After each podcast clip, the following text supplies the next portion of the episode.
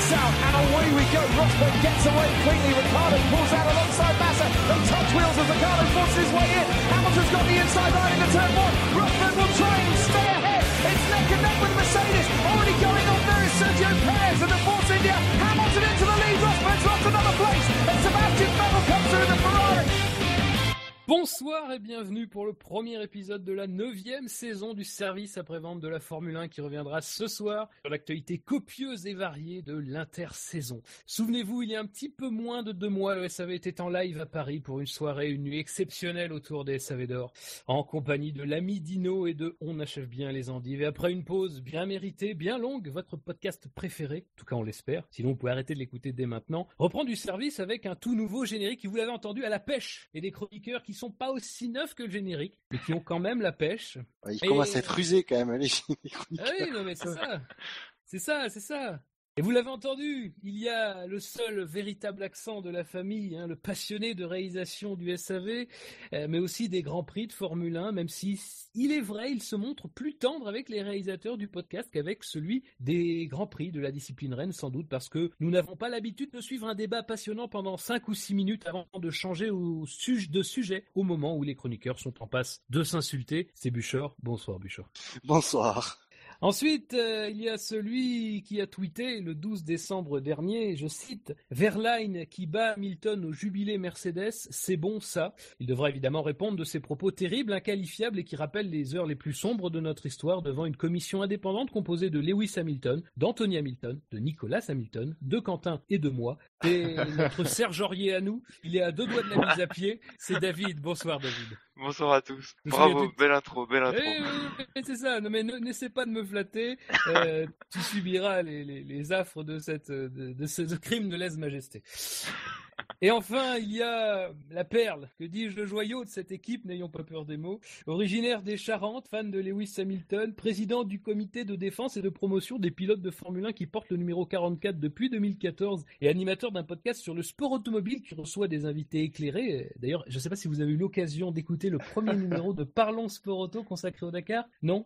Alors sinon, donc faites-le. Sinon, bah, si vous l'avez déjà écouté, réécoutez-le, mettez les déclarations des intervenants en musique, apprenez-les par cœur et organisez un flash mob euh, dans les grandes villes de France. Bref, c'est Quentin. Bonsoir Quentin. Bonsoir. Merci pour, Alors, euh, pour la promo oui. et, et surtout euh, en ces temps de réforme, or- de réforme orthographe, au niveau de l'orthographe, euh, sache que comme toi, je dis chocolatine.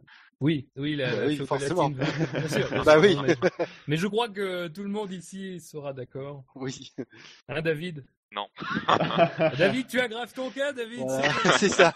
Vraiment, C'est incroyable. Ça. Attention, tout ce que tu, tout ce que tu diras pourra être retenu contre Ah toi. hein. oui, ah oui. Euh, messieurs, bah. À ça fait l'animation, parce qu'on va l'introduire pour une fois, et à l'animation, Oh. on, on dit, on dit de nos jours qu'il a quand même plus d'humour que de cheveux sur la tête.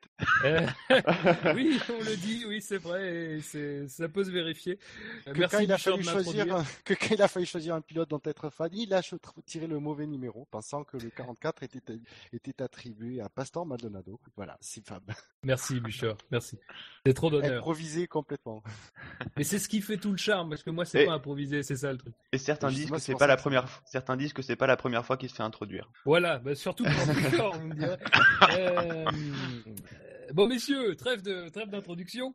Euh, ça fait longtemps donc qu'on sait pas qu'on s'est pas parlé, euh, qu'on n'a pas parlé F1. Alors bon, ben, les gens veulent savoir comment allez-vous, comment s'est passée cette trêve de deux mois quasiment? Énorme. Ça faisait du bien. C'est Exactement. vrai, hein. Ça permet de souffler. Ouais. Moi, ne, ne, je ne retiens qu'une chose, il est pas mal ce nouveau générique. Ah, ah, oui, oui, oui. Donnez-nous vos avis sur le nouveau générique et n'hésitez pas. Ça faisait à peu près trois ans, je crois, qu'on n'en avait pas changé autour de là. Donc, euh, on s'est dit, allez, un petit générique. euh, euh, bon, on sent l'influence de la personne qui a décidé de la musique. euh, on- bon, voilà. C'est voilà, On vous laisse trouver la référence. toujours un peu la même, mais bon, voilà. On espère qu'il vous plaira aussi. En tout cas, nous, nous a beaucoup plu. On a trouvé qu'il avait la pêche et que c'était bien pour se mettre dans le bain du, de la saison 2016. Qui, on le pressent, aura la pêche, elle aussi. Messieurs. Tout ça parce que euh, t'espères que Lewis va gagner encore une fois. Oh, j'ai rien dit, moi. Vous savez, je suis comblé depuis deux saisons. Je- Ouais, pardon. Toi et Quentin, il faut que je précise. Voilà, Ouais. c'est ça. C'est un binôme. Euh, T'as trouvé ton padawan en fait. Mais l'élève dépasse le maître. Merci. Je vais pleurer. Ah oui, non, pas bon. si grand que ça. Hein. Je vais demander de vous calmer. Euh, messieurs, alors on va attaquer euh, cette émission par un petit jeu. Alors pourquoi je dis petit jeu? On va être tout à fait franc. Euh, Il y avait énormément d'actu à rassembler dans cette émission et si vous voulez, bon, par un processus qu'on appellera l'oubli, euh, je n'ai pas non plus réfléchi énormément au jeu. Alors je me suis dit, bah, quitte à démarrer, autant démarrer sur quelque chose qui va poser les bases euh, de la Formule 1.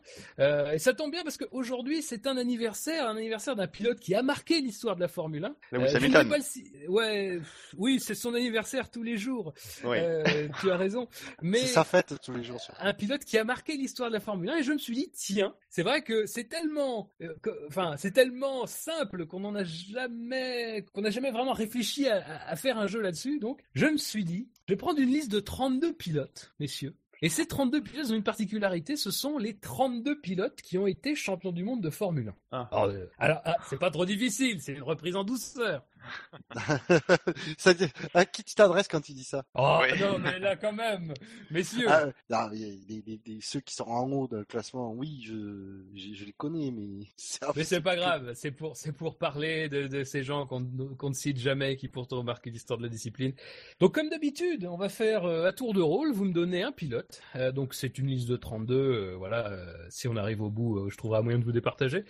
Euh, donc chacun votre tour, et puis comme j'ai envie de faire un ordre totalement aléatoire, on va faire euh, David, Bûcher et Quentin. Attendez, euh, je note quand même, parce que là, tout, tout ça me vient... David, Hmm. Bûcher, Quentin. Quentin qui sait très bien qu'il ne citera sans doute pas son pilote. euh, enfin bon. Bref. Je suis un peu comme Messieurs- Isabelle Mergot avec Sacha Guitry, je veux qu'on me le laisse. Euh, messieurs, c'est parti. Euh, alors, comme c'est pas non plus hyper compliqué, même si certains euh, euh, diront que c'est un peu compliqué, je vous aurai un seul droit à l'erreur. Euh, et donc, David, aurais-tu un pilote champion du monde à me citer Euh, J'en suis pas sûr, hein, mais je crois que Schumacher a été champion du Alors, J'ai un lequel doute. oui, il faut le, préciser. le, Michael, hein, pas, Le pas Michael, euh, oui. Le, le Ralph aurait pu, euh, si. euh, Enfin bon, bref. Oui, David. Il a Ah, été purée. sept fois champion du monde en 94, Oh. 95, 2000, 2001, 2002, 2003, 2004. Je pensais C'est- pas autant. Respire. Eh oui, non, non, mais voilà. Tu- as décroché la timbale. Bûcher. Euh, un petit inconnu, Sébastien Vettel, je crois. Ah, Bûcher, je te reconnais bien là, tu joues, tu joues tactique. Oui, Vettel a été champion du monde 2010, 2011, 2012, 2013. C'est une bonne réponse. Quentin. Eh ben finalement, je vais le dire. Lewis Oui. Hamilton. Voilà. je t'avoue que je te l'ai laissé. Hein. Ah Ouais, oui, moi aussi. Il y a, il y a du fair play, c'est beau. Lewis Hamilton, oui, qui a été champion du monde 2008, 2014, 2015. Messieurs, c'est 2016. pas- Ah, tu as des infos. Il y a une goutte de cristal surtout. Euh, David, à ton tour. Alonso.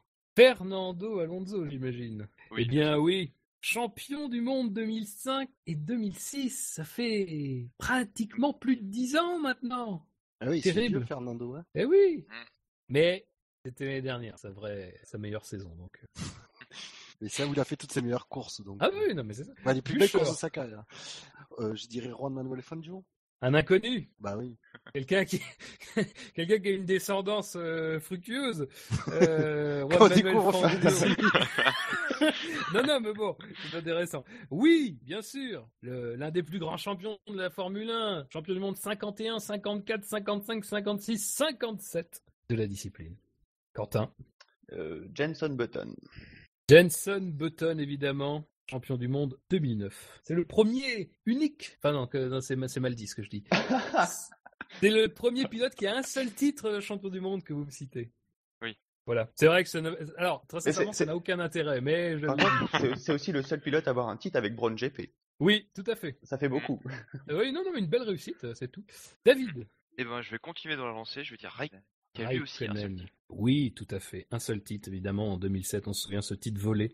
Euh... si, si, il faut le dire, ce titre Oui, volé. oui. Entièrement tout. Tout à fait. C'est bon, Bouchard, à toi. Alors moi, je dirais un Brésilien. Rubens. Non, je déconne. Ah, Rubens Barrichello, il nous manque. Euh, euh, oui, Ayrton Senna, Senna. le grand oui, Senna. Évidemment. 88, 90, 91 pour le Brésilien. Quentin. Mika Hakkinen. Mika Hakkinen, finlandais de son état. Oui, bien sûr, évidemment, 98-99 pour Mika Hakkinen. Vous, m'avez- vous m'en avez déjà cité 9. C'est bien, Et c'est pas fini. mais c'est pas fini. David. Je vais parler d'un grand monsieur, un grand français, monsieur Prost. Monsieur Prost. Grand Alain. par le talent, mais pas par la taille. Voilà, oui. Ça. Si la taille Grand du nez, si. Ah oui. On le salue. Euh, Ce n'est pas un nez. on les salue d'ailleurs, puisque du coup C'est une sculpture. Euh, un cap. Quadruple Bien sûr. champion du monde 85, 86, 89, 93 Alain Prost. C'est bon. Bouchard. Oh, ben, on va rester dans les triples champions, je vais dire Loda. Niki Loda. Oui, tout à fait, Bouchard. Évidemment, Niki Loda. Champion du monde 75, 77 et 84. Quentin. Euh, je vais rester dans la catégorie, la catégorie des chanteurs. Après Hamilton, je vais dire Villeneuve. Lequel? Euh, Jacques. Euh, chanteur, j'ai dit. Hein. Mais tu me sortiras l'album de Gilles Villeneuve. L'autre était pianiste et je pense qu'il devait être chanteur du coup. Euh, évidemment, Ah, ouais. Jacques Villeneuve, grand champion, euh, champion du monde 97, vainqueur de, de l'Indy 500. Un, un palmarès qui, qui, qui est sans contestation possible. Bon, messieurs, je vois que vous êtes bons. Euh, c'est très bien. Euh, maintenant, vous n'avez plus le droit à l'erreur. Ah non, mais c'est là que ça devient difficile. Eh ben oui, non, mais, voilà, mais voilà, là maintenant, vous avez une double pression. David, c'est à toi. Graham Hill. Et oui, et c'est d'ailleurs l'anniversaire de la naissance de Graham Hill aujourd'hui. Ah bon? Il a été double champion du monde, euh, 62 et 68. Bouchard. Euh, Jackie Stewart. Jackie Stewart, vérifie.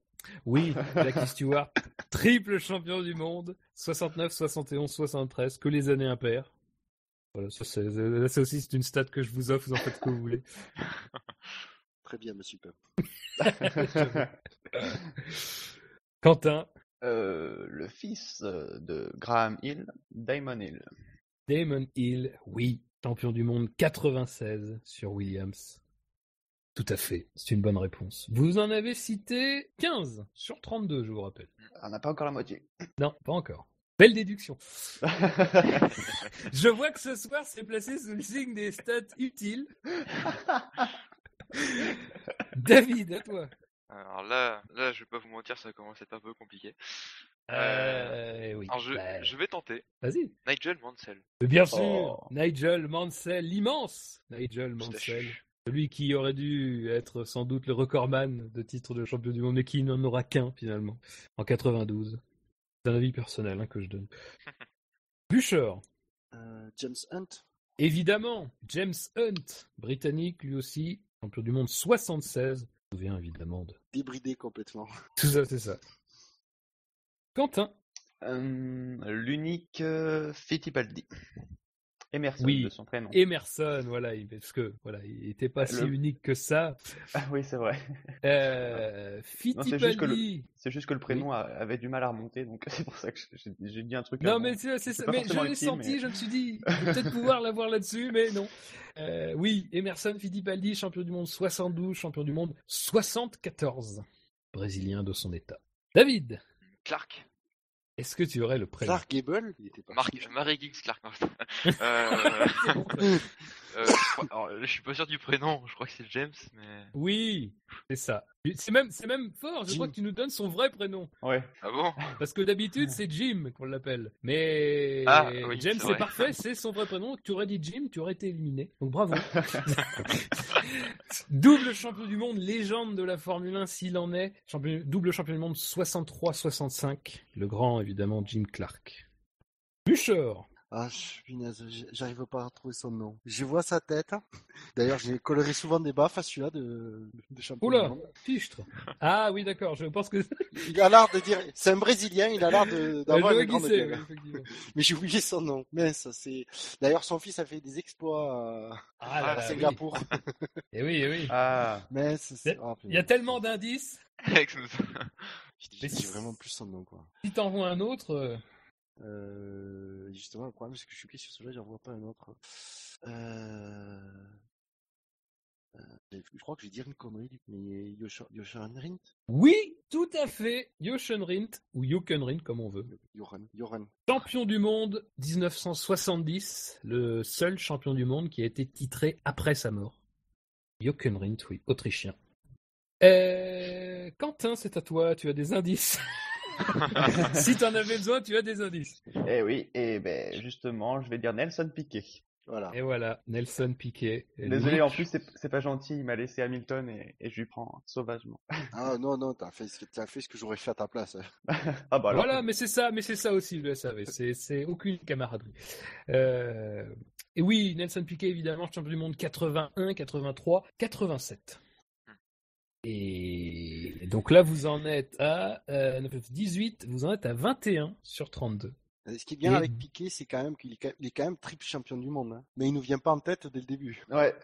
Euh, Oui, mais c'est, le grand malheur de Piquet, effectivement. Il est malheureusement passé au mauvais moment, euh, juste avant Senna. Il faut dire aussi peut-être après, il a trop ouvert sa gueule. Ah bah, le capital sympathie n'était pas forcément son point fort. Non. Euh, et donc c'est à toi, David. Euh, Mario André. Mario Andretti, oui, champion du monde 78 sur Lotus. C'est une bonne réponse. ah bah là, on est en train dans ceux qui sont un peu moins connus. Ah Oui. Buchor. C'est là que je suis à la merde. Alors, il vous en reste donc forcément, j'ai dit tout à l'heure euh, 21, 22, il vous en reste 10. Et effectivement, euh, je regarde la liste, c'est principalement... euh, J'ai envie, j'ai, que seul nom qui me vient en tête, c'est celui du, du 33e, celui qui a le meilleur vice-champion du monde Ah oui, de F1. Mais euh, Eh oui, je vois ce que tu veux dire. oui, ce, ce cher Sterling Moss, mais c'est pas le champion du monde. Ça, je le sais. Eh. Mais je vais pas dire son nom. C'est bien, pas d'autre nom. Alors, vous avez quand même en chemin euh, laissé un, un triple champion du monde. Ça peut vous aider. Vous avez laissé un double champion du monde. Et Ah, mais il- si, ah, mais, mais si, Keke Rosberg. Eh oui, Keke Rosberg, Ah oui. le papa de l'autre. euh, Keke Rosberg, finlandais, lui. Euh, Le papa du, du champion du monde 2016. Euh, mais c'est pas impossible. C'est pas impossible. Personnellement, j'ai pas d'argent à mettre mais- dessus, mais c'est pas impossible. Euh, attendez, j'ai des convulsions là. Euh, évidemment, Keke Rosberg, champion du monde 82, euh, la saison 82, qui est sans doute la, la plus terrible de l'histoire de la Formule 1. Et c'était un titre acquis avec euh, Williams. Il- Avec, il a gagné qu'une seule course. Euh, une seule ou deux? Une. Il me semble qu'il n'avait gagné qu'une seule. justement. Ouais, ouais. Oui, tout à fait, c'est vrai. et il gagne. euh, D'ailleurs, c'est sa première course gagnée. Tout à fait, t'as raison. C'est sa première course gagnée. Ça doit être la Suisse, hein, il me semble. Enfin, la Suisse, entre guillemets. Dijon, quoi. C'est ça. Tu fais bien les guillemets. Euh, Quentin, c'est à toi. Euh... Mike Hawthorne. Il est difficile à prononcer en Ah, plus. c'est bien, c'est bien. Ça, ça fait partie de ce qu'on oublie souvent. Ouais, Je ne oui. connais pas d'ailleurs. Mike Hawthorne, tout à fait champion du monde Euh, j'avoue que je l'ai- 58. Je l'ai découvert que l'année dernière, donc. euh, Mais il n'y a pas d'âge pour, euh, pour apprendre. Mike Hawthorne, tout à fait champion du monde Ferrari en 58. D'ailleurs, puisqu'on est dans les stats, ce serait pas le seul champion du monde qui a... qui n'a pas couru la... la saison après son titre? De mémoire, il y a une stat non, comme ça je sur pense lui, pas. euh, Que... où il est mort l'année suivante peut-être. Oui, c'est ça. Il est mort l'année suivante, mais je pense pas parce que déjà, je pense que Mansell, on peut le mettre dans cette catégorie puisqu'il était en F1 après son titre. Tu veux dire qu'a pris sa retraite? Enfin, Bah non, euh, oui, non, non, en fait, je- ouais, de toute façon, il est mort euh, au Oui, début il est de mort très- 59, donc euh, ouais. tout à fait, tout à fait. Accident de voiture. Mais c'est une bonne réponse. Et donc, ça revient à David. Euh, Là, ah, les vieux, je suis pas au taquet là-dessus. hein. Alors j'ai des noms de Français qui ont été bons en F1. mais Alors je sais pas s'ils ont été champions du fois. Parce que honnêtement, j'ai d'autres noms en tête. Eh bien, à toi de peser le pour et le contre. Ouais, je vais essayer un nom pire. René Arnoux. Je pense pas qu'il l'a été. Eh bien non. Voilà. Je, je crois qu'il n'y a que Prost qui est comme français champion du monde. Eh oui, tout à Il fait. n'avait pas, il n'avait pas avant? Non, malheureusement. Et Il y en a pas eu. Ah. Enfin, Il y en a malheureusement, ou- oh, c'est tout, c'est le destin. D'accord. Bon, bah, Non, non, non. Je pense que René Arnoux, de mémoire, a dû finir euh, bien classé euh, dans les... Oui. au début des années 80. Je crois que je me demande s'il n'a pas été vice-champion du monde. Là. C'est pas impossible. vérifier, mais. Ouais, c'est pas impossible. Je... Enfin, c'est moi qui suis sur StatF1, Je donc c'est confonds peut-être à moi avec de vérifier. Beltoise. je confonds avec, je confonds peut-être avec Beltoise. Euh, Beltoise, à mon avis, non. Et Lafitte, il a pas été une fois aussi? Oh, je crois que non. Il était, il a, il, il était en position je champion du monde, Lafitte, euh, mais ça il l'a pas été.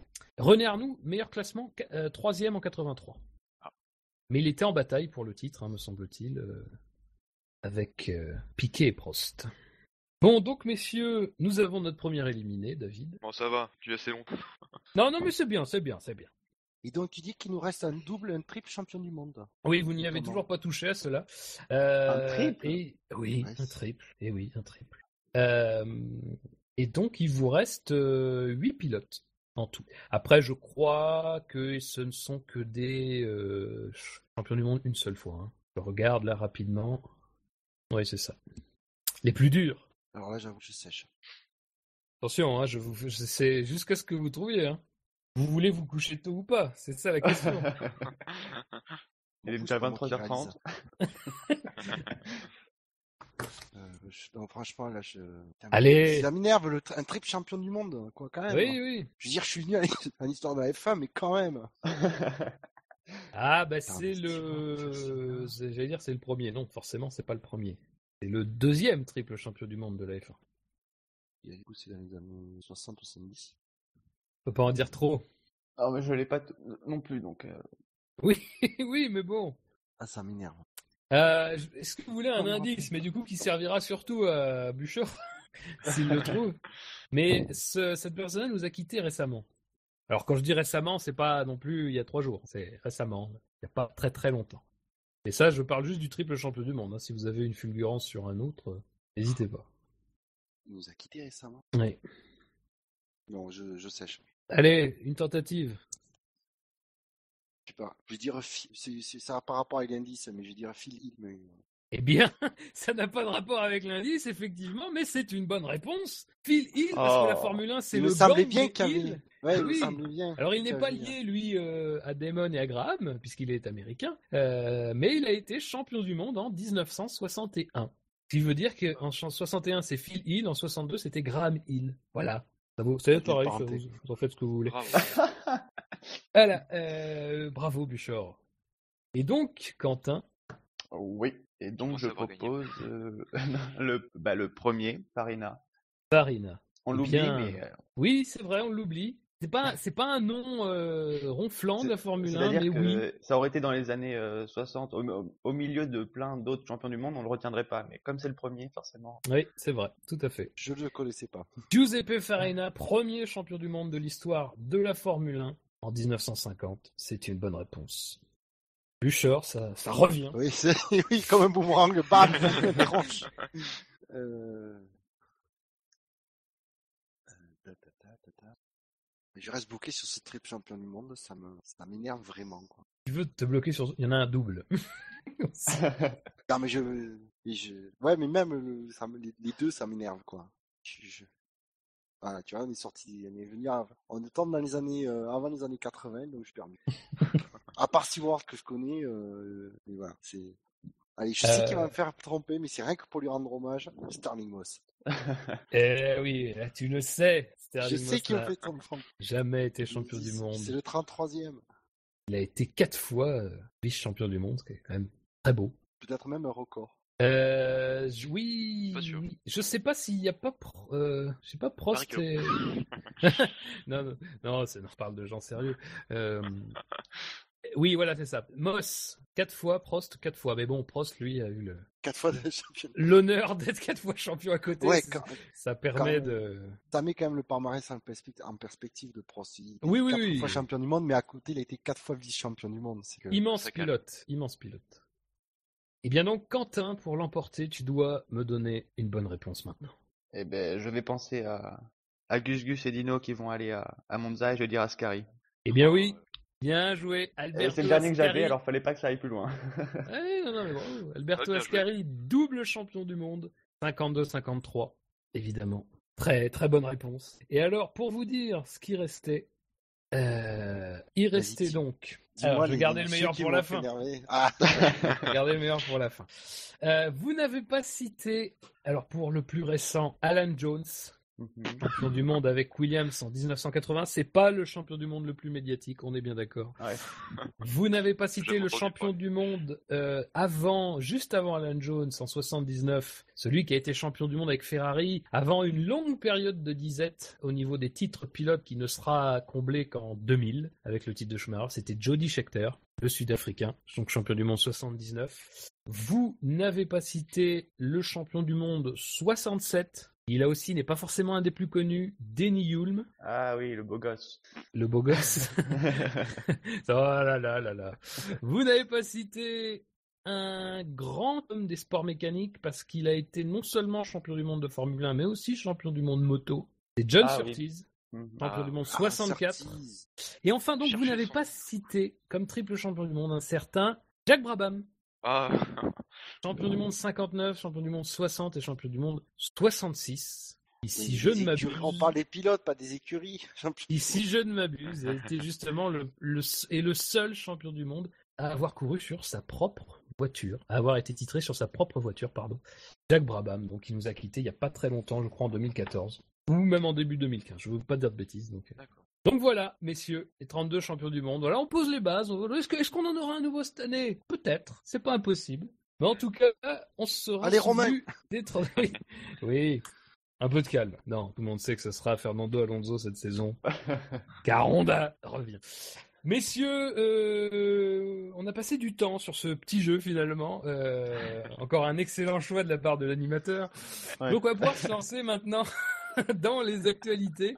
Il y en a pas mal, euh, des actualités, alors qui sont pas forcément toujours sujets à sujettes à débat, parce que c'est pas toujours très, il n'y a pas toujours de possibilité de s'affronter dessus, mais en tout cas, elles sont importantes et on va commencer parce qu'on est comme ça. Euh, je veux pas vous le cacher, on est comme ça. euh, C'est le début de saison 2016. Mais nous, on va parler de 2017, hein, parce que voilà, c'est tout. On fait ce qu'on veut. Et moi, je me demande de, de vous souvenir, il y a deux mois, quand on est tous partis en vacances, le règlement en 2017, c'était quasiment signé. Il manquait quoi? Deux, trois feuilles pour euh, la couverture et euh, les, comment, les ratifications à la fin? Il, il manquait rien du tout. C'était fait. Les F1 devaient gagner 5 à 6 secondes au tour. On devait les rendre plus agressives. Voilà, tout était prêt. Euh, pour rappel, les grandes lignes, en gros, hein, des changements, c'était des ailerons avant plus larges, un aileron arrière plus large, au design agressif, hein, un petit peu penché, des pneus plus larges, un fond plat plus large, un retour à des diffuseurs type 2010. Bref, une révolution aérodynamique. Et puis c'est vrai qu'il y avait des petites craintes. On avait entendu Mercedes dire est-ce que c'est vraiment très sûr euh, sur le, le- sur pour les pneumatiques? Piro- Pirelli aussi avait des petits C'est doutes. Pirelli qui a commencé à dire attendez, vous êtes sûr là parce que Voilà, a Mercedes qui a regardé qui dit mais écoutez ce que dit Pirelli parce que c'était pas con. Il y a eu, il y a eu une étude de lancée par la FIA devant ces légères craintes. Et effectivement, il se trouve qu'à la mi-janvier, on nous a dit que, Le soufflet est retombé. et voilà, que le règlement 2017, la grande révolution aérodynamique, finalement, ben, n'aurait pas lieu, en tout cas, n'aurait pas lieu dans les mêmes proportions que ce qui était prévu au début. Et pour deux raisons principales. Euh, la première, c'est que pour supporter de telles charges aérodynamiques, il aurait fallu que la pression des pneus soit augmentée drastiquement, ce qui aurait, par le fait même, annulé les effets des changements aérodynamiques. Donc, c'est bête. Euh, le deuxième, c'est qu'on craignait, et c'est vrai qu'aussi là, on peut, on peut se dire, ah oui, tiens, on, on le sentait pas venir, que ben, en rajoutant encore plus d'importance à l'aérodynamique, ben, on se retrouve avec le problème des dépassements impossibles qui soient accentués, c'est-à-dire qu'on pouvait pas suivre la monoplace, on peut déjà pas suivre la monoplace actuellement, alors en plus en en rajoutant, euh, on avait peur que ça accentue ce problème. C'est un rajoutage ce qu'ils estimaient à un gain de 50% en aéro. En appui. Mm. C'est énorme. Donc messieurs, est-ce que, est-ce que avant, avant, parce qu'il y a eu d'autres développements, mais est-ce qu'avant de continuer, ça vous a surpris? Est-ce que vous êtes tombé de votre chaise quand vous avez eu ce, euh, Non, quand vous avez lu ce papier? Non. Je me suis réveillé, tu veux dire. Tu t'es Ah. réveillé. oui. Tu es- Là, je suis faut savoir que tu es en hibernation. Non, mais c'est surtout que c'était. Euh... Je sais pas s'il faut dire que c'était un rêve ou un cauchemar, et puis je... voilà, on est revenu à la réalité, comme d'habitude en F1.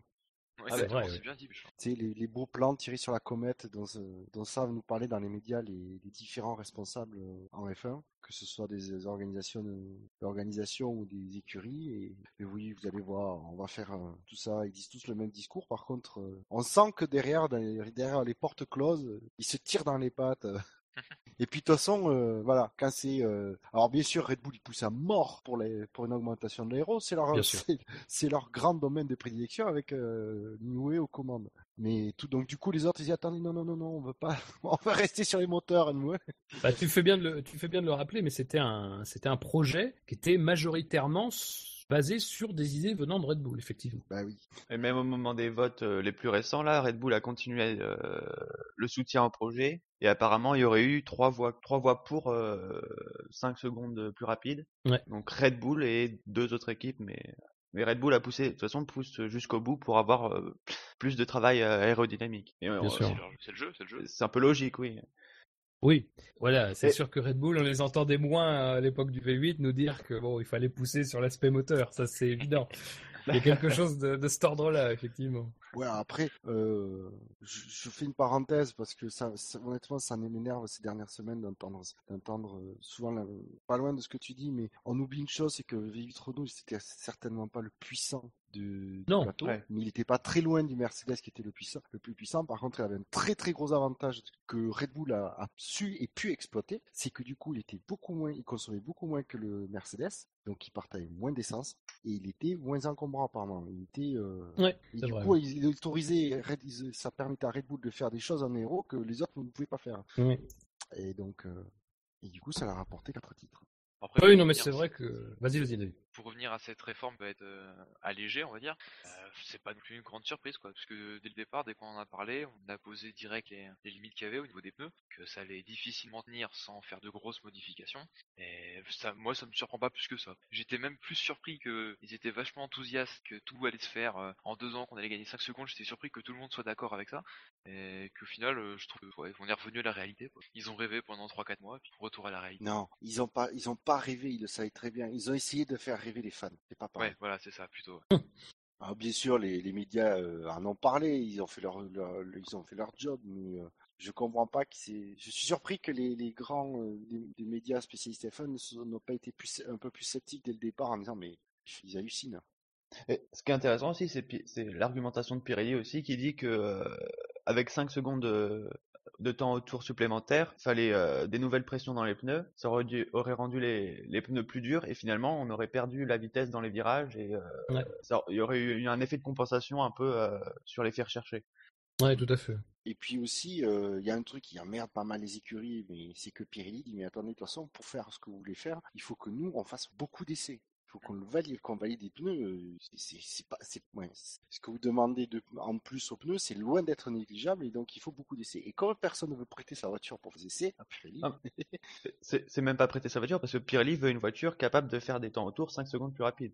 non mais déjà Pirelli, s'ils avaient une voiture de l'année en cours pour faire des essais, ils seraient très contents. Ah oui, oui, ça, ça, ils c'est sûr, oui. hein. Oui, ce serait déjà un premier niveau euh, qui serait pas mal, mais euh, oui. Ah, je te garantis Enfin, de l'année précédente, Pirelli sort pas le champagne. que- Mais voilà, c'est ça le problème, c'est que ben, dans la réglementation, euh, du coup, il y a beaucoup de choses. euh, c'est pour ça que Pirelli, tout de suite, ils ont mis la sonnette d'alarme. Alors, est-ce que la, je pense que la pression de pneus, c'est, c'est pas faux, mais est-ce que c'est aussi important que ce qu'ils euh, ils mettaient comme euh, point négatif? Peut-être pas, mais je pense que c'était un bon levier pour faire, euh, pour euh, calmer un peu les ardeurs, quoi. Ce qui est- sûr, en tout cas, c'est que ça a été assez convaincant pour euh, faire reculer pas mal de monde, même s'il y avait déjà des sceptiques euh, avant. Euh, mais du coup, le problème, si on avance un petit peu sur la, la chronologie, c'est que à tout ce qui semblait être déjà plutôt défini, évidemment, si on recule, il n'y a plus grand-chose de défini. Alors le problème, c'est que dans ce contexte-là, il y a eu une réunion qui s'est tenue le, le 2 février à Milan, au siège de Pirelli, justement, organisée qui, par là Pirelli. pour, qui était là pour discuter, des- discuter des, des pneus et des, tests. C'est ça, bah, en qui était en tout 2016. cas là pour, pour discuter d'un peu de tout. Euh, et c'était pas forcément le règlement qui devait être le sujet principal, mais Ah, voilà, par la force des devenu. choses, ça l'est devenu. Et puis, bah, comme on dit, c'est aussi la Formule 1, ça fait plaisir de, de relire ça à cette époque de l'année. Ben, finalement, rien n'a été décidé. Euh, on a décidé qu'il y aurait une autre réunion, qui, qui elle-même précède une autre réunion. Donc là, l'autre réunion, c'est le 11 février. Donc là aussi, on sait pas ce qui en est sorti. On n'a toujours pas de nouvelles. Alors est-ce que c'est On est bon le signe, 15, est-ce que hein. c'est mauvais signe Alors, Voilà, on moi, est j'ai le envie de 15. dire- Bon, J'ai envie de dire que c'est bon signe. Parce que d'habitude, chaque fois qu'il y a une réunion, on a, eu des, on a eu des infos tout de suite à la sortie de la réunion. Les mecs, ils attrapaient le, ils cherchaient des micros, c'est pour dire quelque chose. C'est même pas, ils attendaient qu'on leur demande s'ils allaient, ils allaient vers les médias. Et là, je me dis que si rien n'est sorti, c'est qu'il doit y avoir quelque chose dans les tuyaux. Mais que justement, vaut mieux pas qu'ils en parlent. Ou alors, ils, ont, ils nous ont trouvé de tel- tellement grosses conneries pour 2017 qu'ils Ils ont peur d'en parler. Voilà, ils ont peur d'en parler. C'est déjà un tout petit peu défini ce qu'ils veulent. Oui, c'est vrai, il y a, il y a- il y a- il y a une ligne directrice quand même, malgré tout. Après, à voir comment ça va se faire complètement, parce que moi, un truc que je suis curieux, c'est qu'on a vu beaucoup d'illustrations de, sur motorsport.com de Giorgio Piola, il me semble, qui faisait des Oui. simulations de à quoi ressembleraient les voitures avec le nouveau design, euh, comment elles feraient pour gagner 5 secondes, etc. Et je voulais savoir si, même en réduisant les, les objectifs, est-ce qu'au final on aura le même look, juste qu'on ira moins loin dans les, euh, dans la façon de faire en fait. Est-ce qu'on va quand même révolutionner le, design général de la voiture? Bah, en tout cas, l'objectif, mais après, le problème, c'est qu'on va en parler après, mais il y a d'autres considérations qui se greffent sur cette question de la réglementation 2007, 2017. Euh, mais l'objectif, c'est toujours, en tout cas, d'essayer de- d'avoir un peu plus de gains aérodynamiques, mais pas dans les proportions qu'on envisageait, c'est-à-dire qu'on gagnera pas 5 à 6 secondes rien que sur la partie aérodynamique. Et euh, aussi, bah, le fait que euh, il y aura de toute façon, par la force des choses, c'est dans deux ans, hein, 2000, enfin c'est dans deux ans, c'est l'année prochaine, mais euh, c'est deux saisons euh, qui vont arriver, donc il y aura forcément des gains qui seront naturels entre guillemets, et, peut-être aussi la possibilité d'avoir des gains qui viendraient peut-être des pneus euh, plus importants. Mais voilà, le problème c'est que on va d'ailleurs passer à ça parce que de toute façon tout est un peu lié sur cette question, et même si on n'a pas de précision sur le règlement 2017, eh bien il y a d'autres choses qui vont avoir un impact dessus. On a eu le GPDA qui a, euh, Alors, qui a juste avant que tu embrayes sur ce, sur ce chapitre, je sais pas si vous avez vu, c'était ces derniers jours. Alors, je crois qu'on a posé la question, euh, c'est à Jean Todd, en- je sais pas si c'était une question, je sais pas comment c'était tourné, comment ça arrivait, je me souviens plus. Et c'était en gros, c'est de dire, mais pourquoi on n'aurait pas les, les clés à la FIA pour qu'elle rédige toute seule Oui. le règlement Oui. technique? Et je, je crois que c'est Jean Todd qui disait, ben, s'il faut, nous, il n'y a pas de souci, quoi. Et moi, j'ai envie de dire, mais oui, mais on attend que ça, quoi. Ben oui, mais La FIA qui est neutre, qui est, plutôt- qui est quand même plutôt neutre dans son euh, fonctionnement et qui ne demande pas son avis aux écuries, qui ne demande pas son avis euh, à, la, à la FOM. Mais il y règlement. avait, pas eu un mandat euh, de donner à la, à la FIA et à, à la Bernie et Jean Todd. À Bernie et Jean Todd, mais c'était euh, c'est bidon. De toute façon, ils sont toujours obligés de passer par le groupe stratégique Parce et la commission F1 derrière, de toute façon. Et- Voter le mandat, c'était bidon, c'était creux complètement. Puisque de toute façon, ils étaient obligés de respecter un processus qui est, clairement défini. Non, l'idée, en gros, ce serait de dire, euh, on vire complètement le processus, la FIA fait le règlement, le règlement, elle le publie, basta. Vous répondez à ça. Ap- Après, sur ce que, ce que tu dis sur euh, Todd, bon, le, voilà, le problème, c'est que c'est typiquement le genre de déclaration. Malheureusement, c'est un vœu pieux parce que euh, les accords Alors, c'est pas été lui qui disait, en- je crois qu'on lui posait la question de dire, est-ce que, Oui, voilà, oui, oui, non, non, mais tout à fait, mais il n'était pas opposé, mais voilà, parce que euh, c'est vrai que historiquement, jusqu'à il y a peu, la F1, enfin la, la FIA avait la main sur le processus de réglementation. Donc a priori, il n'y avait pas non plus, euh, il y avait pas non plus de, de questionnement. C'était comme ça que ça se passait.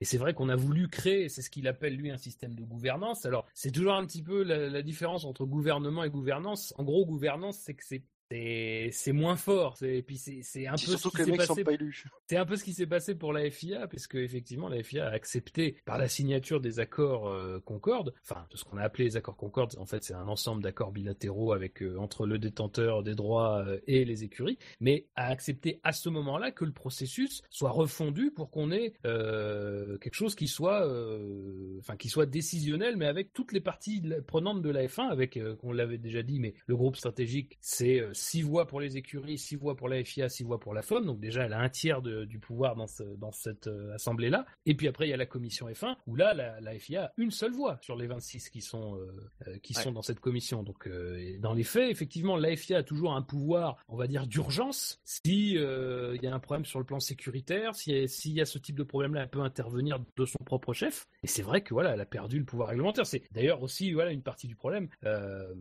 tu, parlais du, mandat tout à l'heure qu'on avait donné, euh, mais c'est un mandat en fait pour faire des, des recommandations. C'était euh, sur les problèmes. Enfin, je me semble que c'était quelque chose comme les problèmes urgents de la F1, euh, tout ce qui était lié à la réduction des coûts et l'unité de puissance. Mais bon, Ah oui, C'est- pour les moteurs, peut-être. voilà, c'est ça. Et on a vu qu'il y avait eu un développement là aussi. Euh, donc c'est pour ça que tout est un peu imbriqué Ouais. l'un dans l'autre, mais euh, voilà. C'est là que c'est un, peu ridicule parce que les recommandations, ils auraient très bien pu les faire sans qu'on passe par euh, ce mandat-là. Puisqu'ils ont leur, de toute façon, ils ont leur, leur voix qui compte et euh, il y a des discussions quand même qui sont, qui sont faites à peu près tout le temps sur, sur ces sujets-là.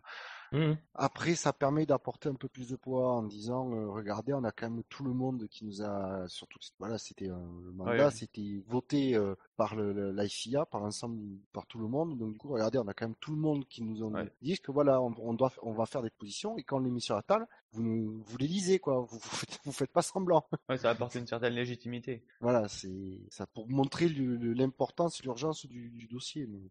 Mais justement, est-ce que, est-ce que, oui, vas-y, Quentin. Non, juste avant de, de passer sur, le, sur les prochains sujets, sur les votes là où, où apparemment il y aurait eu trois voix euh, pour euh, refaire une, euh, une refonte radicale du règlement euh, 2017, apparemment, on peut penser que, que Renault aussi a voté contre avec Red Bull parce que euh, bah déjà ils ont un moteur Renault, donc forcément si ça appuie sur, un peu plus sur l'aérodynamique, c'est pas plus mal.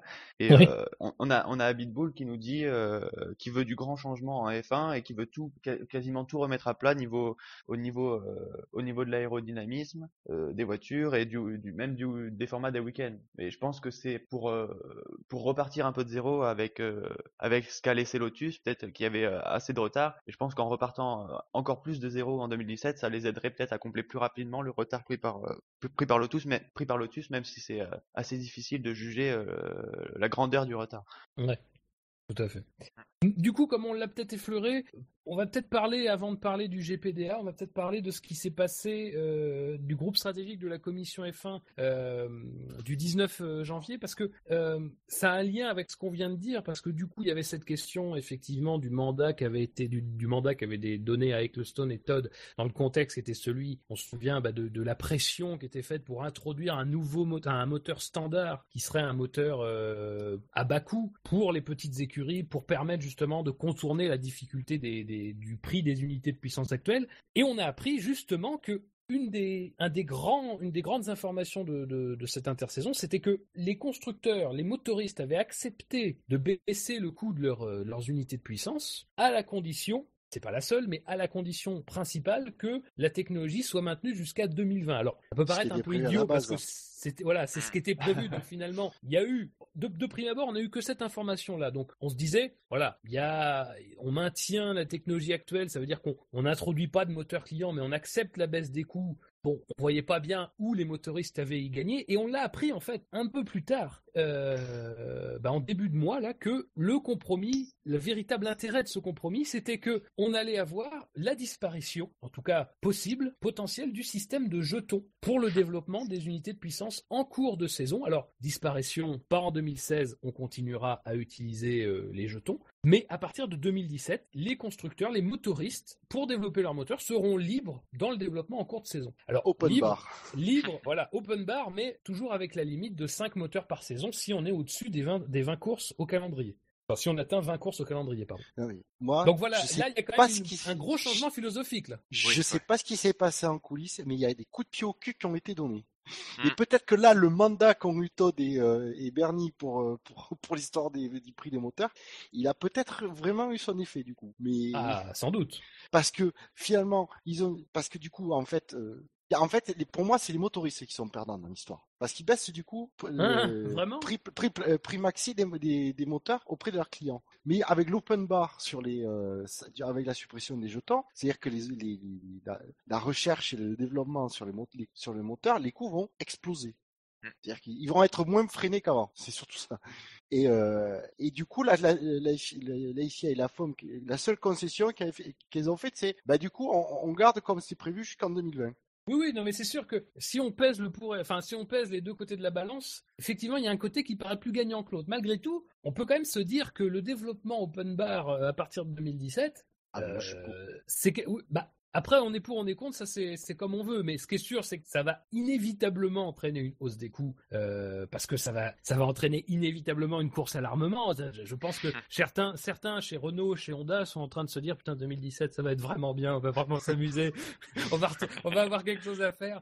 Euh, non, Enfin, voilà. Mais en même temps, comme on l'a vu cette année, euh, comme on l'a vu cette année, est-ce que dans ces conditions-là, on crée pas encore un fossé plus grand entre les motoristes, enfin les écuries de motoristes et les clients Parce que euh, on l'a vu cette année par exemple avec Mercedes qui avait pas fourni la dernière évolution moteur à ses clients euh, à Monza et à Singapour, je pense, alors qu'elle l'avait elle montée sur sa propre voiture. Même, même Euh, Ferrari, il me semble, avec Sauber, ils alors, n'avaient pas eu oui, tout de oui, suite même Ferrari, c'est vrai, mais ouais. Et Alors- voilà, est-ce que là, du coup, c'est quand même pas, pour moi, les motoristes, au moins, enfin, sur le plan économique, je suis pas sûr qu'ils y gagnent parce que, enfin, en tout cas, je sais pas, mais ça me paraît être un- difficile de s'y retrouver complètement, voilà. Mais je pense que sur le plan sportif, c'est pas quelque chose qu'ils ont dû accueillir avec euh, énormément de, de regrets, quoi. Oui, c'est sûr. Alors, tu as, vraiment deux trucs. C'est que euh, je pense que pour les motoristes, ce V6 turbo hybride, c'est vraiment intéressant d'un point de vue technologie à développer.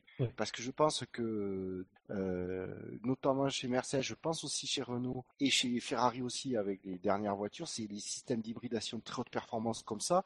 La F1 pour ça, c'est un vrai laboratoire de, de, de développement de, nouvelles technologies. Et là, il y a un vrai, euh, après, il y a, il y a un transfert qui peut se faire sur des voitures de route. Donc, euh, dans ce sens-là, on revient à une à F1 où il y a des choses qui sont développées et qui sont derrière, euh, qui, qui pourront être éventuellement euh, réutilisées, euh, appliquées sur, sur voitures de route. Donc, ça reste de l'investissement, un investissement pour le pour le constructeur, ouais, pas pour, ouais. pour l'écurie. Effectivement. Ouais, ce qu'on avait, ce qu'on mine rien, on avait perdu ces dix dernières ou dix ou quinze dernières, ces 15 dernières années en, en Formule 1. Oui, tout à fait. Faut pas oublier que dans les, oui, c'est ça, mais on oublie. Mais dans les années assez en 80, avant. 90, les, les, les, les, les ont été énormes parce que les constructeurs ont beaucoup développé. Mais après, ce sont des technologies qui ont été retrouvées, euh, qui ont été retrouvées sur les voitures de route. Je veux dire, la suspension active.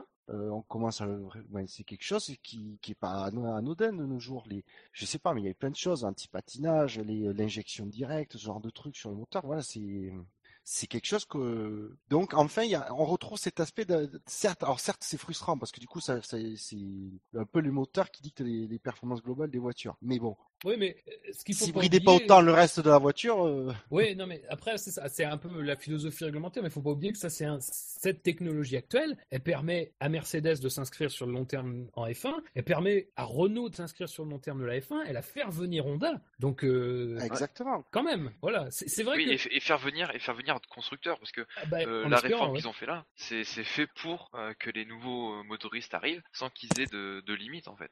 C'est ça. Oui, c'est vrai, c'est encourageant. C'est un gros appel du pied à, à d'autres constructeurs, par exemple au groupe Volkswagen. On en a parlé il y a quelques temps. Bon après il y a eu le scandale, etc. Mais ça pourrait euh, refaire basculer. ouais, parce que attends, parce que Volkswagen ils ont pas, ils ont toujours pas eu la facture. Je pense qu'ils sont en train de chier dans leur propre. oui, euh... oui, voilà quoi. C'est quand même, c'est quand même une sacrée aberration cette affaire. Le, l'enlèvement des jetons de développement. Moi, quand j'ai lu cette, cette news, mais j'étais plié ah. en deux derrière mon PC. Mais ah, moi, j'étais trop content. On est arrivé à quel endroit, quoi? On fait des trucs et puis, ouais, ouais, bah en fait, on part sur un plan sur 5 ou 6 ans, on cadre bien, puis à la moitié non, du plan, bah en fait, on enlève tout parce que ça nous plaît pas. À un Alors moment que les, donné, les écuries sont déjà prévues pour sur un plan à long terme, etc. Et puis d'un coup, oh, bon, on casse tout, puis maintenant c'est la course à l'armement. Alors, ouais, non, mais je pense que, je pense que, honnêtement, le V6, alors, le V6 turbo hybride, de toute façon, c'est euh, un truc qui a été qui a vraiment été poussé par euh, par Ferrari et Mercedes, avec Mercedes en tête, je pense. Les autres étaient plus timides. Donc, si tu veux, les autres motoristes, ils ont essayé de de freiner. Et du coup, je pense que c'est c'est pour ça qu'il y a le système de jetons qui a été introduit. Mais maintenant qu'ils sont dans la machine, qu'ils voient comment ça se passe, qu'ils voient les besoins qu'ils ont, euh, tout ça. Renault qui s'inscrit à long terme en F1 et donc du coup qui est prête à et qui a un plan avec un vrai un vrai investissement qui se disent voilà mais maintenant les jetons nous c'est plus une contrainte pour nous c'est plus c'est plus du tout un avantage hein, tu veux c'est un frein pour eux. Alors que surtout voilà ils ont pris Honda ils sont arrivés ils sont le V6 hybride c'est ça qu'ils a fait revenir et euh, ils sont prêts à mettre l'argent qu'il faut surtout que après les, les, la saison 2015 il vaut mieux qu'ils qui remontent le niveau de leur moteur. Donc euh, je pense que du coup en fait les constructeurs du coup les motoristes sont tous dit ok ça va nous coûter mais au moins on est tous d'accord ça va nous coûter mais voilà on est prêt à aller dans cette guerre à l'armement quoi. Tout le monde y va de en étant conscient de ce de ce qu'ils ont fait quoi. Ouais Donc, mais dans ces cas-là après c'est facile de, de, faire un bilan maintenant que ça a été enlevé.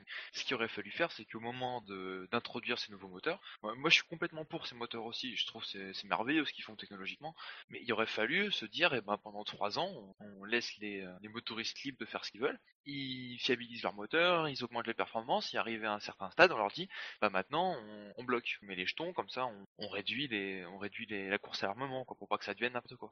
Ouais, et maintenant, à la, à la, base, ils étaient euh, autorisés à, à, changer le moteur pendant l'intersaison euh, pour, euh, pour gagner en performance et pendant la saison pour gagner en, en fiabilité. Mais euh, je pense que quand ils ont écrit les règlements, même eux s'attendaient pas, même les motoristes ne s'attendaient pas à ce que, ce que ce soit si catastrophique niveau fiabilité chez, euh, oui, chez Renault ça. et Honda. Mm. Et euh, finalement, c'était pas assez que le système de jetons, qui était même pas à la base pour, pour dans la saison, c'était juste à l'intersaison.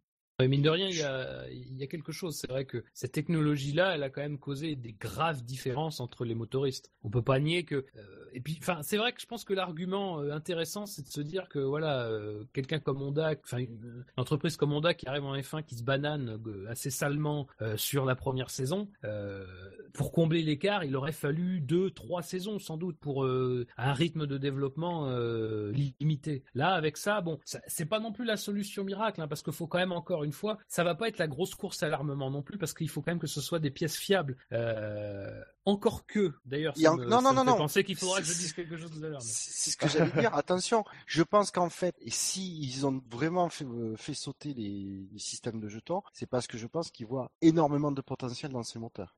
Et qu'ils Ah commencent oui, à peine à gratter, ça- à gratter, et que c'est là ils se disent, mais euh, il y a beaucoup beaucoup de choses à faire euh, sur ces moteurs, et que les, les, les jetons sont vraiment une contrainte énorme. Mais Surtout que le nombre de jetons était censé diminuer au, fu- Oui. au fur et à mesure Ouais. des saisons. Tout à fait. Oui. Tout à fait. Et, et c'est vrai aussi que, mine de rien, et c'est ce que disait beaucoup Gus Gus l'année dernière, c'est que ces moteurs-là, euh, ils doivent être efficaces. Donc ils doivent aussi tendre vers une- la plus grande efficacité possible, avec notamment la consommation de carburant, pour avoir un fonctionnement optimum. Donc, plus on développera cette technologie, plus peut-être on tendra vers quelque chose qui sera, euh, bon, on va pas dire économique, mais qui sera, qui donnera peut-être une meilleure image de la Formule 1. Peut-être qu'on pourra réduire encore et encore le carburant, par exemple, disponible, enfin, euh, utilisé lors d'un Grand Prix. Et ça, c'est des choses sur lesquelles on pourra peut-être potentiellement arriver à communiquer euh, si un jour on, arrive à communiquer sur cette technologie en Formule 1, chose qu'on n'a pas su faire euh, énormément depuis son introduction.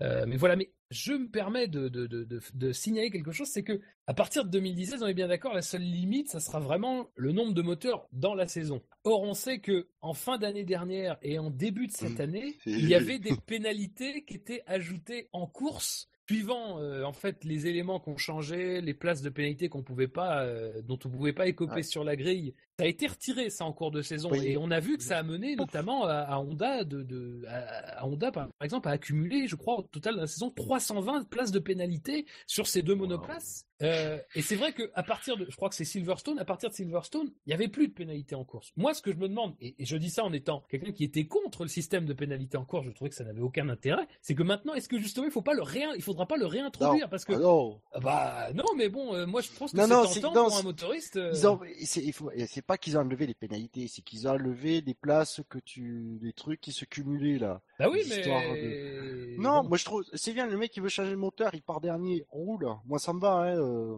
Ouais, mais est-ce que justement, il y en a qui pourraient pas tabler sur cette euh, Non, faible moi, ce absence qui- de pénalité? moi ce qui me gêne le plus, c'est que ce qui a été voté en, fin, en fin d'année dernière, euh, ouais, je crois que c'était en- encore en 2015, c'est que du coup ils ont autorisé les, à fournir les spécifications de l'année précédente.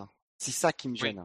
C'est surtout ça, parce qu'il y aurait pas ça. encore plus gros, quoi. Voilà, c'est ça. C'est que du coup, les, les, les motoristes vont pouvoir faire effectivement une course à l'armement, mais en, en fournissant les dernières euh, nouveautés, les vraiment le moteur le plus performant à leur écurie uniquement. Et c'est ça qui me gêne. C'est là où Ouais, la, je que- que la, la FIA, est-ce que la dans FIA une- arrive à imposer de dire non, non, vous fournissez le même moteur à tout le monde, vous, vous, faites la course à l'armement comme vous voulez, mais vous fournissez votre- le, le même moteur à, à tous vos clients. Et à, Mais qu'à- du- le même client qu'à vous-même. Du coup, est-ce que ça serait pas euh, dans, dans, dans l'idée du développement moteur, euh, ça, il vaudrait mieux pas pour un motoriste avoir justement le plus possible d'écuries avec le moteur de l'année, euh, quitte à ce que ce soit des spécifications un petit peu inférieures à celles de l'écurie euh, principale, Mhm. euh, mais pour pouvoir justement aider au développement, parce que si le développement est libre, il y aurait sans doute un intérêt à avoir rapidement énormément de données, et rapidement Alors- énormément de données, c'est avoir plusieurs peut-être écuries. C'est c'est une balance que le, le motoriste doit trouver. Après, il y a des écuries qui c'est- pourront pas se payer le moteur de, de l'année. Faut pas oublier ce paramètre-là. C'est pas forcément toujours que des raisons qui, enfin, que des choses qui vont venir euh, de, de l'écurie. Même si, normalement, avec la baisse des coûts, on devrait arriver à quelque chose. Sauf que normalement, normalement les, les coûts des moteurs sont plafonnés. Voilà, c'est vrai. Ouais, mais ils sont peut-être moins chers. Donc, Pour... Oui, ils sont plafonnés, mais ça veut pas dire qu'ils sont pas moins chers pour euh, un moteur d'une d'une année précédente. Ah non, ah mais normalement, c'est le moteur, vous pouvez pas le vendre, euh, vous pouvez pas vendre votre moteur. Vous pouvez pas fournir le- euh, un moteur à une écurie à plus de temps par an. Après, c'est à l'écurie de négocier quelle version du moteur elle a, ou elle va avoir. Et c'est là où je redoute qu'effectivement Mercedes, Ferrari, Renault et, et McLaren soient les seuls à avoir les dernières versions du moteur. Là, je suis en train de me poser une question, mais j'ai pas du tout la réponse parce qu'il me semble qu'en bah, qu'en 2015, on... il y avait des discussions justement sur 12 millions sur un moteur de l'année et euh, peut-être euh, 6 ou 8 millions pour un moteur de l'année précédente. Et euh, Je pas crois qu'on n'a pas vu passer de prix euh, sur euh, cette Ah. question-là. là. Et Après, la fourchette des moteurs de l'année, effectivement, c'est autour de 12-13 millions, mais c'est pas des chiffres officiels. Hein. Je je doute qu'on ait des chiffres officiels d'ailleurs. D'ailleurs, euh, normalement, on n'a pas de chiffres des motorisations actuelles. On ne sait pas combien elles valent exactement. On a des fourchettes, mais on ne sait Oui, oui. pas exactement le prix. C'est effectivement 12-13 millions. En tout cas, c'était ce qui avait été discuté, enfin, ce qui avait été évoqué, je crois, par Jean Todd au moment où on discutait justement de la possibilité de plafonner les coûts au tout début, quand ça paraissait être un peu lointain comme euh, euh, comme euh, comme plan. Mais c'est vrai que c'était le- c'était à peu près le tarif qui était évoqué. Euh, et ce serait pas étonnant que ce soit dans ces eaux-là de toute façon, euh, a priori. Mais je doute qu'on ait des chiffres officiels tout de suite. Mais bon, après, rien n'empêche, euh, par exemple, Mercedes de fournir son, la toute dernière version du moteur à Manor, mais pas Williams. Ah oui, bah c'est un peu ce qui s'est passé, ouais, c'est ça. ouais. Avant qu'une ma- une Manor vienne titiller une... Mais C'est vrai que le règlement donnait l'impression que le motoriste n'était pas tellement libre de faire ce qu'il voulait faire parce que il y avait cette histoire d'homologation. Donc, tu avais une unité de puissance qui était homologuée au début de l'année et cette unité de puissance, ça devait être celle dont disposaient tes clients. Mais on s'est rendu compte que finalement, l'homologation, ça, ça, ça portait sur toutes les unités de puissance. Donc, on l'a vu l'année dernière avec Manor. Bah, Manor, ils ont couru avec un moteur 2014. Mais Euh, ça ils n'ont pas une dérogation en fait pour ça? Il n'y a pas une Bah, dérogation qui a été votée bah, pour ça? c'est- C'est ça. Non, mais le problème, c'est qu'on on savait pas très bien ce que, ce que le règlement, euh, parce que c'était, je crois, dans les termes, c'était euh, une unité de puissance homologuée. Oui, C'était, Ouais, ça laissait de la place Ouais. à l'interprétation. oui, bah oui, du coup, le moteur de l'année précédente, il a été homologué par la FIA en Et C'est 2004. ça. Et, et En- voilà. en et ça 2014, oblige pas le, le maintenant, motoriste, mais- en fait. Pas vraiment. Eh oui. Mais, euh, mais voilà. Donc, euh, messieurs, on verra ce que ça donnera. hein. C'est, c'est 2017, donc euh, c'est, euh, c'est loin. Il peut- ça, ça peut encore changer. Hein. Oui, Euh, ça, je sais pas voilà. encore. hein. C'est pas Et même- fait. Hein. Ça sera. Et pour à 2016, confirmer, il, il me semble qu'il y a l'abandon des, des zones noires sur le moteur. C'est ça, tout à fait. C'est- C'est, C'est-à-dire qu'avant, on pouvait développer euh, en fonction des jetons, mais il y avait des zones qui étaient complètement gelées. Et là, on pourra développer avec le nombre de jetons qu'on veut et surtout le moteur. Voilà, cette année, il y aura 32 jetons. C'est la dernière année donc avec les jetons normalement. Et effectivement, comme tu dis, il y, a- il y a- il y avait certaines pièces en fait qui étaient gelées, qu'on pouvait plus toucher. Et ces pièces-là seront, euh, seront modifiables. Euh, alors messieurs, on va rester sur ce, sur, sur ce groupe stratégique, cette commission F1, parce qu'il n'y a pas que ça, il n'y avait pas que sur le règlement 2017 qui nous ont et sur la question des moteurs qu'on a eu des informations. On est, alors c'est un peu plus secondaire, hein, on va pas, on va pas se le cacher. Euh, n'importe quoi. Trois, trois choses ont été évoquées, effectivement. La première, c'est la possibilité, parce que c'est vrai que la Formule 1 a besoin de ça, la possibilité d'élire euh, le pilote du jour après chaque Grand Prix et le meilleur dépassement. Voilà, donc ça, alors, ça, ça, ça, ça fait partie des choses qui ont été évoquées. Euh, bon, on va s'arrêter là-dessus déjà. Ça serait, alors, visiblement, par l'intermédiaire des réseaux sociaux, on sait pas bien comment, on sait pas bien trop, mais ça serait peut-être pour cette saison déjà. Euh, je sais pas, messieurs, vous en pensez quoi? Ça vous, ça Je vous inspire rien à battre. Très bien, je, Oui, ça oui, m'étonne je- pas. c'est c'est super important, mais, mais c'est bien. Je trouve ça intéressant, quoi. Il, il commence à faire la démarche d'aller un peu sur Internet, de, de changer un peu de communication. Ah ça oui, ça on peut pas leur reprocher. Donc, même on le voit, on le voit sur le compte Twitter de Formula One. euh, ils font des petits votes, ils font des sondages, ils faisaient des rubriques là pour élire la meilleure course de, du Grand Prix sur les quatre euh, précédentes éditions, des trucs comme ça. Je, mais je trouve ça intéressant. Après, c'est vrai que pff, ça sera bien les deux trois premiers Grands Prix parce que c'est nouveau, etc. Mais après, on va, ouais, Après, ça va devenir les- banal. Les petits sondages qu'ils font sur Twitter, c'est euh, selon vous qui marquera le plus de points entre Ricardo et Gviat cette année? Euh, Est-ce qu'avec un outil comme ça, il n'y aurait pas mieux à faire justement euh, que de faire des Ah, petits mais- sondages comme ça? Euh, mais- Par exemple, mais il faut bien les. Ouais, non, mais Part de loin. Hein. Ouais, je sais, mais tester par exemple les nouvelles euh, réglementations ou demander l'avis. Euh... Non, Oula, mais c'est oula, pas- oula. Non, non, c'est pas ce que je veux dire. Pas, pas forcément tester, mais euh, demander l'avis un peu aux fans sur. Euh, Prendre la voulez des pneus température. plus durs, des pneus. Ouais, voilà. Ouais, sur, Ouais, sur mais- des vrais sujets, quoi.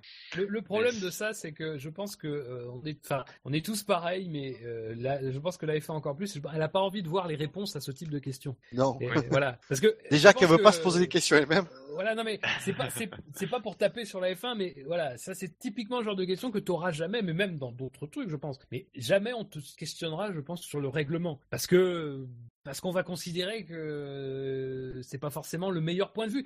Mais d'ailleurs, on l'a vu parce que, alors je me souviens plus exactement pour quelle raison euh, on s'était fait la remarque, mais sur le, le, le, le sondage qui avait été fait, organisé par le GPDA, euh, si je me souviens bien, il y avait des propositions qui étaient contraires l'une à l'autre. Euh, bah, typiquement, voilà, le problème c'est que effectivement, on voudrait tous euh, une F1 idéale, mais parfois, malheureusement, c'est pas tout n'est pas compatible. Alors, je sais plus exactement, c'est là, c'est l'info à moitié, comme dirait l'autre, mais voilà, c'est il y avait quelque chose qui se contredisait dans les différentes euh, envies des votants. Euh, mine de rien, c'est pas facile de faire la synthèse de ce qui, de ce que tout le monde veut. Euh, les intérêts sont divergents, et c'est bien d'ailleurs le problème de ce système-là. C'est parce que tous les intérêts sont représentés, c'est très difficile d'avancer. Euh, mais voilà, après, c'est vrai que élire le pilote du, du Grand Prix, le meilleur dépassement, bon, c'est-à-dire si c'est à peu près comme les trophées DHL, bon, ça va pas non plus nous accaparer énormément de temps. Euh, J'ai vu qu'apparemment aussi, il, peut, il, peut- il prévoirait de faire un trophée pour le, les, les aérostands. Oui, Changement de Tout à fait. Qui existe déjà. Oui, non, mais du coup, ce serait un trophée officiel, quoi. Ouais. Ce serait pas le truc DHL euh, de tout le monde. se Bah, c'est ça le truc, c'est qu'en fait, euh, on sait pas trop comment ça se ferait, mais il y aurait une espèce de remise de trophée un peu solennelle, quoi. C'est ça, ça l'idée. Mais pour les, pour les mécaniciens, je trouve ça bien. Ce serait sympa, quoi. De les mettre un peu en valeur, euh, Ouais. que ce soit pas toujours le pilote qui soit sous les, sous les, sous les feux des projecteurs. Ça fait toujours une petite motivation. Et ça fait. Ouais, c'est surtout que c'est pas une motivation, c'est surtout que derrière, ça fait plaisir pour un travail bien réalisé, quoi. C'est. Oui, mais c'est c'est tout, Enfin- tout est lié. On, on va les reconnaître un peu C'est plus dans leur boulot, donc forcément ils vont Ouais. s'impliquer un peu plus, etc. C'est- Ça, ça aussi de- un bon de moyen pour améliorer tout ça. S'impliquer. Tu me diras, la safe serait capable de le filer, elle serait, ca- elle serait capable de le filer, le trophée à l'écurie qui a fait le plus de release, quoi. Oui. Ouais. Mais euh, non, moi, alors, si tu veux, quand je dis que ça ne m'intéresse pas, ce- ce- cette histoire des élections de meilleur pilote, euh, meilleur dépassement, à chaque course, mais parce que il y a tellement de choses à faire à- à- à- comme avec l'outil internet pour la F1 que c'est pas par ça que tu commences. Commencer déjà par, par mettre un vrai community manager sur les, les- les comptes des réseaux sociaux de la FOM, qu'elle utilise vraiment ces réseaux sociaux, euh, les réseaux sociaux. Il faudrait aussi qu'elle débride les, les- les restrictions mais hallucinantes, ne serait-ce qu'au niveau des écuries pour communiquer, parce que les écuries pour communiquer sur la F1, mais c'est dingue. Par exemple, je crois qu'elles n'ont pas le droit de montrer une F1 qui roule à plus de 50 km heure dans leur pub. C'est-à-dire que Mercedes, ils veulent faire une pub avec une F1, elle, elle peut pas rouler à plus de 50. Il y a un problème dans l'énoncé. Hein. C'est moins vite que dans les stands. Hein. C'est les, les, les- pareil, les, les Par contre, Honda, ça les arrange. Non, mais Honda Honda, c'est surtout, c'est, limite à 50. oui, non, mais so- Honda, c'est pas, c'est pas 50 km heure, c'est 50 km, la limite du. Mais par exemple aussi, c'est les, euh, j'ai vu un truc, c'est les circuits qui payent des fortunes pour accueillir les courses. Ils n'ont pas le droit d'utiliser des images, des vidéos Ouais. pour promouvoir, pour, pour faire la pub de la course, quoi. C'est C'est hallucinant. absurde. Bah, c'est pour C'est pas. euh, absurde. Oui. oui, mais ça, à limite, mais ça, le, le- le problème, c'est. Mais punaise, et qu'ils se mettent d'accord, qu'ils fassent une banque d'images euh, Oui, mais... pour, pour les circuits, qui viendraient pas, si tu veux, trop en, empiéter, je sais pas, sur d'autres plates-bandes, mais à un moment donné, il faut, Mais- faut qu'ils arrivent à, à concilier un peu tout. Oui, mais après, s'étonne que c'est- les mecs viennent pas sur les circuits. Tu m'étonnes si t'arrives pas à faire de pub. On te répondra du côté de la FOM, tout simplement, c'est de dire bah, que ce, ce- cette manière de fonctionner là, qui est la manière de fonctionner euh, depuis euh, voilà depuis 30 ans, euh, c'est que ça a permis de créer, enfin de faire de la F1 un produit premium, un produit qui euh, qui garde sa valeur malgré tout et qui aujourd'hui fait des bénéfices euh, records rien que sur euh, les Alors- droits euh, commerciaux. Et, et C'est là que la Euh, juste- FOM, j'ai envie de leur dire, allez voir, allez prendre des cours chez Apple. Ne faites pas chier, allez prendre des cours chez Apple. Non mais après, moi je, moi j'entends très bien et je suis le premier à dire euh, et c'est même c'est même assez euh, c'est toujours assez frustrant de se dire que qu'on peut pas reprendre des vidéos sur des sites euh, que ce soit sur le site du SAV ou d'autres sites d'information, on peut pas reprendre d'images parce que eh ben parce qu'on va tout de suite être sous le radar, on va se faire prendre voilà, on va se faire taper sur les doigts par la FOM parce qu'on utilise des, des images de la F1 alors que ben, on est quand même les meilleurs ambassadeurs chacun à notre niveau de la Formule 1. C'est-à-dire si on n'était pas là pour en parler, euh, la F1, euh, il y aurait sans doute moins de personnes qui la regarderaient. Mais en même temps, on peut pas malheureusement lutter contre un système qui bon qui s'ouvre quand même. Faut pas non plus euh, que voir le négatif. Depuis depuis euh, deux trois ans, on a une ouverture sur les réseaux sociaux. On a le droit à des vidéos. Alors elles sont courtes, c'est sûr, c'est frustrant quand même, mais c'est des vidéos. C'est parfois des images qu'on n'a jamais vues. C'est des images inédites. Donc faut pas. Ça s'ouvre progressivement. C'est sûr qu'avec la direction actuelle, ça sera difficile, mais c'est toujours très frustrant euh, de pas pouvoir partager finalement le, qu'on aime de visu parce que ça reste un sport qui qui se regarde, euh, qui s'apprécie en se regardant, même quand il n'y a pas de spectacle, il peut s'apprécier en se regardant, et on peut pas le faire dans les conditions actuelles. Mais en même temps, ben, ça fonctionne. Ce système-là, même si on perd des spectateurs, même si on perd des téléspectateurs, même si on perd des spectateurs, eh ben, ça fonctionne malgré tout. Ça permet toujours à la femme de faire son beurre sur euh, ces droits-là, et ben voilà, on considère que ben, euh, tant que ça fonctionne de cette manière-là, je pense qu'il n'y a pas un sentiment énorme, euh, enfin en tout cas une envie énorme de pousser vers autre chose. Quand on regarde par exemple les sports américains qui sont très très libéraux sur cette question, euh, pendant la course qu'ils sont en train de diffuser, ils diffusent eux-mêmes des, des, des, des ralentis, euh, enfin des longues vidéos même de, de- d'incidents, ils diffusent parfois euh, quelques jours après la vidéo en entier. Voilà, la F1, c'est pas du tout le, le- le parti pris. Mais il y a un moment donné, quand euh, le- les téléspectateurs finiront par vraiment beaucoup baisser, il faudra faire quelque chose de ce côté-là. c'est mais sûr. ce sera trop tard. Ce sera peut-être dans la tard, dans la réaction. Ce sera trop tard. Ils anticipent Le pas. problème aussi. Oui, c'est c'est pour ça que moi ça m'énerve, c'est que ça va pas si vite. Parce que je sens qu'on arrive, qu'on la pente, on commence à attaquer, elle est savonneuse. Et, Mm. et c'est ça qui m'inquiète. Parce que t'as- le, le, le système il va bien tel qu'il est actuellement, tant que les revenus de la F1 sont aussi élevés. Le jour où ils vont perdre 200-300 millions de revenus par an, ça va vite faire, euh, ouais. ça va faire effet boule de neige, hein, et ça va aller vite. hein.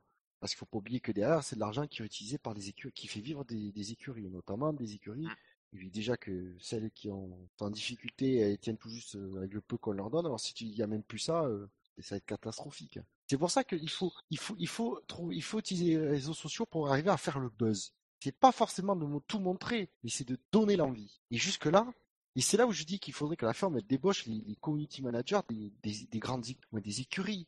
On, les voit les mecs, ils sont super forts sur les réseaux sociaux. Ils arrivent, ils se, ils gentiment entre eux. On l'avait vu à, Austin, je sais plus, euh, je sais plus à un moment, il y, en avait un qui avait posté une photo avec Bernie, machin, les autres, ils s'étaient, ils mais je sais pas, ils, se disaient mais tu prends, ça va pas, tu, es fou. Je trouvais ça génial, quoi. Il y avait une vraie interaction euh, sur les réseaux sociaux avec entre les marques et, et je trouve, ouais. Et la femme fait pas, elle est trop sérieuse dans sa communication sur les réseaux sociaux. Alors que justement, c'est là où elle pourrait avoir une communication débridée. Pas complètement non plus, mais du coup, pour, pour donner l'envie, justement, c'est ça qui fait un truc quand il y a un truc qui quand on te parle d'un truc, euh, ça te fait rire, ça, du coup, tu as peut-être envie de t'intéresser un peu plus. Tu as peut-être au moins avoir le réflexe d'allumer la télé. C'est déjà un bon pas. Moi, c'est de l'espoir, ça me donne de l'espoir. Je dis qu'ils ils commencent à s'y mettre, c'est des balbutiements, mais au moins, ils, ils commencent à y réfléchir. Au, au Et- moins, et- c'est déjà une grande avancée pour eux, quoi. Sur l'histoire du pilote de la, sauf que c'est- le pilote de la course, euh, il me semble qu'avant de passer au nouveau site qu'ils ont actuellement, sur leur ancien site, il y avait un petit truc, mais tout en bas de la page d'accueil, à gauche, dans un petit coin. Ça faisait 2 cm par 2 sur l'écran. Et euh, il, nous, il nous demandait de voter pour le pilote, euh, pour le pilote, euh, le meilleur pilote de la course. Mais euh, il y avait trois réponses disponibles et c'était un tout petit sondage, euh, mais vraiment au fond, fond, au fin fond du site. Le pro- Alors, le truc, c'est que c'est quand même une- il y a une chose qu'il faut être conscient, c'est que c'est pas la femme qui va, le- qui va le, qui fait de son initiative. C'est les, les patrons d'écurie qui poussent à mort pour avoir ce genre de truc. Ah, Bah, si, si, si, d'un ouais. côté, Oui, oui, oui, non, pas non, beaucoup de mais- com là-dessus Ouais, non plus. Hein. Et disons que c'est un effort, quoi. Il, il- C'est il tente truc quelque chose. je crois Ben, que c'est ça le. Je pense qu'il, oui, mais je pense que c'est euh, pour faire céder, pour ouais. Ils trouvent un coup- euh, une astuce pour le vendre à la femme, quoi. C'est l'idée des trophées. Mais ce qui les intéresse surtout, c'est les votes sur les réseaux sociaux. C'est ça qui les intéresse. Mm. Et t'inquiète pas que ça, en deux semaines, le problème technique, il est réglé. hein. Ils ont trouvé la solution. hein. Ils sont tous d'accord. hein. Enfin, en tout cas, t'as- on en parlait euh, pour, euh, pour cette saison, à voir si ça sera mis en place concrètement. Euh, bon, c'est pas non plus quelque chose qui est très difficile, je pense, à mettre en place, mais si Ouais. ça implique euh, quelque chose dans le protocole, ça reste quelque chose à, à quand même essayer de caser, Mais- qui sera pas forcément facile. Donc, euh, Mais si ça reste du protocole, ça va pas forcément intéresser. Il faudrait qu'il y ait un enjeu derrière, comme avec le fan boost en, en Ouais, Formule 1 problème, c'est par que si exemple. c'est pas protocole, comment on le voit et comment on s'y intéresse au final? Parce que moi, moi Oui, non, mon non, problème, c'est que j'ai pas envie que ce soit quelque chose de très protocole parce que très sincèrement, ce genre de truc, ça me gave à un point assez infini. Donc, euh, je- euh, j'ai pas envie qu'on qu'on arrive. euh, tenez, euh, machin, euh, vous êtes meilleur pilote de, de la course. Qu'est-ce que vous pensez, machin Bon, enfin, moi, ça me fait pas rêver, quoi. Enfin, que t'as un podium avec les trois me- les trois premiers de la course. Bon, j'ai pas envie de voir le mec qui avait terminé sixième. Enfin, enfin, un Même peu. si c'est Lewis Hamilton qui a rude, terminé mais- sixième. Mais, mais même, c'est pas ça. Le truc, c'est que Déjà, moi, j'y crois moyennement, pour être tout Le- à fait le- franc. pour moi, que- le meilleur, il est premier. Mais euh, oui, mais c'est presque ça. Euh, bon, on Le dit plus- ça, ça limite- fait ça fait des années qu'on fait un classement euh, parallèle. Donc bon, vrai ça fait. Mais bon, voilà, nous, on, on c'est comme ça. L'idée, c'est de partir comme ça. Mais je sais pas, moi, la F1, ça me semble. Euh, Enfin, pour moi, j'ai toujours trouvé les, les trucs genre les- le trophée DHL du mec qui a fait le plus de pole position. C'est complètement ridicule. Enfin, l'année dernière. On n'en euh, parle c'est- jamais. Hamil- Mais non, mais les dernières Hamilton l'a eu. Bon bah voilà, euh, il a dit le premier truc qu'il a dit quand il a reçu, c'est oui, bon, m'en fous, je veux le vrai, je veux le vrai, je veux le vrai titre. Et puis Rosberg Bah oui. quand il l'a eu en 2014, bon, mais il devait se dire ouais bah c'est cool, ça voilà, ça a calé deux bouquins sur l'étagère et puis on n'en parle plus quoi. Euh, bon. pff, Je sais pas. Et puis à la fin, on dit quoi? On dit euh, oui. Alors le, euh, tiens, Verstappen a été celui qui a remporté le plus de, de, de, de titres de meilleur pilote du jour. Bon bah d'accord, c'est bien. Ça lui fait quoi Un point de plus? Euh, Il gagne de l'argent, son point en, je sais pas, son point en chocolat. Je sais pas. non mais c'est, enfin je sais pas. C'est. À la limite, le, à la limite, voter pour le plus beau dépassement de la course, bah ouais. Oui, mais c'est ça. Mais à la limite, ça, d'accord, parce que Ouais, encore. bon. Et encore, est-ce qu'on a vu tous les dépassements? Parce que moi, je. Ouais. je- Ah non, mais peut-être que du coup, ça obligerait. Non, non, mais peut-être que du coup, ça obligerait la, la, la femme à avoir une bonne réalisation. Ouais, mais ouais, non. ouais. On peut toujours rêver non. quand même. Le trophée du meilleur réalisateur de la femme. Euh, non, non, mais. Non, non, Jérôme mais-. Personne. Je reviens sur un truc. Par exemple, l'année dernière, je sais pas vous, mais le, mais le dépassement de l'année pour la FIA, ça a été le dépassement de Verstappen sur euh, Nasser euh, euh, à Blanchimont, ouais. à Spa. Bon, est-ce que, je, je remets pas en cause, bon, même si c'est quand même un dépassement qui est fait, c'est une manœuvre qui est, qui est illégale. Euh, bref, je remets pas en cause ça. Mais est-ce que c'était vraiment le plus beau dépassement de la saison? Est-ce qu'on est, est-ce qu'on était en capacité de vraiment juger? Mais parce que Et- c'est, mais parce que c'est la FIA qui a voté. Oui, bah, ça a fait. Mais c'est pour ça, là, pour une fois, on demanderait l'avis aux gens. Moi, ce que je pense, c'est que ça amènerait plus de frustration que de bénéfices, mais bon. Sauf que là, ce serait un truc voté par les, euh, les, les, les fans. Oui, oui, bah. Ça, ça pourrait du coup être, peut-être qu'en coup, on aurait des, des résultats euh, sensés, pour une fois. Peut-être. non, hein. tu sais bien que non.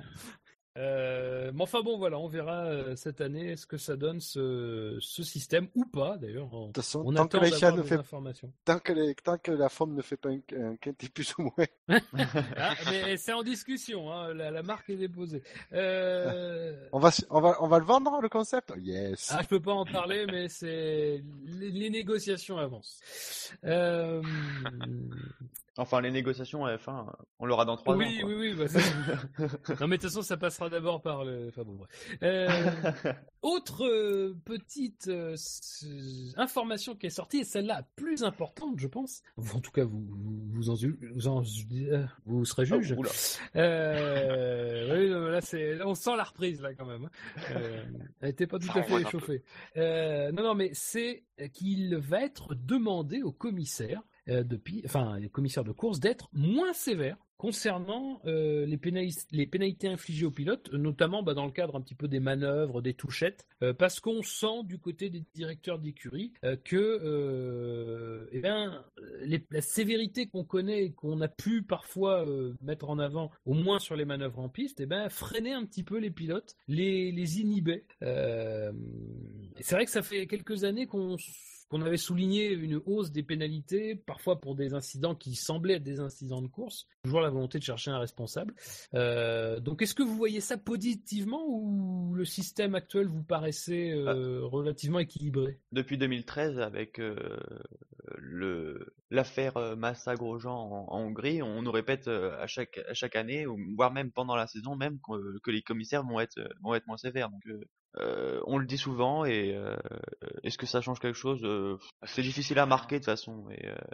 Il y, a- a a rien de concret. C'est, encore du jugé ça. On, va juste pousser les limites, mais on, on met pas noir sur blanc. Et ben, si tel pilote il touche en, en venant par derrière, il accroche un pilote comme ça. Si on, on dit pas avec des faits, avec des, exemples que telle action c'est tant de, secondes de pénalité, c'est un drive fou, ça sera toujours au jugement du, du commissaire. Ça changera rien. C'est juste que les limites seront un peu repoussées, donc on aura encore moins de pénalités, mais on aura toujours autant de disparités, quoi. Ça changera rien. Tant qu'on n'a pas défini un barème écrit noir sur blanc, qu'est-ce qui est pénalisable ou non, on ne pourra pas y faire. Ou alors mettre un seul commissaire qui est valable toute l'année plutôt qu'avoir un commissaire par Grand Prix. Là, peut-être qu'on aurait quelque chose de mieux, mais ça changera rien. un commissaire Je pilote. je vois pas l'intérêt. Alors je comprends que les écuries le veulent, mais bon, ça changera rien. Quoi. Moi, à mon avis, c'est que avant de t'attaquer, de, de proclamer quelque chose comme ça, il devrait réveiller les commissaires qui dorment, en- qui dorment en Mhm. cabine et qui soient plus const- et qui soient constants sur toute la saison. Et donc, en introduisant une équipe de commissaires qui sera sur toutes les courses, il sera la seule, toujours la même, qui jugera les incidents. Voilà. Peut-être que là, peut-être que, mais déjà, peut-être que là, les, euh, les pilotes diront, ok, la sanction, Oui. si tu veux, ok, j'ai merdé, euh, voilà, c'est parce que ici ça se reproduit, eh la même sanction sera appliquée à un autre, pi- euh, à un autre pilote qui aura fait la bourde.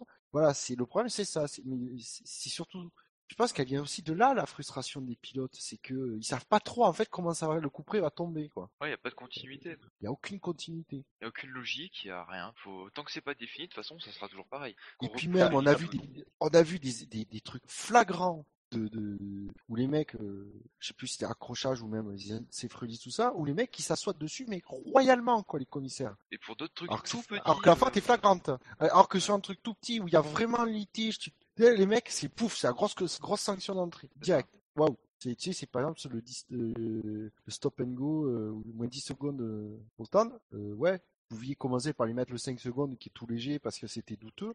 Non, l'autre qui, arrive à, qui de 100 mètres derrière, qui rate son freinage, qui harponne le mec devant. euh, non, non, c'est un incident de course. Ouais. Ouais, c'est vrai qu'il y a, peut-être un manque de régularité, mais les accrochages, euh, sans parler des, euh, des stop and, des, pas des stop and go, des unsafe release, les accrochages en piste, euh, c'est difficile de mettre un barème dessus parce que chaque accrochage est, est unique et ça doit être Ouais. jugé au, Oui, au par- et au oui. cas par cas.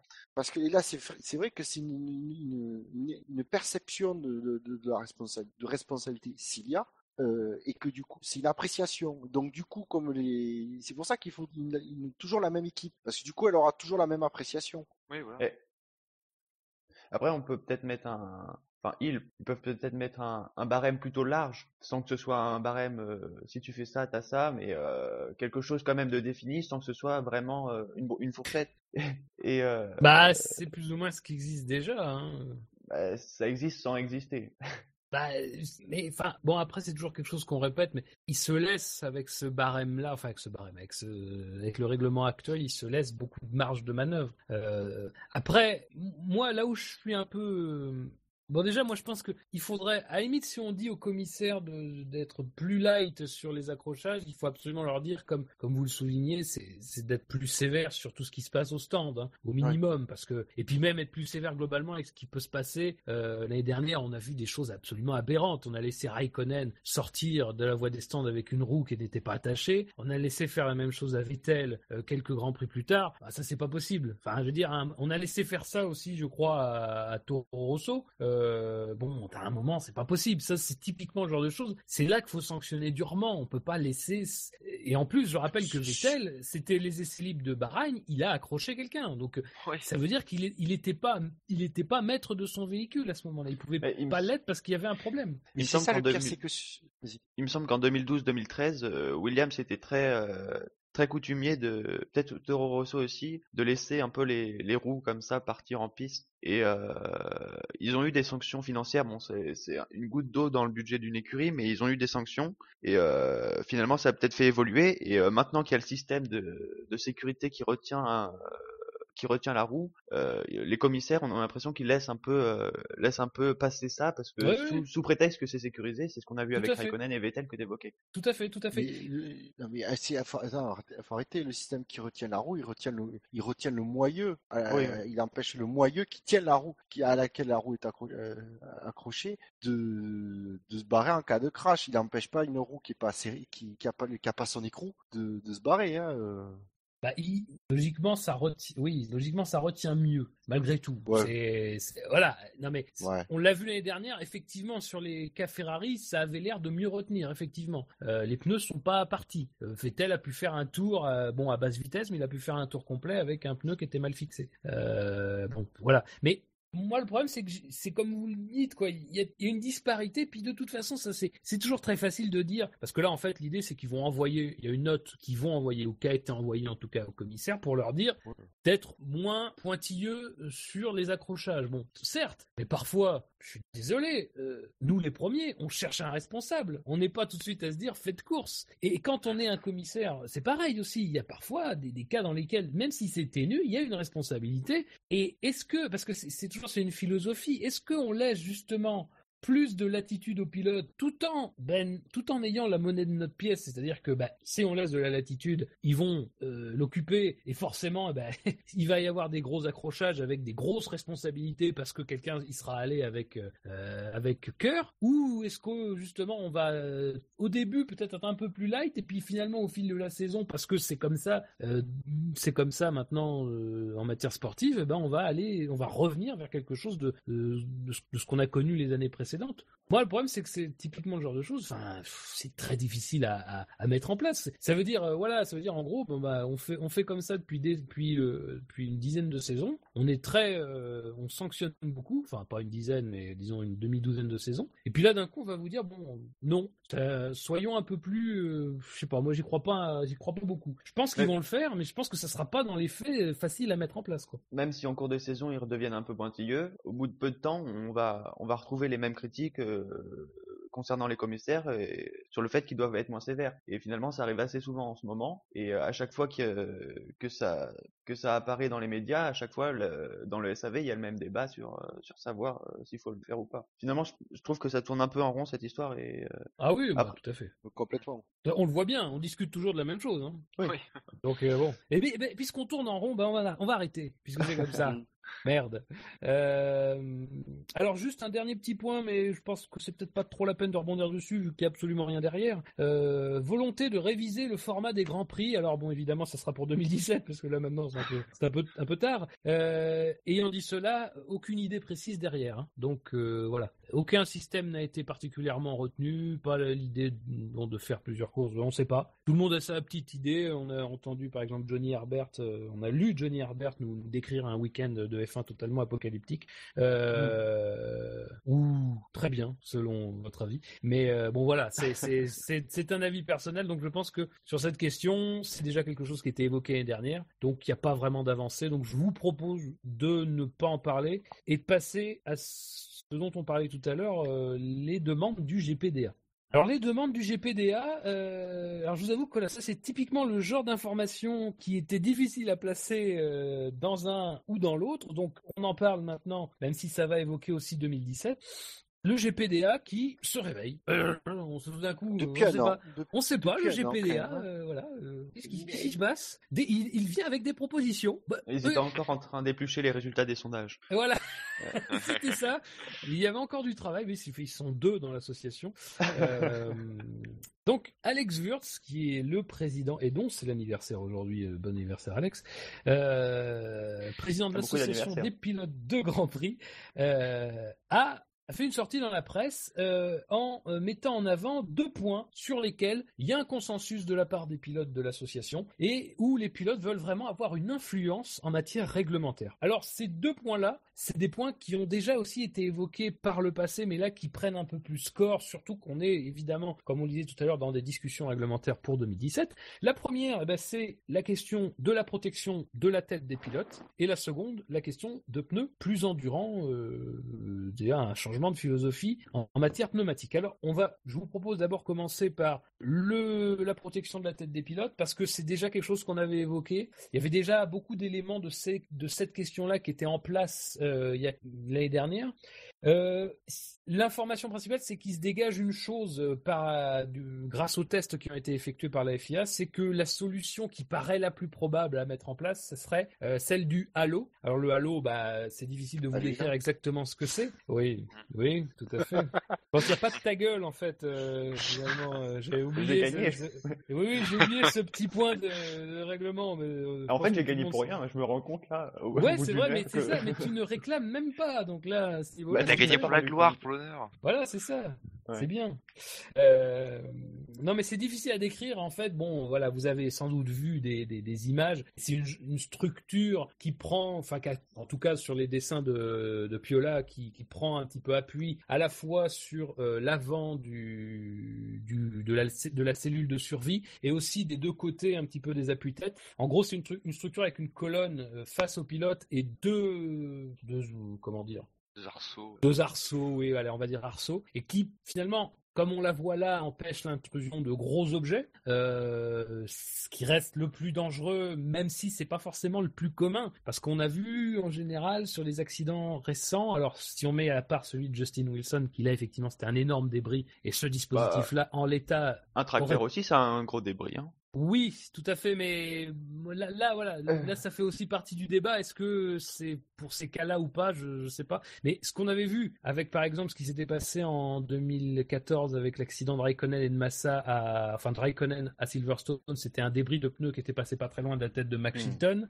C'était ben, bien sûr en 2009, évidemment, le, le, le, le, Le ressort. le ressort voilà dans la dans le casque de Massa et puis même cette année enfin 2015 qu'on avait vu le la, la Ferrari de Raikkonen qui était euh, passée très proche du casque d'Alonso. Ce serait bon même si voilà effectivement là c'est un gros débris puisque c'est une Formule 1 euh, mais voilà ça serait dans ce cadre là que que il y aurait cette réflexion là et on a une véritable poussée des pilotes pour que ce soit introduit le plus rapidement possible d'autant que les tests ont été visiblement concluants. Alors malgré tout il reste des des problèmes assez importants hein, le problème de la visibilité parce que sur les schémas qu'on a, il y a effectivement un gros problème, c'est qu'il y a une colonne qui se met en plein milieu du champ de vision des pilotes. Donc voilà, ça, ça fait quand même partie des, questions qu'on va se poser. Est-ce que on aura, parce que on se souvient que certains éléments aérodynamiques avaient été interdits par le passé à cause de leur euh, du potentiel, enfin de la potentielle gêne pour le pilote. Bon là, pour le coup, euh, le dessin qu'on en a, euh, voilà, on comprend bien qu'il faut bien une structure qui prenne appui pour que ça soit solide, mais ça reste quand même une structure qui sera dans, dans le champ de vision du pilote. Au champ de vision aussi au-dessus, puisqu'il y aura quelque chose qui viendra boucher euh, le, en hauteur. Donc ça, ça fait partie des questions qu'on se pose. Euh, L'implémentation aussi euh, de, ce système sur le châssis, ça reste à, régler. Et aussi bah, les questions bien sûr liées au poids, parce que c'est quand même une structure qui pèsera un certain poids du fait de sa solidité. Donc on risque d'alourdir les F1. Et si c'est mis en place en 2017, il y aura aussi le problème des pneus qui seront eux aussi bien plus lourds que qu'en 2016. Donc voilà, il reste quand même tout un tout un panel de questions à, à évoquer. Mais 2017, c'est l'objectif. On, entend par la voix de, de des, des représentants que a priori, en un an, on peut avancer euh, quand même sur le dossier pour pouvoir euh, comment l'introduire en Formule 1.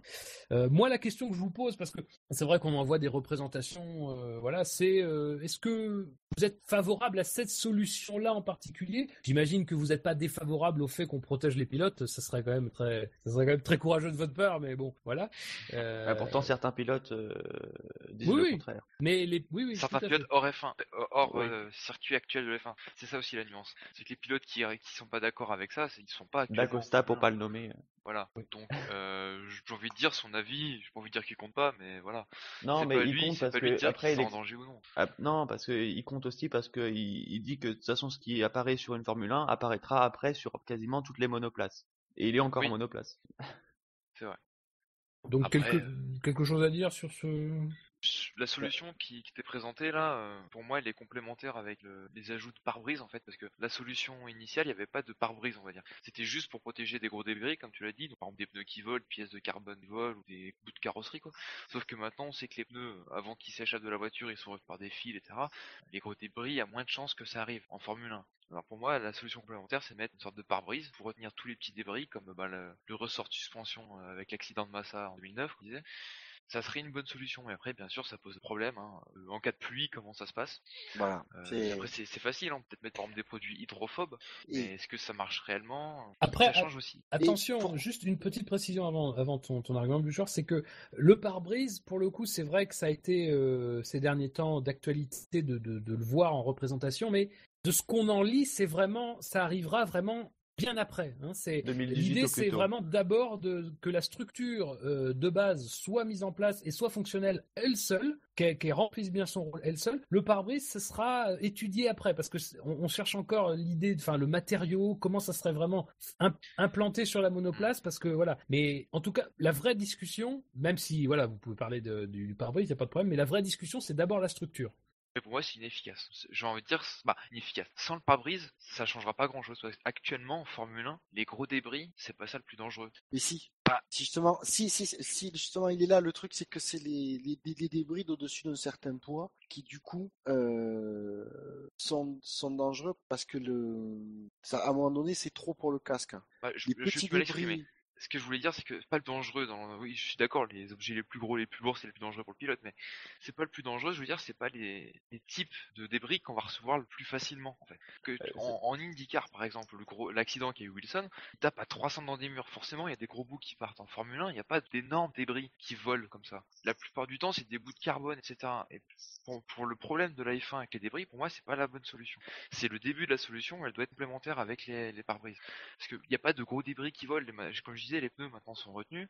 Et avant d'avoir un gros bout de carrosserie qui s'envole à 3 mètres de haut, euh, A- Après, euh, pas souvenir d'avoir eu un gros, une frayeur dans les années récentes. Quoi. je, je, je suis, je suis d'accord avec toi parce que c'est vrai que euh, on prend le cas de l'IndyCar, c'était une course sur ovale et effectivement les courses sur ovale, l'IndyCar c'est très spécifique parce que forcément bah, tu es en circuit encore plus fermé qu'un circuit normal et malheureusement le débris, bah, c'est les lois de la physique, il va revenir vers l'intérieur de la piste donc il risque. Euh, effectivement en F1 c'est moins risqué de ce côté-là malgré tout. euh, la vision, c'est vraiment la vision est beaucoup plus globale. Il faut que ce soit capable de supporter une voiture, le choc avec une voiture. Donc euh, voilà, comme disait Bûcher, il y a quand même un intérêt parce que le gros débris, même si effectivement, euh, comme ça, euh, on n'a pas forcément en tête euh, d'accidents similaires, même si Chilton s'était pas passé très loin de, en 2014. L'accident de Massa, effectivement, c'était un petit ressort qui faisait même pas un kilo. Il faisait un kilo. Ouais, voilà, c'est ça, qui faisait un kilo. Bon, c'était pas non plus, c'était pas un énorme débris, mais j'ai presque envie. De toute façon, ça c'est le genre de truc. On espère que ça ne servira jamais, parce que c'est Oui, oui, c'est ça. le très rare en Formule 1 quand ça arrive, malgré tout. euh, voilà, mais bon. On n'est pas à l'abri, le système de pneus est quand même loin d'être infaillible, hein, malheureusement. hein. C'est Oui. euh, c'est vraiment pas. euh, Ouais. Ça marche, ça marche un peu, mais c'est pas non plus très décisif hein, dans un accident violent. Euh, sur le halo lui-même, bon déjà, comme tu dis, on est tous d'accord pour mieux protéger le pilote. Sur le halo lui-même, euh, je pense que c'est c'est pas l'idéal. Je suis d'accord avec euh, avec Quentin là- là-dessus, c'est pas l'idéal. Je parle juste le halo sans le, pare-brise parce que le pare-brise complexifie énormément la solution. Mais commencer et pour une fois, je trouve que là il y a une bonne idée, c'est de dire ok, on le, le, le halo, je pense pour le, il a, il a un consensus maintenant en F1 en disant c'est pour le moment c'est la meilleure solution qu'on a trouvée, qui a moins de, le, moins de, de, contraintes, euh, notamment au niveau visibilité. Euh, même si ça va un peu gêner, je pense que les pilotes euh, vont vite vont vite s'habituer et que ça gêne pas tant, tant que ça la visibilité, que c'est pas dangereux de, pour la visibilité. Après, il y a les, problèmes techniques d'implantation, mais ça, je fais confiance entièrement aux ingénieurs pour trouver des solutions, euh, des solutions adéquates. Et après, de dire, voilà, une fois qu'on a implémenté ça, on verra comment on avance. Mais moi, je suis d'accord. Et je trouve que pour ça, le GPDA pousse beaucoup, ce qui est étonnant. Et finalement, c'est là où tu te rends compte que d'avoir un président du GPDA qui n'est pas un pilote en activité en F1, mine de rien, bien. Après, euh, je sais pas si, si c'était un ancien membre de la F1, est-ce qu'il aurait Alors, pas eu la même idée? Je sais pas. Ça, c'est aussi compliqué à juger. Non, ce qui, est- ce qui, là, ce que je veux dire, c'est que le, le fait qu'Alexander Wurz ne soit pas un pilote de la, du plateau de la F1 actuellement, ça veut dire qu'il n'est pas lié à des contraintes, à, lié, euh, au- à l'agenda de son écurie. Il n'est pas lié, euh, il n'est pas dans la vie tous les jours, euh, s'il est pris par les courses, tout ça. Donc, il a un peu plus, déjà, il a un peu plus de temps. Et voilà, il est, il est plutôt indépendant. Et je pense que de l'avoir en tête qui mène euh, pour défendre ces idées-là, c'est bien. Surtout que quand même derrière, si je dis pas de bêtises, le vice-président, c'est euh, ou le secrétaire du, c'est Vettel. Je crois qu'il y en a plusieurs. Euh, y avoir Vettel, Button. Ouais, Button aussi. euh, Et, et je trouve que c'est- et c'est les pilotes qui, euh, qui vraiment se sont- en tout cas Vettel c'est quelqu'un, on le sent tou- toujours, il se sent concerné par ces questions et euh, c'est des sujets qu'il n'hésite pas à aborder.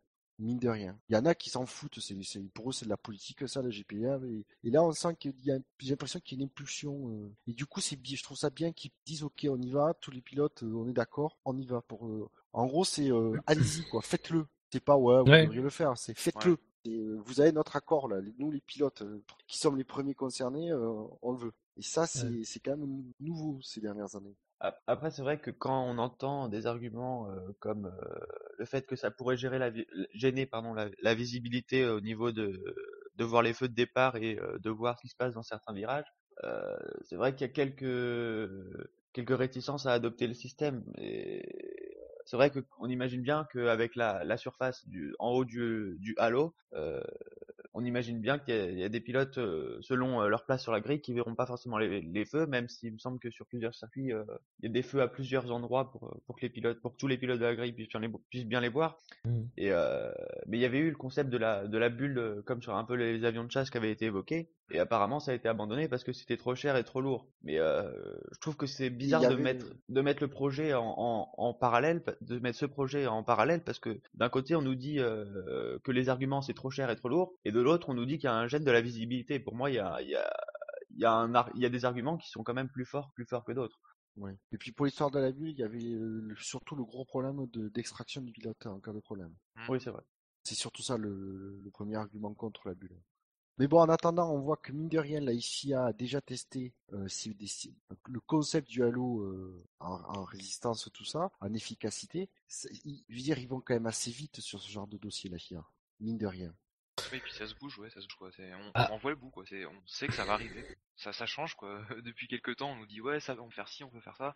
On va, on- bah, encore, on en parlait au début de l'émission. On va améliorer les voitures de 5 secondes au niveau rapidité et tout. Au final, on va descendre à 3. Là au moins, on a annoncé qu'on va avoir un truc de sécurité. On l'a annoncé, on va le faire. Peut-être pas pour 2017 parce que ça fait peut-être un cours, mais 2018, c'est, c'est sûr quoi, ça va être là. Et là, on est sûr que ça va arriver, que ça, ça aura un effet, un bon, un bon effet. Bah, en tout cas, vous l'attendiez, mais la réunion du 11 février devait, euh, devait euh, comment dire, permettre de tracer les grandes lignes de la mise en place de, ce, de cette protection. Mais là, bon, comme vous le savez, on n'a toujours pas de retour sur cette question. Donc on verra peut-être dans quelques jours si euh, on a de plus amples informations. Mais comme comme c'est lié à la sécurité, on peut le, le mettre en place sans unanimité après le 1er mars, non? Oui, Exactement oui, ce que j'allais oui, dire. tout à fait, tout à fait. Mais ce c'est c'est surtout Comme les le questions techniques hein, qui, qui posent problème. Sur le, Oui, sur la encore- volonté, tout le monde veut le faire. euh, voilà, il y a vraiment une grosse poussée. euh, et puis c'est pas quelque chose sur lequel euh, on, je pense, il y aura des oppositions euh, Ouais. très franches de la part. Ça peut être sur la façon de faire, je pense, parce que voilà, tout le monde n'aura pas la même idée. Déjà ça, ce concept de halo, c'est surtout quelque chose qui avait été poussé par Mercedes. Euh, Poussé- non, mais je... pousser, je sais pas. Là, non, non, parce enfin en que tout cas, tu c'est dis une pousser, proposition de c'est- Mercedes, en tout cas. Voilà, c'est une proposition de Mercedes qui est l'idée. Parce que quand tu dis pousser, on sent, on sent pas, on dirait pas ce qu'il y a un agenda politique derrière. Non, a- non, non, non, non, mais C'est pas- pour ça que non, c'est vrai- ouais, c'est une idée de Mercedes qui a soumis que, et que voilà, c'est c'est bien. Il y a une Ouais. idée euh, soumise par une écurie, c'est testé euh, par dans le labo- le laboratoire technique de la FIA. euh, qui finit, mais c'est dommage d'ailleurs que la FIA communique pas plus sur tous ces trucs, avec des tests qu'elle fait euh, pour montrer Ah, communique bosse. un peu, elle Parce que communique un peu. Elle avait mis des vidéos à une époque. Ouais, mais c'est c'est trop rare, hein, parce qu'on sent que depuis de rien, tu te dis, c'est là euh, quand ils ont mis les vidéos, tu te dis, mais en fait, ils, ils ont testé, ils testent plein de trucs, euh, machin.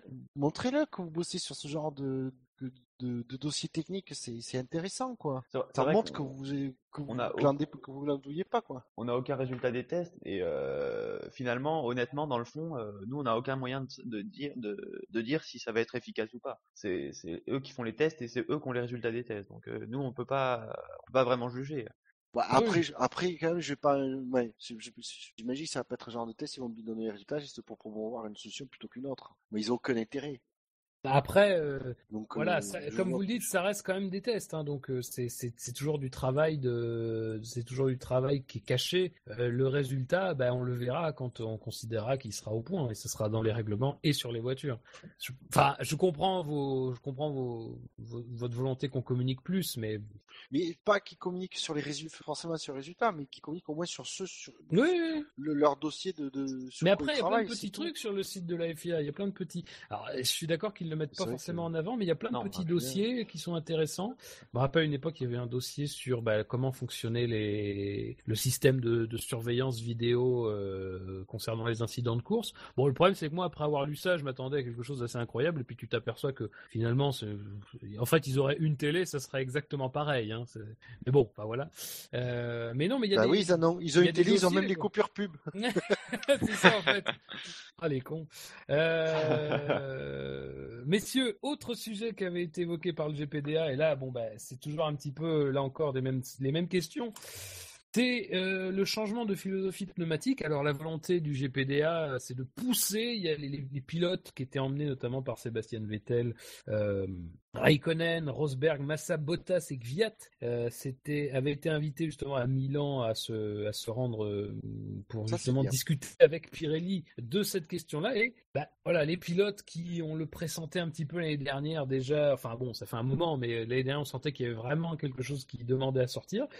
Et ben là, Oui, c'est la soupape qui allait dégoupiller. bah c'est ça, voilà. On, on sentait qu'on était arrivé à un point de rupture. On avait demandé aux pilotes de se taire d'ailleurs parce qu'on sentait que c'était proche.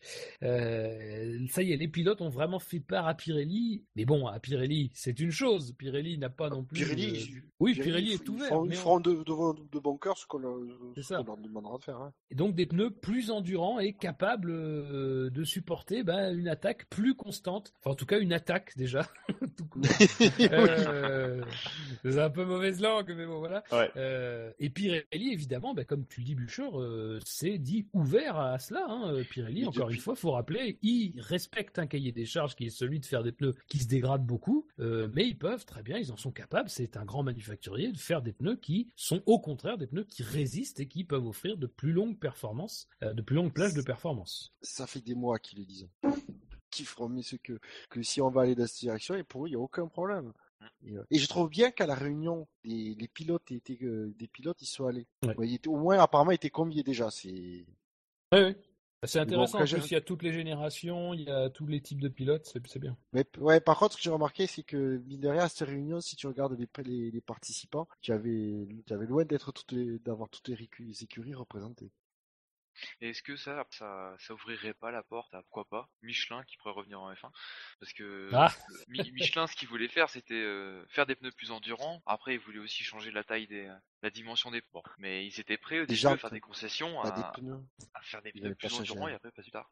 Est-ce que ça pourrait pas renégocier un peu les contrats si Pirelli décide, bah si la F1 décide de faire des pneus plus endurants, est-ce Non. que ça pourrait pas relancer la piste d'autres euh, Bah, manufacturiers alors, Bah, en tout cas, pas, pas jusqu'à 2019, puisque on sait que. Oui, euh, oui, il y mais, a euh, un- Après, bon, euh, comment dire, réglementairement, on a inscrit dans le marbre du règlement. Alors évidemment, ça peut changer, hein, c'est pas immuable, mais euh, le manufacturier unique pour l'instant. Donc euh, voilà, a priori, on est sur cette idée-là. euh, on a beaucoup de mal à se remettre dans l'idée d'une concurrence parce que la concurrence avait eu ses effets pervers aussi, même s'il avait eu ses Oui. effets intéressants. Donc, on a beaucoup de mal aujourd'hui à, à- à vouloir engager une guerre des, des manufacturiers. Euh, et puis, de toute façon, c'est voilà, je pense que l'in- l'intérêt, c'est surtout qu'on travaille avec Pirelli actuellement, qui est, on le répète, Pirelli, mais voilà, Pirelli fait ce qu'on lui dit. Euh, c'est pas du tout le même, euh, même si il y a eu des moments où Pirelli a dit bon, je vais faire un peu comme je veux, notamment quand ils avaient durci les pneus après 2013. Là, ils ont fait comme un peu comme En ils ont 2013, voulu. je veux dire. Mais, mais c'est surtout qu'ils ont eu raison. Oui, non, mais ils ont eu, ils ont eu raison, puisque il- à chaque fois, l'idée, c'était qu'il y avait toujours pas de test, quoi. Il y avait pas suffisamment de tests pour pouvoir préparer leurs pneus.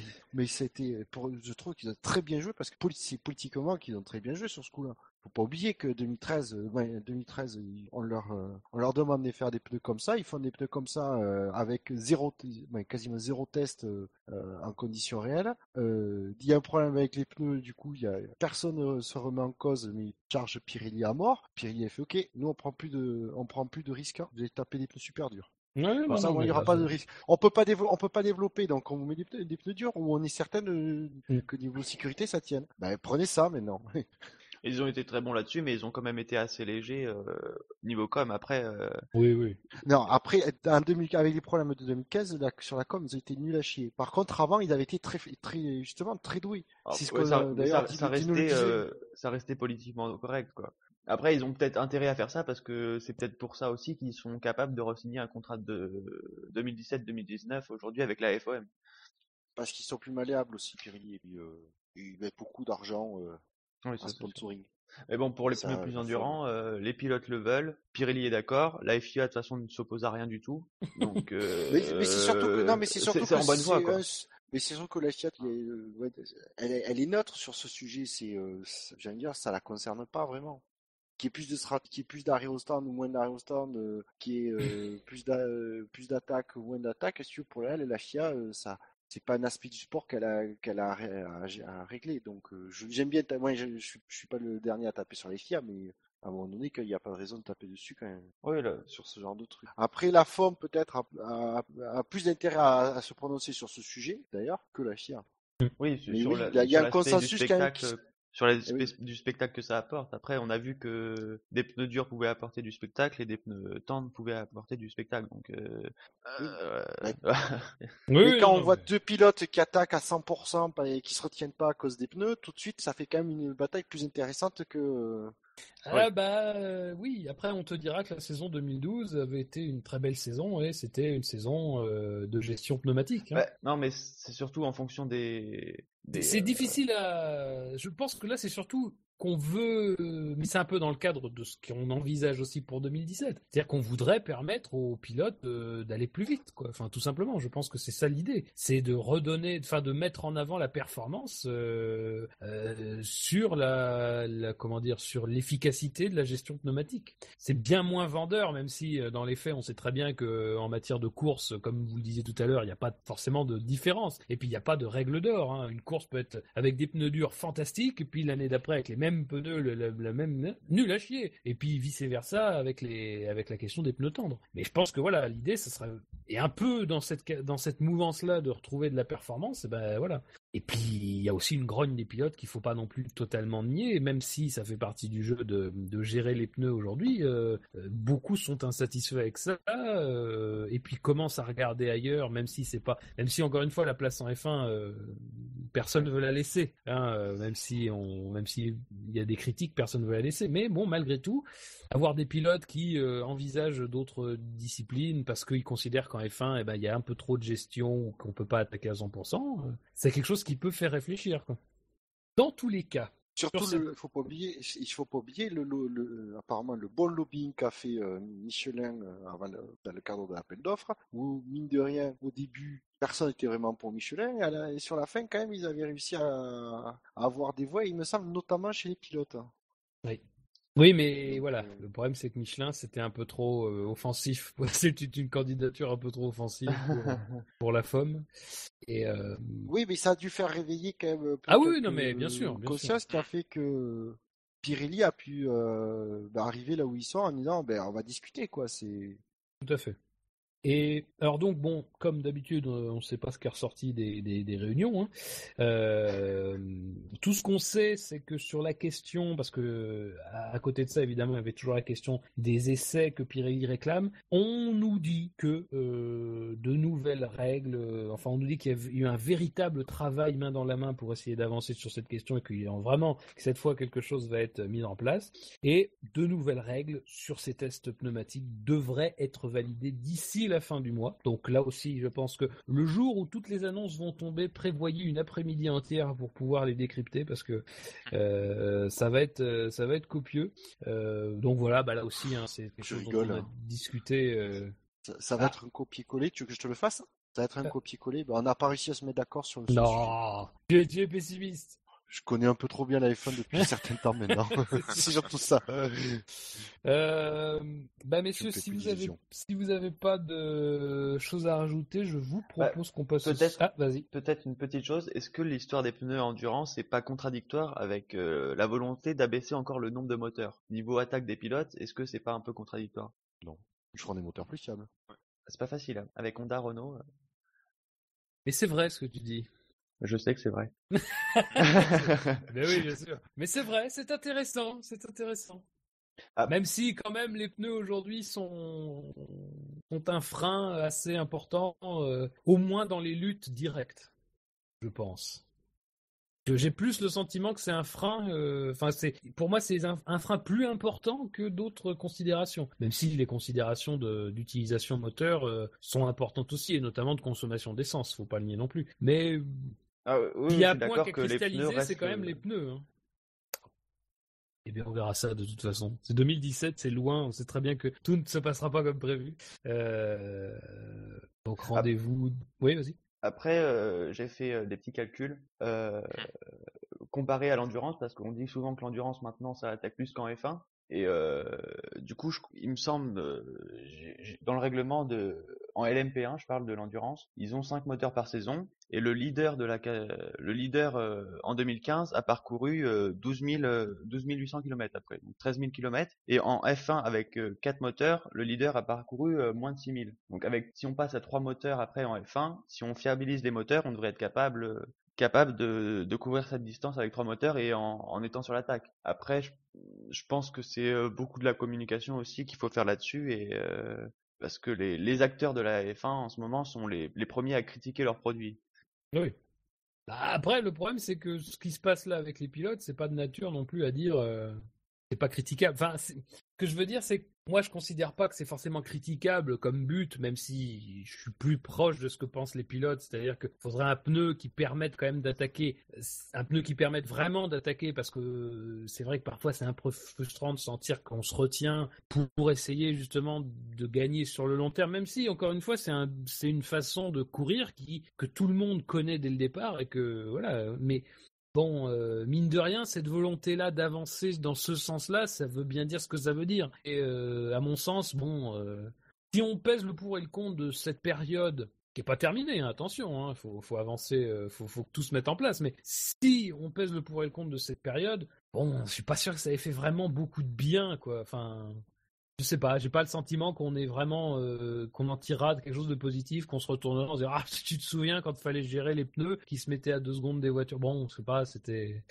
Je dis pas que c'est que les pneus, je pense que c'est tout un ensemble. D'ailleurs, on le voit bien, le règlement 2017. Enfin, les volontés autour du règlement 2017, c'est d'avancer sur un certain nombre de choses qui ont été pointées du doigt depuis des années. Euh, reste que bon, euh, les pneus, ça vraiment, ça aggrave le, ça aggrave certains problèmes déjà que la F1 a structurellement. Donc. C'était une bonne idée en soi, sur le mais ça n'a pas été jusqu'au bout. Quoi. Sur le fait que les pneus soient, soient le problème, on va dire, euh, je suis d'accord avec toi. Enfin bon, nous verrons bien, messieurs. Maintenant, je vous propose de passer aux citations. Et donc, messieurs, est-ce que vous avez une citation euh, Bouchard, je sais que je sais que oui, j'en ai recherche. Euh, euh, non, mais le truc c'est que je savais où elle était, qui l'avait dite, je ne me souvenais plus des mots exacts, donc j'ai juste à la retrouver. Mais je l'ai retrouvée. Eh bien, vas-y, Bouchard. Alors, c'est une citation, ça m'a fait rire parce que on, dirait tous la même chose, c'est pour ça que.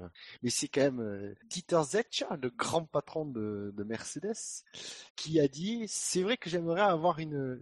Pardon, c'est vrai que j'aimerais voir une vraie bataille entre Ferrari et nous pour le titre, avec nous devant. oui. non mais c'est ça qui est drôle. Ben, non mais c'est bien s'il est honnête. Il dit oui, ce serait génial que qu'on ait une bataille pour le titre. Euh, avec Ferrari, parce que ça reste Ferrari. Et euh, mais bon, bien sûr, il faut que nous on gagne deux euh, à la fin, quoi. c'est ça. J'ai trouvé euh, cette forcément cette réponse dénuée un peu de, de discours mielleux. C'est ouais, oui, c'est tout à fait humaine. Voilà, j'ai bien aimé. Bah, faut dire aussi, euh, juste je rebondis un petit peu, c'est que Mercedes a fait quelque chose d'historique. Hein, je pense qu'on n'en parle pas assez de ça, mais mm. ce qu'ils ont fait sur ces deux saisons, ça s'est jamais fait en Formule 1. On n'a jamais dominé la F1 avec cette intensité. Ça, c'est 32 euh, courses gagnées sur 38 grands prix, 36 pole positions. Enfin, c'est des chiffres hallucinants. Hein, et ça n'a jamais été fait dans cette proportion-là. Mm. Ce qui leur manque maintenant, c'est une bataille, quoi, tout simplement. C'est d'avoir un concurrent qui les mette en valeur encore plus. Malheureusement, c'est c'est pas la meilleure euh, époque pour dominer la F1 parce que euh, parce que c'est une époque où on regarde un peu la F1 euh, avec avec négativité. Donc, euh, bah, quand tu domines la F1, bah, t'es pris un peu dans cette nasse. Ferrari, euh, au début des années 2000, a eu la chance justement, au contraire. Bon, déjà c'est Ferrari, donc la domination Ferrari est, plus acceptée parce qu'il y a plus de fans. Mais a eu la chance de dominer la F1 à une époque où encore, on, voilà, il y avait quand même un réservoir de fans important et c'était vu assez positivement. Euh, voilà, Mercedes, c'est pas forcément le cas, mais faut quand même le souligner, c'est historique. C'est incroyable.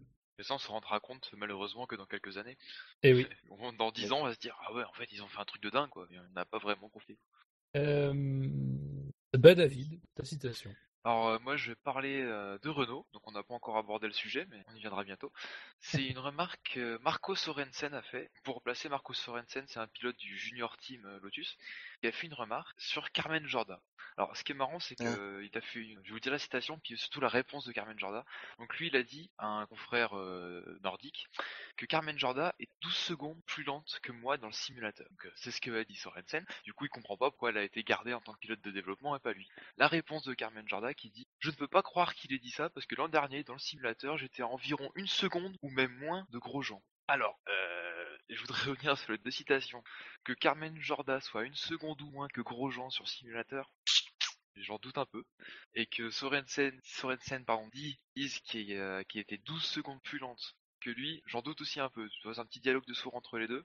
Euh, J'aurais envie de dire, faudrait trancher la poire en deux et dire que Carmen Jorda doit avoir 6 secondes de retard sur l'un et sur l'autre. Ouais. Ou alors, 12 secondes selon les syndicats, une seconde selon la police. en fait. Voilà. ou alors, precisava. Et du coup, moi, ça m'a bien fait marrer. Parce qu'en plus, on, on a reparlé du remaniement de Renault. Bon, on, on va y venir, mais moi, ça m'a bien fait marrer tout ça.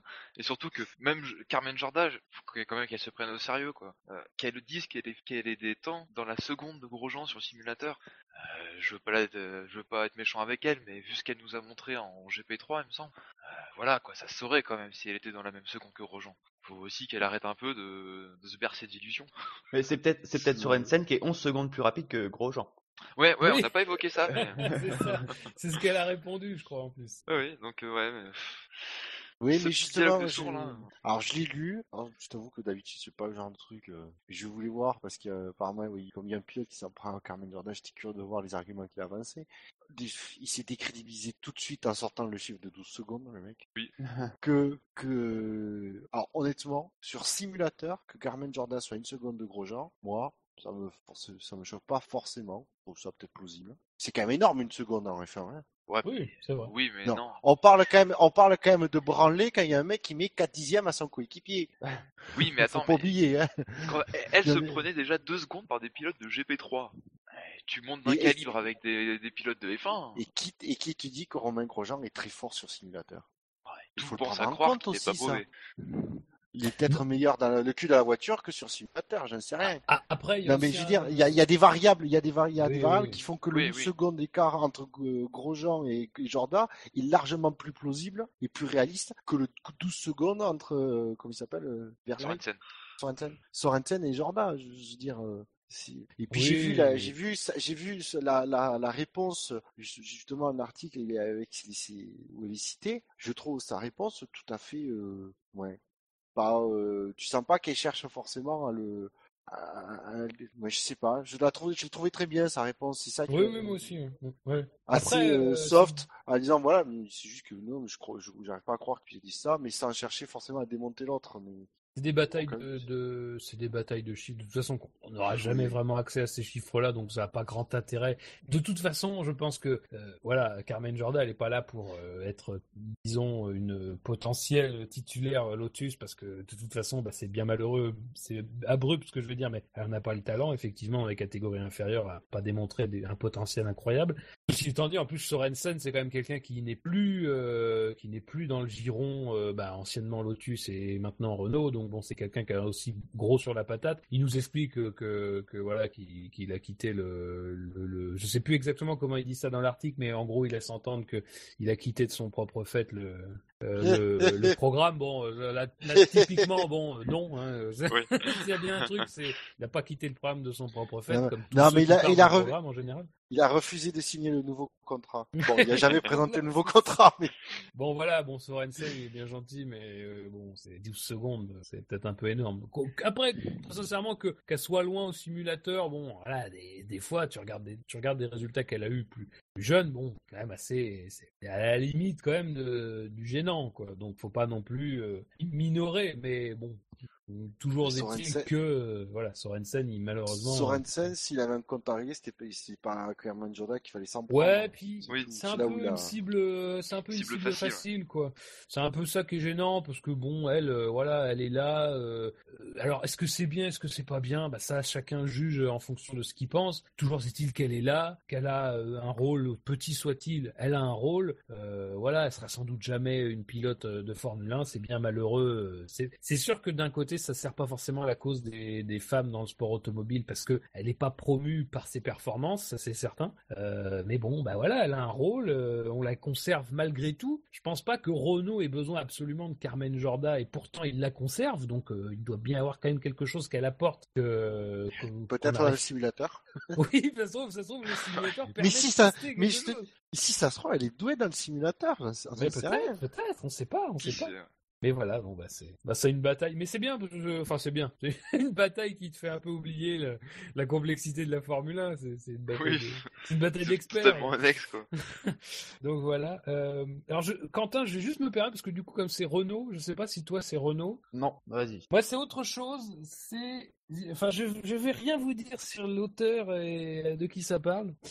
Euh, écoutez bien, ça. c'est un pilote redoutable. Sa science de la course est remarquable au niveau des dépassements. Il fait rarement des erreurs, mais sa plus grande force est son exceptionnelle capacité à lire une course et à réfléchir à la stratégie. Il est très fort stratégiquement. Il a démontré qu'il pouvait voir ce qui se passait en course et au volant, il a la conscience périphérique pour lui permettre de savoir ce qui se passe autour de lui. Il a un bon instinct. Alors, alors de qui on parle? Maldonado. Non, De Magnussen. non, Non, euh... Palmer? Oui. Jolion. C'est c'est pas Alain Prost, c'est Jolion Palmer.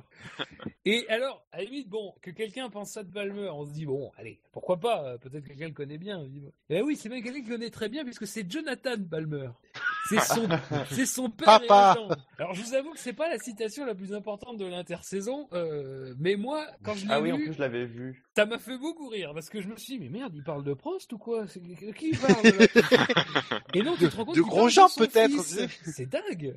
Non, mais voilà, bon, euh, Ouais. c'est intéressant. Bah, en tout cas, j'ai hâte de voir Palmer parce que ça a l'air prometteur. Hein. Je vous cache pas que pour quelqu'un qui a à peu près le même cursus que Maldonado, je... attends, de... c'est intéressant. T'imagines le père qui parle à son fils en courant. Mais non, s'il est bien volant, ce mec. Bah, J'arrive pas à croire que c'est mon fils. Il est pas capable. Piquet. Il a aucune vision périphérique. Il, a- il sait pas attaquer un, fre- un f- un mec au freinage. Il est nul. non, mais du C'est coup, euh, Senior qui a plus proposition. du coup, son fils a intérêt à assurer parce qu'il a la pression maintenant. Ah bah oui. Mais bon, euh, là aussi, on, on- rigole, mais euh, faut, faut attendre de voir ce qu'il peut faire et puis on, on verra après. Ça se trouve, il a, moi, je- il a Oui, complètement oui, raison. tout à fait. Oui, oui, mais Parce de toute que- façon, c'est un. T'inquiète pas, on si- de toute façon, s'il fait de la merde, on ne le ratera pas. Voilà. Non, oui, voilà, au moins attendre, C'est dans au moins c'est dans ce attendre, sens-là parce que ça se trouve, il nous surprendra. Si ça se trouve, ce sera un Verstappen 10.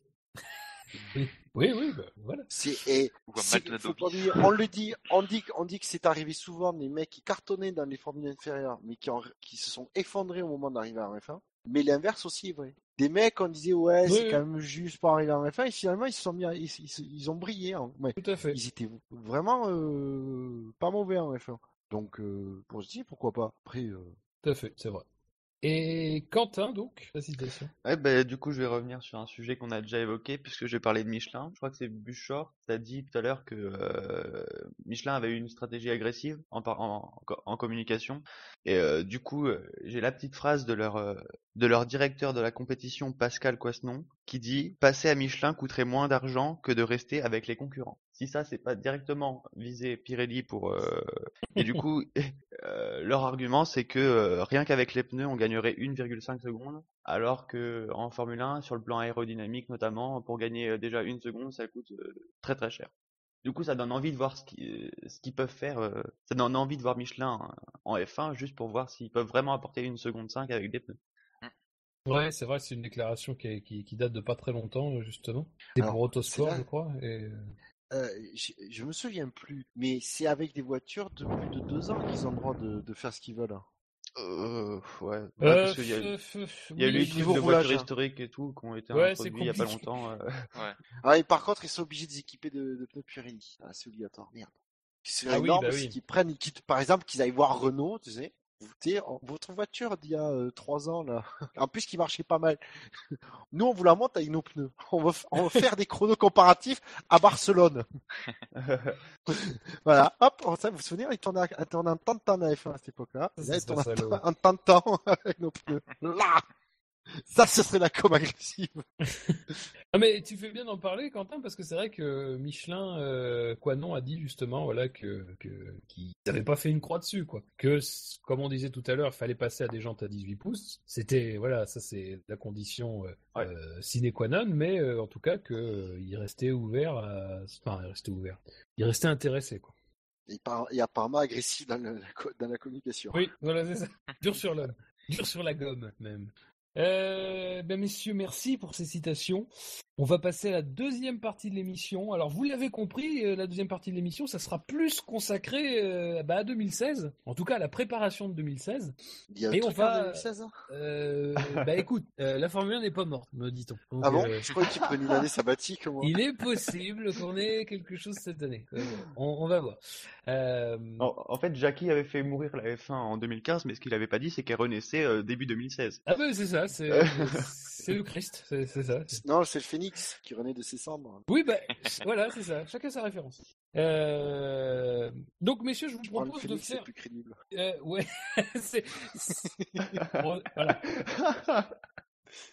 Euh, Ne ravivons pas les guerres ancestrales euh, entre Harry Potter et Jésus. Alors, euh, donc, messieurs, je vous propose de ben, parcourir l'actualité des écuries euh, d'abord. Et comme je savais pas trop comment les classer, je les ai classés par ordre du dernier classement constructeur.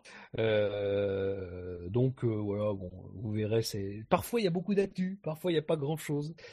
Et donc, bah, commençons à tout seigneur, tout honneur par Mercedes. Alors, je vous cache pas que jusqu'à il y a quelques heures, euh, il y avait marqué rien.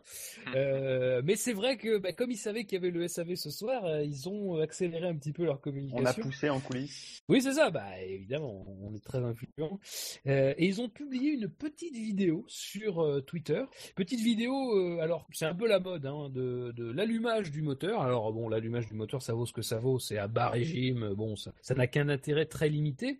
Euh, mais ce qui est plus intéressant, c'est que c'est la première image d'un euh, V6 turbo hybride de 2016 et notamment euh, la seule image qu'on a, ben, c'est des échappements. Parce que vous savez que cette année, on mettra en place un double ou triple échappement avec des sorties qui seront destinées à, qui seront reliées à la, soupape de décharge et qui permettront d'augmenter normalement le bruit des Formule 1. Et là, on a vu que Mercedes avait fait le choix bah, de d'une grosse sortie principale, la sortie euh, normale, va-t-on dire, et de deux petites sorties qui sont positionnées en dessous de cette sortie principale, euh, qui sont celles des soupapes de, de décharge.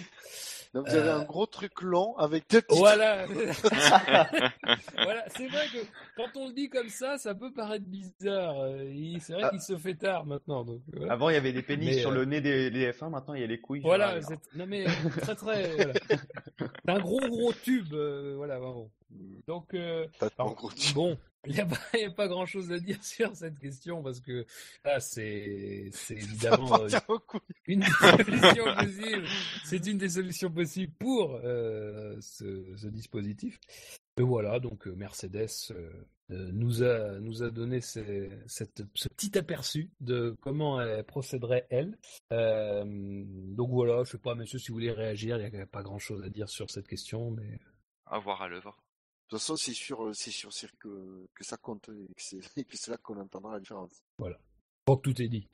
Euh, Et euh, aussi que aux essais, aux essais euh, hivernaux de l'année dernière, on pensait que le moteur Honda faisait plus de bruit que les autres. Finalement, ça s'est avéré assez faux. Donc euh, là, sur une vidéo euh, euh, tournée en intérieur, c'est encore plus difficile de juger. Oui, non, non, mais enfin, Non, pas- non, je sais bien que c'était pas le but de juger le, la, la sonorité du moteur, mais euh, Après, d'aucuns Ouais, a- sont capables euh, de, de- de travailler la vidéo jusqu'à savoir à quel régime on est, mais ces personnes ne sont plus dans, dans le SAV malheureusement. Euh, mais oui. Pourquoi, malheureusement C'est vrai, mais c'est vrai, pourquoi Non, mais on le dit quand c'est en fait débarrassé de Gus Gus. Après Dino l'année dernière, on s'est en fait débarrassé de Gus Gus cette année. mais Merde, On super. finira, ouais, mais c'est ça. On finira par enlever merde. tout le monde. Euh, alors messieurs, donc Non, oui, monsieur. C'est, on finit par se débarrasser de tous les emmerdeurs. Oui, bah, C'est c'est- bon. mais, c'est ça. Mais, et on, on travaille bien, je trouve. On, a un agenda, on le suit. Euh, et alors, autre écurie qui nous, a aussi offert un petit moment euh, de vidéo. euh, alors, c'était flouté pour elle, donc autre, autre travail de l'image. C'était Ferrari. Alors Ferrari, il y a plus de choses à dire parce qu'on a appris plus de choses sur les évolutions, évolutions qui seront de plusieurs ordres, notamment alors évolution d'abord du châssis. On s'attend du côté de Ferrari à un nez plus court, euh, quelque chose qui serait, dit-on, entre le Mercedes et le Toro Rosso 2015. Voilà. Euh, les suspensions avant qui seraient des suspensions à poussoir, des pontons plus bas, un design plus étroit autour de la boîte de vitesse, et surtout, là où il y a véritable travail qui a été mené par Ferrari, c'est bien évidemment autour de l'unité de puissance, euh, avec bah, une refonte de la disposition. Alors, je ne vais pas tout vous dire en détail parce que c'est voilà, c'est relativement compliqué. on n'est pas là n'a pour pas ça. compris. Bah non, mais c'est pas ça. Mais c'est bon. Il y a des sites qui l'expliquent très bien en long, en large, en travers. Donc je pense que c'est pas forcément la peine de revenir Oui. exactement dessus. Mais en tout Ouais. cas, le principal élément, c'est qu'il y a beaucoup de changements de disposition pour favoriser à la fois le refroidissement, parce qu'on le, moteur Ferrari, l'ambition serait de travailler beaucoup sur la question de la combustion, d'arriver à vraiment avoir un gain de puissance en matière de combustion, et, que- que pour faire fonctionner le plus fiablement possible ce moteur, la fiabilité qui est quand même quelque chose qui est, euh, très important chez Ferrari hein, depuis quelques années ils sont vraiment très fiables et ben voilà on voudrait voilà il faudrait que ce moteur soit beaucoup alimenté en, air frais. Euh, plus globalement, sans revenir sur les aspects techniques, on note quand même une véritable euh, voilà l'effort continue. On avait déjà vu cet effort-là en 2015 avec la restructuration et ça s'était quand même traduit en piste par une amélioration sensible des performances. Mais là cette année, la volonté, c'est vraiment d'aller chercher Mercedes, d'aller chercher Mercedes sur son terrain, c'est-à-dire le terrain de l'unité de puissance, euh, et bah, forcément de modifier des choses en profondeur euh, sur cette ques- question-là. Monsieur, je sais pas si vous avez pu vous lire sur ces changements euh, sur l'unité de puissance, ce que vous en pensez, si vous avez euh, un Ah. avis là-dessus, sachant que ça reste toujours sujet à caution. Hein. C'est pas c'est pas Ferrari qui communique, hein. c'est on communique autour de, de la Scuderia. Apparemment, le... parce que c'est le, il y a certains éléments du moteur donc qui vont être changés de place et euh, outre euh, l'effet que ça apporte sur le moteur, ça pourrait aussi améliorer la traction, euh, la traction de la voiture à l'arrière et euh, avec la, avec les stratégies Pirelli qui vont être un peu euh, libérées euh, cette année, euh, ça pourrait les, les avantager sur les pneus un peu plus soft. Donc euh, ça aussi, ce sera un point intéressant à, tra- à, à voir cette année. Ce sera la- comment Ferrari, notamment avec son, euh, en comparaison avec euh, avec Mercedes, va s'en sortir avec les pneus. Mais euh, ouais, ça, on aura l'occasion d'y revenir un peu plus tard. Bon, ça a l'air quand même, j'ai pas envie de dire d'une grosse révolution, mais ils ont, ils bossent beaucoup Ferrari. Et ça a l'air d'être des grosses évolutions qu'ils vont apporter. Quoi. Bah, euh, pour le coup, entre, de entre 2015 et 2016, toute écurie confondue, je pense que c'est là qu'il risque même d'y avoir le, le plus de changements, même si, sans, sans, sans dire si ces changements seront efficaces ou pas. Oui, ils ont beaucoup bossé, euh, ça, ça va se voir. Même si, bon, euh, techniquement, moi j'y crois pas grand chose à toutes les, toutes les modifications qu'ils ont faites parce que c'est quand même assez technique, mais ça a l'air assez impressionnant. Non, c'est. On voit qu'apparemment euh, Ferrari avait un. Ils continuent sur le cap qu'ils avaient en 2015. Et, euh, et c'est ça qui est bien parce qu'on voit que c'était très positif en 2015. Donc, euh, ouais, ça donne de l'espoir euh, pour Ferrari pour 2016.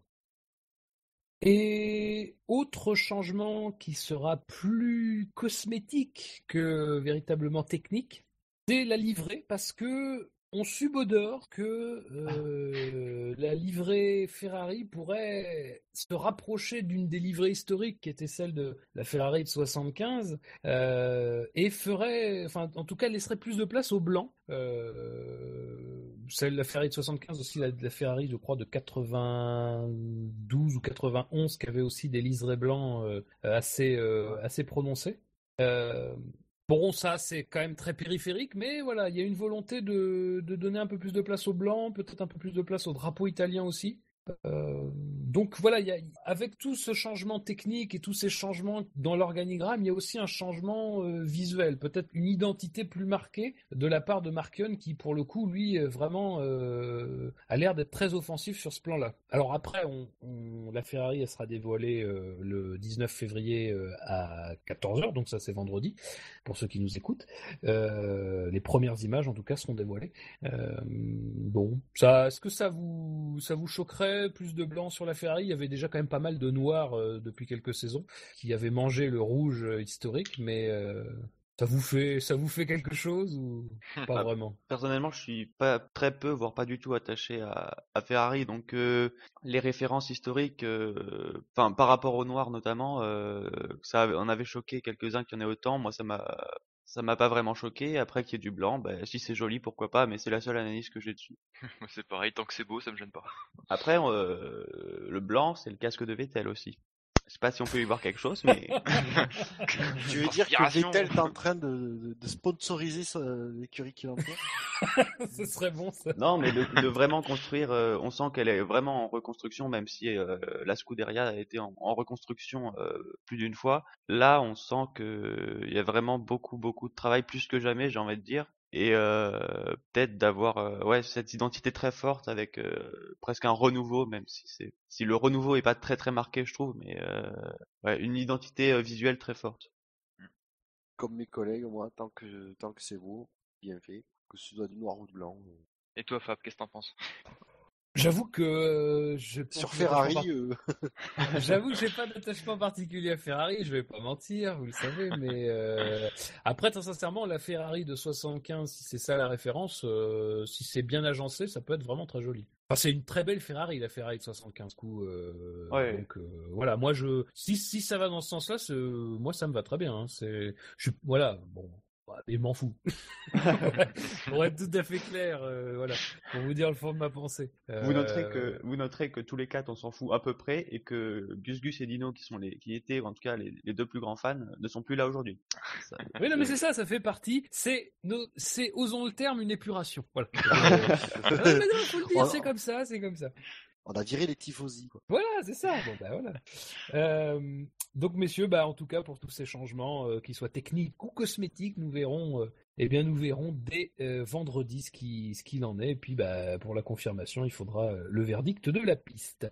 Euh, alors, juste au plan, de l'organigramme, mais là, juste pour le citer, on a appris que Massimo Rivola, qui était le directeur sportif de la Scuderia, allait prendre la tête de l'académie des jeunes pilotes Ferrari à la place de Luca Baldisseri qui lui bah, a décidé de, quitter Ferrari pleinement pour se concentrer sur la carrière de Lance Stroll qui est lui d'ailleurs un membre de l'académie Ferrari donc euh, les choses sont bien faites.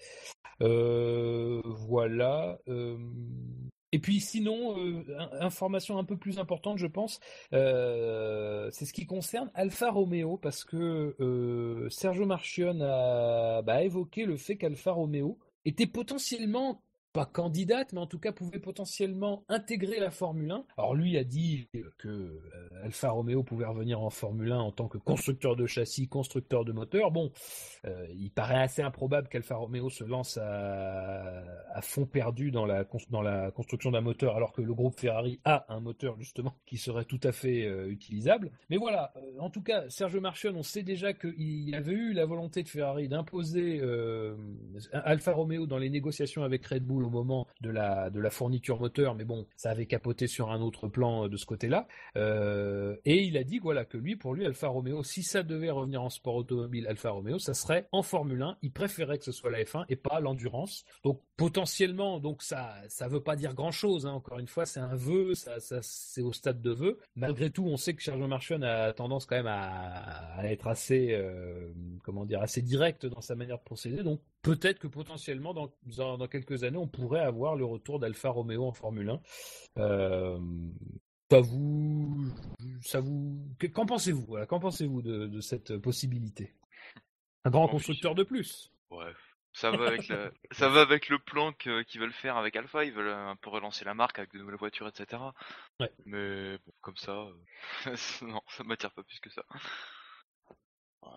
Bah, disons que j'ai euh, avec Ferrari. Alors, je vous avoue que ça sollicite un engouement qui me dépasse. Moi, je, je vous entends là avec les langues de belle-mère, les trompettes et tout, Non, c'est incroyable. Et je vais vous demander de vous calmer quand même. On a un podcast euh, calme, hein, merde. non, non, c'est surtout que c'est c'est un sujet qui me fait quand même pas mal réfléchir parce qu'avec la présence de Ferrari déjà en F1, et puis c'est Ferrari quoi en F1. Euh, une autre marque du groupe Fiat, du ouais du groupe Fiat, ça me paraît euh, un peu euh, se tirer dans les pattes, mais de notre côté on voit que la cohabitation euh, Red Bull Toro Rosso euh, passe bien, bon parce qu'il y a clairement une première écurie, et une deuxième. Et Audi Porsche, Euh, Audi Porsche en WEC, euh, Oui, oui, oui. après voilà, pas tant dans me au niveau commercial. Non effectivement. Et En plus, donc, euh, Ferrari et euh, Alpha, c'est des secteurs différents. Ouais. euh. Et, euh, et Alpha a plus a, quand même mine de rien une légitimité en Formule 1 puisqu'ils ont, Oui. ils ont déjà été. Ouais. Euh, donc pourquoi pas après comme Martin le dit, c'est euh, c'est surtout ce qu'il dit, c'est que si euh, Alpha revient en compétition automobile, ce sera en F1. Oui, voilà, c'est ça. Voilà, c'est surtout ça en fait qui, qui est clair. euh, il a pas dit que c'est fait. Il a pas dit qu'un jour Alpha euh, c'est dans les plans de faire euh, revenir Alpha en Formule 1. Il a dit si Alpha doit revenir, ce sera en Formule 1. Ah, attention, hein, ils ont aussi une safety car en WTCC. c'est vrai. C'est vrai. Non, mais c'est vrai. Ils sont un peu en sport automobile. Euh, D'accord, messieurs. Eh bien, de toute façon, voilà, quelque chose qu'on suivra euh, dans les années à venir, sans doute. Je vous propose de passer à Williams. Alors Williams, il n'y a pas grand-chose, on va pas se mentir non plus. Disons que la grosse actu, si on regarde, c'est que Sutil a quitté son poste de réserviste. Euh, bon, alors C'est dire voilà, les autres actus. c'est dire, c'est dire quand même. C'est- C'est-à-dire que Williams a beaucoup communiqué. Il y a eu énormément de gens de chez Williams qui ont parlé cet hiver. Euh, merci à eux parce que parfois ils nous ont permis de faire des articles. Euh, mais après, après très sincèrement, il n'y a pas énormément d'informations. Voilà, c'est, il n'y a pas grand-chose qui, qui ressort. Euh, donc voilà, Sutil euh, s'en va de, de Williams. Alors apparemment pour autre chose, mais euh, voilà, alors qu'il est, on sait toujours pas ce que c'est. Euh, Il y aurait un intérêt en DTM, un intérêt, voilà. euh, bon, on en est là. je souhaite, je lui souhaite quand même de retrouver un volant en compétition parce que c'est pas un mauvais pilote. et- oui, je suis d'accord. Bon, par contre, faut éviter de lui faire boire du champagne dans les, dans les temps verts. oui, ça restera son fait d'armes. Mais euh, voilà, on, se rappelle qu'il était arrivé l'année dernière dans un contexte un peu particulier parce qu'il y avait eu euh, le Grand Prix d'Australie où Bottas s'était blessé pendant les qualifications et n'avait pas pu participer au Grand Prix. Ah. Et lui avait été nommé quelques jours, alors je sais plus si c'était juste avant ou juste après le Grand Prix de Malaisie, euh, parce que voilà, il y avait un véritable manque chez Williams et on voulait pas que ce soit euh, Wolf qui euh, occupe ce rôle. Euh, donc voilà, ils avaient fait appel à lui. Il était présent dans le paddock sur les manches hors Europe et en Europe, en revanche, lui, il était chez lui, mais potentiellement prêt à être là si, besoin. Et bah, il n'y a pas eu vraiment de pilote, enfin de remplaçant qui, a été nommé avec le départ de Suzy Wolf. Le, seul candidat un peu crédible, ce serait Alex Lynn euh, à ce poste-là. Mais là, encore une fois, voilà, il n'y a pas vraiment de, il n'y a pas eu de, de, de choses euh, qui a été officialisée de ce côté-là. Donc euh, voilà. Par contre, sur euh, Sutil, je voudrais rajouter un truc qui me semble que j'ai lu. Il est toujours en procès contre euh, Sauber pour l'histoire des contrats. on, on y reviendra. D'accord. Parce que tu vois, c'est, tu verras, c'est bien fait. Ok. C'est bien fait, ne t'inquiète pas. Euh, mais tout à fait, tu, tu as raison, tu as raison. Bon, enfin, on approfondira un petit peu tout à l'heure, mais c'est Pas pas. Donc du coup, je vous propose de passer à Red Bull. Alors Red Bull, pour le coup, il n'y a pas grand-chose non plus, faut pas se le cacher. Euh, Ils, ont, ils ont critiqué personne cet hiver? Euh, si, bien entendu. Ah. Euh, c'est pas non plus. Euh, ça et l'aérodynamique, c'est leur spécialité. Voilà, c'est là-dessus que ça bosse. Et, et on se Euh, demande encore dans quel domaine ils sont le plus forts. En 2015, il y a eu une grosse poussée d'un côté, hein, ça faut pas le, faut pas le, le nier. Euh, juste, ils ont annoncé leur date, eux, donc, euh, enfin, on le savait déjà avant, mais ils présenteront leur livret. Attention, hein, le 17 février, Ouais. c'est-à-dire mercredi, ils présenteront leur livret, donc demain normalement pour vous. Euh, et la voiture, elle, la véritable RB12, sera présentée le lundi 22, jour des premiers essais euh, à Barcelone. Donc euh, voilà, messieurs, il n'y a pas grand-chose euh, à dire là-dessus, si ce n'est que évidemment, il devrait y avoir moins de violets certainement, puisque euh, Infinity ne sera plus là. Plus de Euh, verre. voilà, on sait pas, voilà, on sait pas, on verra, c'est la surprise. On, je sens qu'on va être énormément surpris par cette livrée, donc ça va être incroyable. Force India, Force India, euh, là c'est pour quelque chose qui avait, qui concernait aussi un autre grand constructeur, qui était Aston Martin, parce que vrai qu'il y avait des négociations entre les deux euh, pour possiblement euh, que Aston Martin sponsorise Force India. Euh, bah, on a appris que ça serait pas pour 2016. Euh, on nous dit que donc ça se fait pas pour cette année, mais que les négociations continuent euh, entre les deux parties. On sait que bah, Aston Martin voulait, enfin fait de son implication en sport mécanique, euh, enfin fait de l'incorporation d'un programme en matière de voitures de sport une condition de l'implication euh, dans, les- dans un programme de sport mécanique. Mais malgré tout, on l'a dit aussi ça précédemment, euh, Aston Martin n'a pas vraiment le budget pour peser sur la, la Formule 1, donc euh, euh, voilà, il y a, c'est, c'est pas non plus essentiel que ce soit fait euh, ou que ce soit pas fait d'ailleurs, mais euh, les négociations continuent et euh, India reste toujours euh, une cible privilégiée, même si euh, pour l'instant il n'y a pas d'accord. Ça vous, que- qu'est-ce que ça vous inspire? Moi, je suis un Bah, peu déçu que- parce que je suis un grand fan d'Aston Martin en général, donc j'aurais bien aimé qu'ils soient en, F- en F1. Surtout si ça peut améliorer un peu leur voiture euh, de route, mais après, sinon, c'est dommage pour Force India, quoi. Parce que j'ai l'impression que ça s'est pas fait cette année, mais j'ai l'impression que ça se fera pas non plus dans les années à venir. Peut-être qu'ils ont laissé passer une chance. Même si c'était pas un engagement très très lourd, hein. ils allaient pas non plus reprendre l'écurie à fond, mais ça aurait pu être un bon partenariat. Oui, c'est toujours bien d'avoir le nom d'Aston Martin, effectivement. C'est sûr qu'il y a pire comme nom. Oui, c'est sûr. Lada, par exemple, c'est pas. Oui, voilà. Dacia aussi. Là, c'est- Oui. Le Tata. Tata. Tata. Là, il y a, il y a un trio. Là. La cette Trinity. Eh bien, messieurs, puisque Bah, après, pas. moi, je dirais, ça me Vas-y, vas-y, vas-y. surprend pas que, ouais, comme tu dis, euh, l'équipe pour les simples rais- raisons de 10, ça me surprend pas que le nom d'Aston Martin ne vienne pas en F1. Quelle que soit la manière.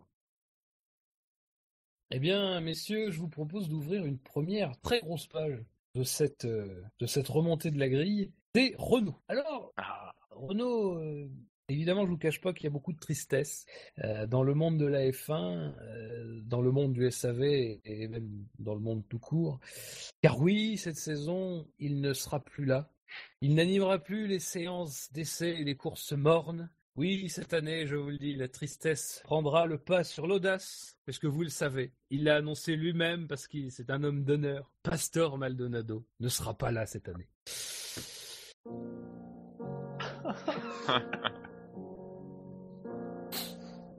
Il y a, y a plus que de l'émotion.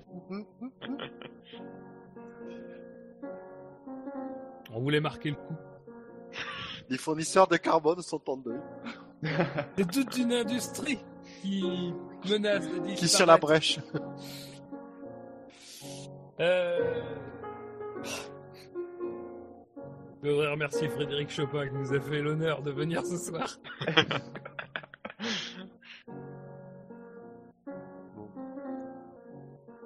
Bon, on peut sortir le champagne maintenant?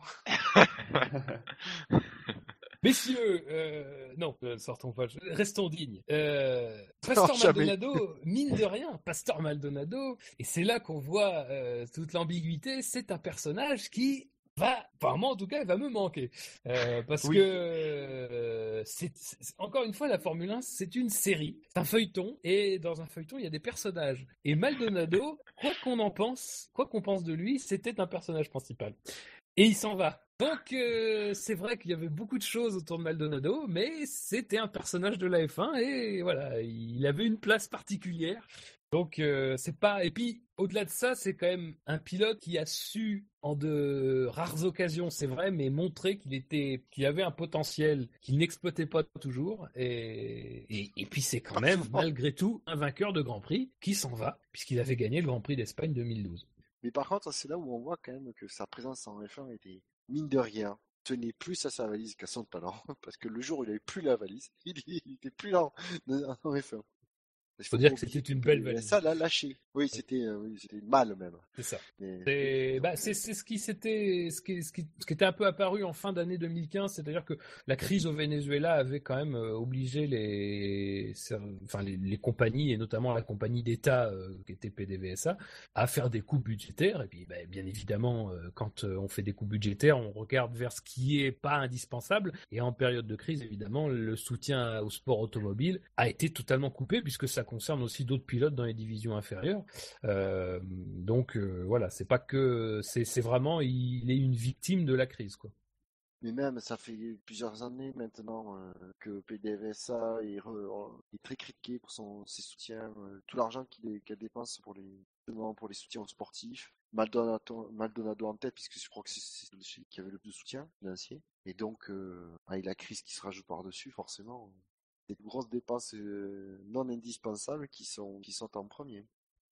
Il va vous manquer vous, Pasteur. Oui. Et, Ah, je suis sûr que oui. Oui. faut qu'il se- Mais moi, c'est pas vraiment. euh, Enfin, c'est- quand je dis qu'il va me manquer, c'est pas de la moquerie sur euh, le fait qu'il va animer les courses ou quoi. C'est vraiment, euh, je pense, j'ai pas été un de ses détracteurs et euh, et pff, oui, de là à dire que c'était un bon pilote, euh, oui, c'était pas un mauvais pilote en tout cas et, et, il avait un côté très attachant et même dans sa petite lettre de départ là, euh, faut qu'il se mette à écrire des livres en tout cas en 2016 parce que euh, il a une très bonne écriture en tout cas.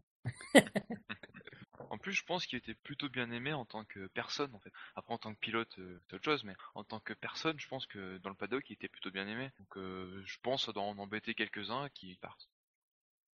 Après, ce qui m'embête un peu avec Maldonado, enfin sur son départ, euh, c'est que finalement lui non plus n'a pas pu dire au revoir et tout, comme euh, comme ça aurait pu se passer avec euh, Magnussen, bien qu'il revienne euh, à la place de Maldonado, ou comme ça aurait pu être Button en, en 2014. Et comme là c'est Maldonado et comme là c'est Renault, finalement on, s'en fiche un peu.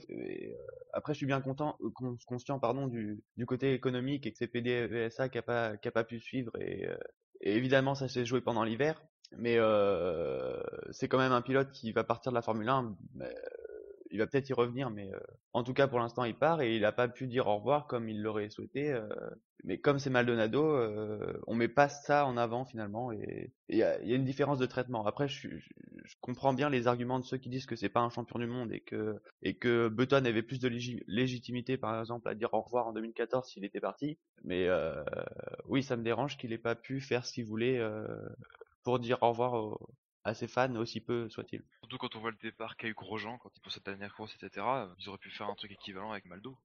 Ouais, mais il le savait pas encore, le, le contrat était signé pour Lotus. Oui, non, non, oui, non, mais voilà, mais je veux dire, si, si on Oui. aurait su quelques temps avant, si quelque chose de similaire aurait, aurait pu être bien et ça, ça aurait mérité pour lui. quoi. Bon, après, il y a des causes plus graves dans la vie que, que Oui. se plaindre de, que Maldonado ne peut pas faire son au revoir, mais C'est intéressant comme, euh, comme argument, parce que personnellement, j'avais pas vu ça sous cet angle-là. C'est vrai qu'il faut reconnaître aussi que les, les, l'honneur de revoir, euh, euh, généralement, c'est réservé à quelques-uns. Et c'est généralement parce que ces gens-là le choisissent.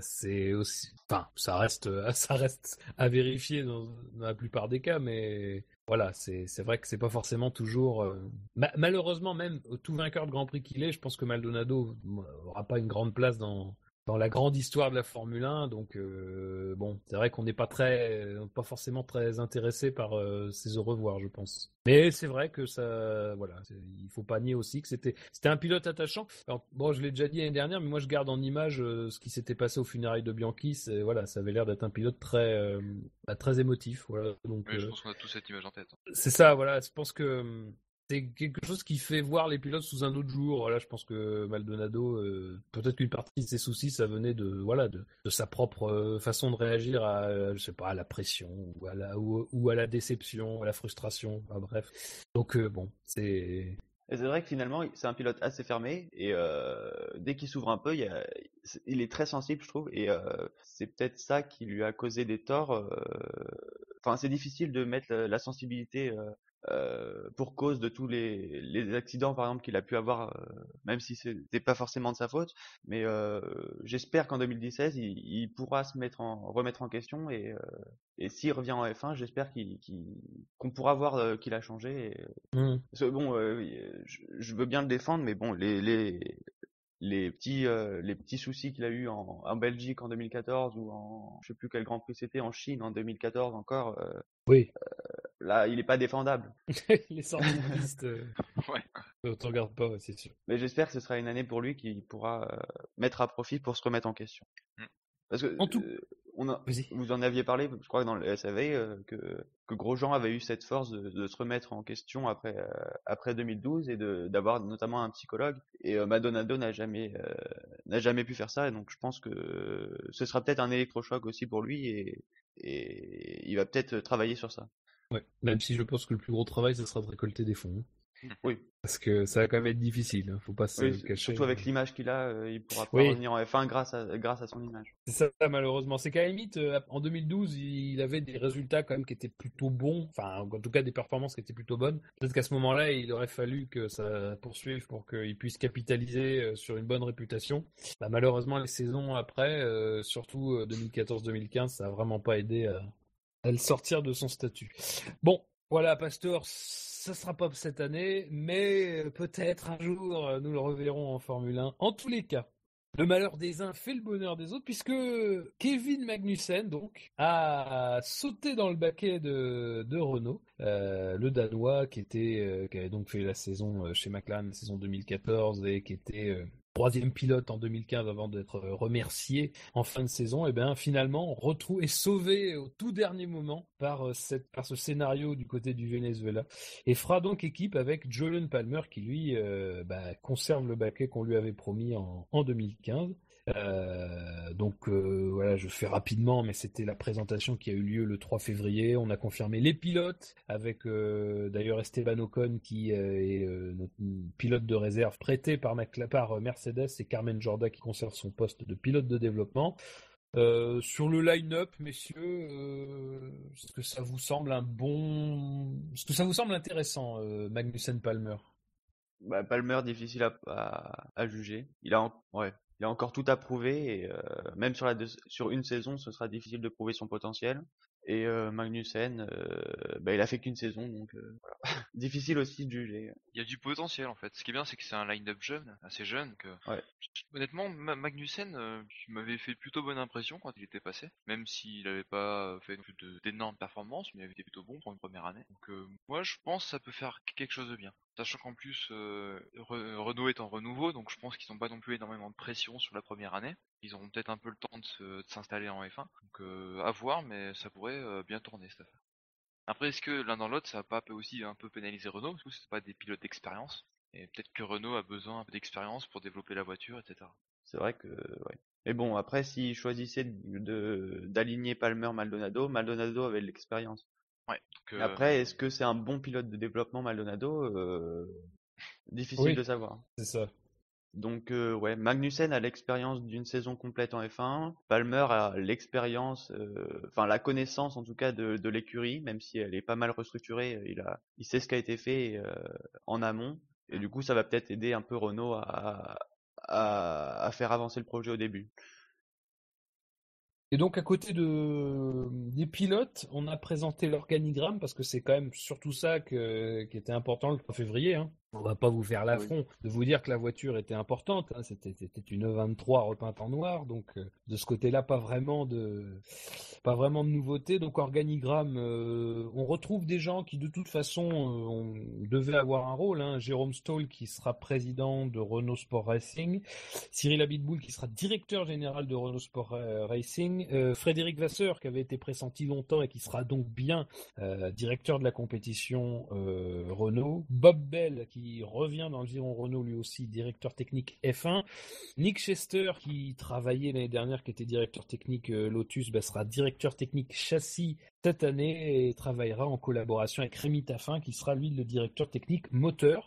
Et euh, à cette euh, à cet organigramme s'ajoute euh, le recrutement on l'a appris euh, je crois quelques enfin le lendemain je pense de la présentation Renault de Chris Dyer qui était un ancien ingénieur de course Ferrari qui avait notamment été l'ingénieur de course de pour les titres de Schumacher en 2003-2004 pour celui de Raikkonen en 2007 et on se souvient qu'il était ingénieur en chef de Ferrari en 2010 et c'est lui qui avait endossé la responsabilité de, de l'erreur stratégique d'Abu Dhabi 2010 euh, qui avait euh, entre Mm. autres choses fait perdre le titre à, à Fernando Alonso.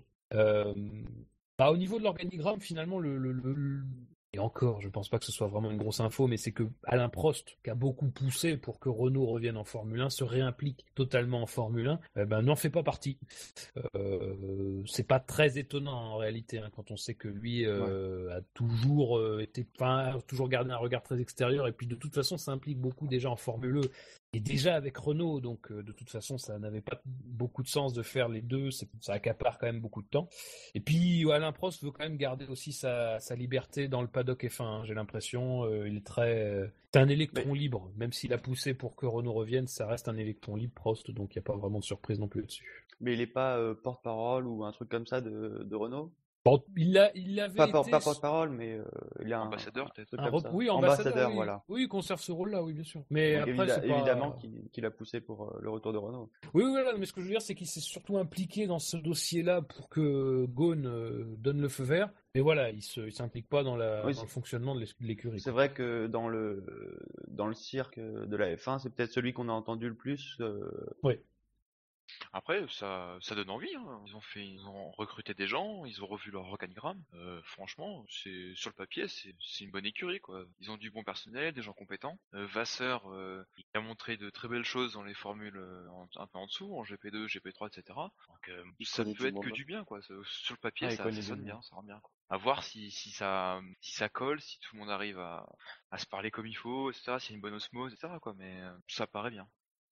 De toute façon, comme euh, vous le disiez tout à l'heure, il y a quand même une année de transition, au moins une année de transition, de grosse transition cette année parce qu'il y a très peu de chances que la voiture soit très compétitive. Euh, et puis euh, les objectifs sont quand même des objectifs à long, enfin à moyen voire long terme, parce que je crois que le, le... Alors, je sais plus exactement si c'est la première victoire ou le premier podium, je pense que c'est le premier podium, mais c'est fixé à trois saisons. ça mm. nous amène en 2018, donc voilà, ça reste quand même reste, comme vous le disiez tout à l'heure, il n'y a pas beaucoup de pression sur euh, le sur le développement, en tout cas au moins sur cette première saison. C'est pas là qu'on va attendre beaucoup de résultats. L'important, ça sera surtout de, bien structurer l'équipe, d'avoir un fonctionnement qui soit correct. Et puis il y a aussi quelque chose, c'est qu'à partir de 2017, si vraiment on abandonne le système des jetons, ça sera plus intéressant de focaliser vraiment l'attention sur cette année-là qui permettra peut-être d'aller plus loin dans le développement que que 2016, où malgré tout, il y a du développement possible, euh, faut pas le, faut pas l'oublier. Parce que du coup aussi, pareil, on a dit que Vasseur intégrait Renault, mais bon, ça fait une petite écartade, mais qu'est-ce que va faire Vasseur? Est-ce qu'il va continuer à gérer aussi ses, ses autres écuries Art euh, au bas niveau? Non. Non, je pense pas que ce soit possible. Je pense pas, donc euh, à voir aussi comment ça, ça, ça se tout ça. Parce que à la base, il, était pas non plus, il voulait venir en F1, mais ça le, c'est un peu un crève-cœur aussi de lâcher son bébé quoi dans les. Ouais, tout à fait ce qu'on peut en dire pour l'instant, c'est que niveau communication, ils, ont mieux géré que McLaren et Honda euh, début 2015. Mm.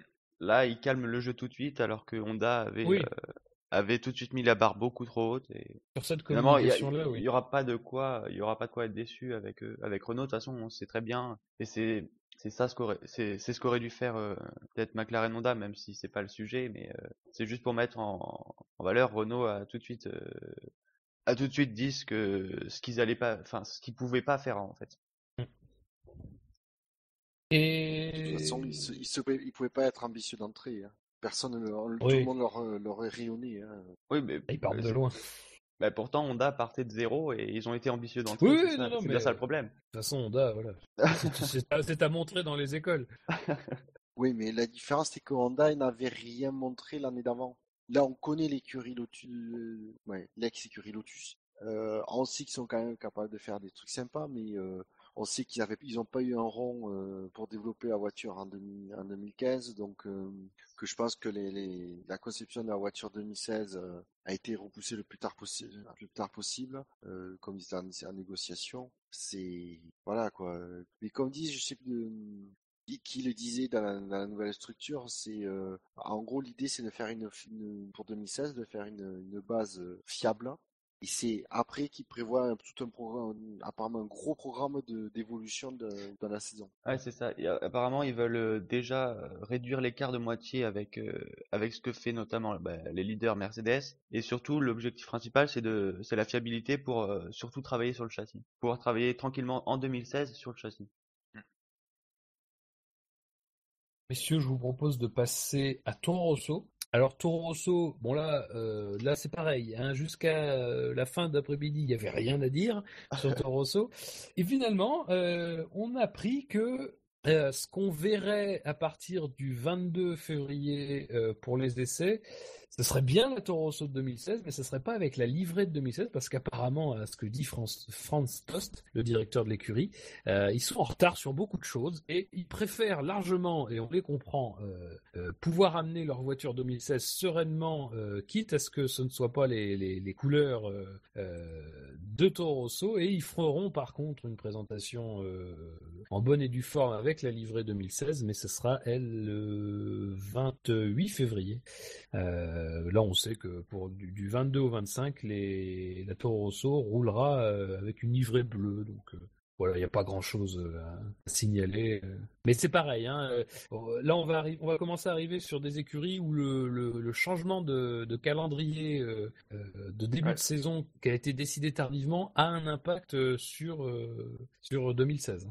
Après, quand il, quand il parle de livret, est-ce que c'est juste le côté esthétique de la livrée ou c'est euh, carrément des sponsors qui sont pas encore complètement signés, des contrats qui sont pas encore signés Ça, euh, ça peut être plus ou moins grave cette affaire aussi.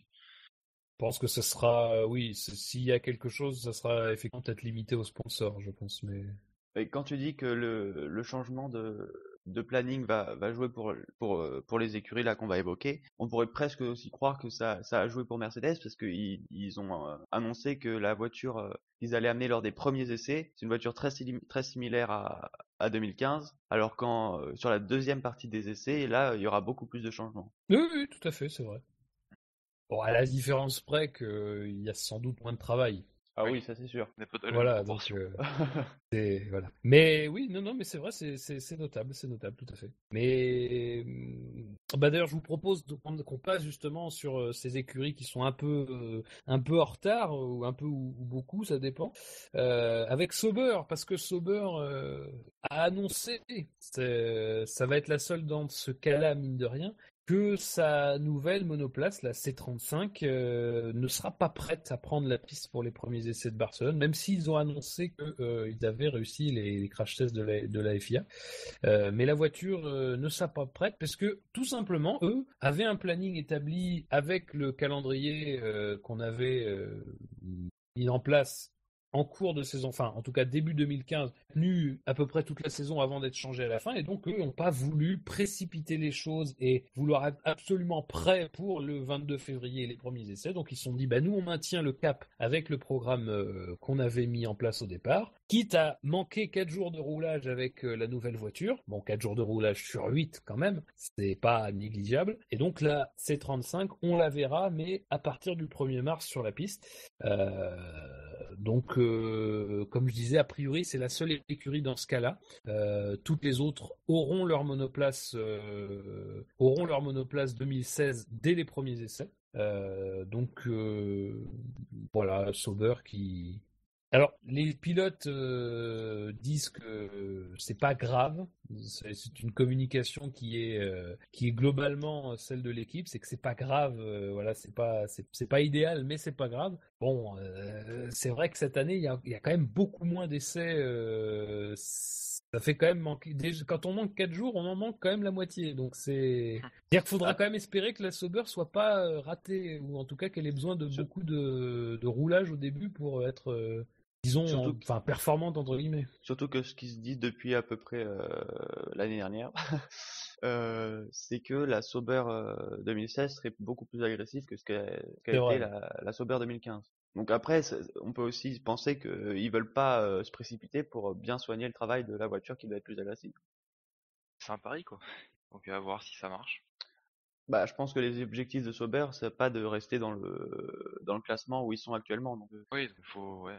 Faut qu'ils fassent. tenter. euh, ouais. Après, faut faut faut relativiser parce que Force India en 2000 euh, C'est vrai. en 2000 quoi, en Ouais. 2015. 2015. ouais. Il est tard, ouais, il n'y a plus rien qui remonte au cerveau. Euh, en 2015, ils avaient raté complètement les premiers essais. Ils étaient venus avec, sur les deuxièmes essais avec la voiture 2014 et sur la troisième séance uniquement, ils étaient venus avec la voiture 2015. Même si c'était une spécification euh, A qui a changé en cours d'année, la, première spécification A n'était pas non plus une, euh, une mauvaise voiture. Après, j'ai peur Non. que Sauber, Sauber n'ait pas les mêmes euh, moyens et pas les mêmes compétences, bah, peut-être pas compétences, mais pas les mêmes ressources pour faire ce qu'a fait Force India l'année dernière, qui a réussi en cours d'année à. Oui, c'est sûr, qu'on les Ouais. voit mal euh, introduire une, une deuxième spécification en cours d'année, surtout si leur voiture est dès le début très agressive pour, euh, pour ça. 2016. Donc, euh, Bon après, ouais, si la voiture est bien née et que il n'y a pas de problème sur la voiture, euh, venir uniquement, au- enfin venir avec la voiture 2016 sur les deuxièmes essais, ça devrait pas poser de gros problèmes. euh, même Oui. si c'est vrai que quand on regarde 4 jours avant de commencer une saison complète en Formule 1, ça fait très très peu.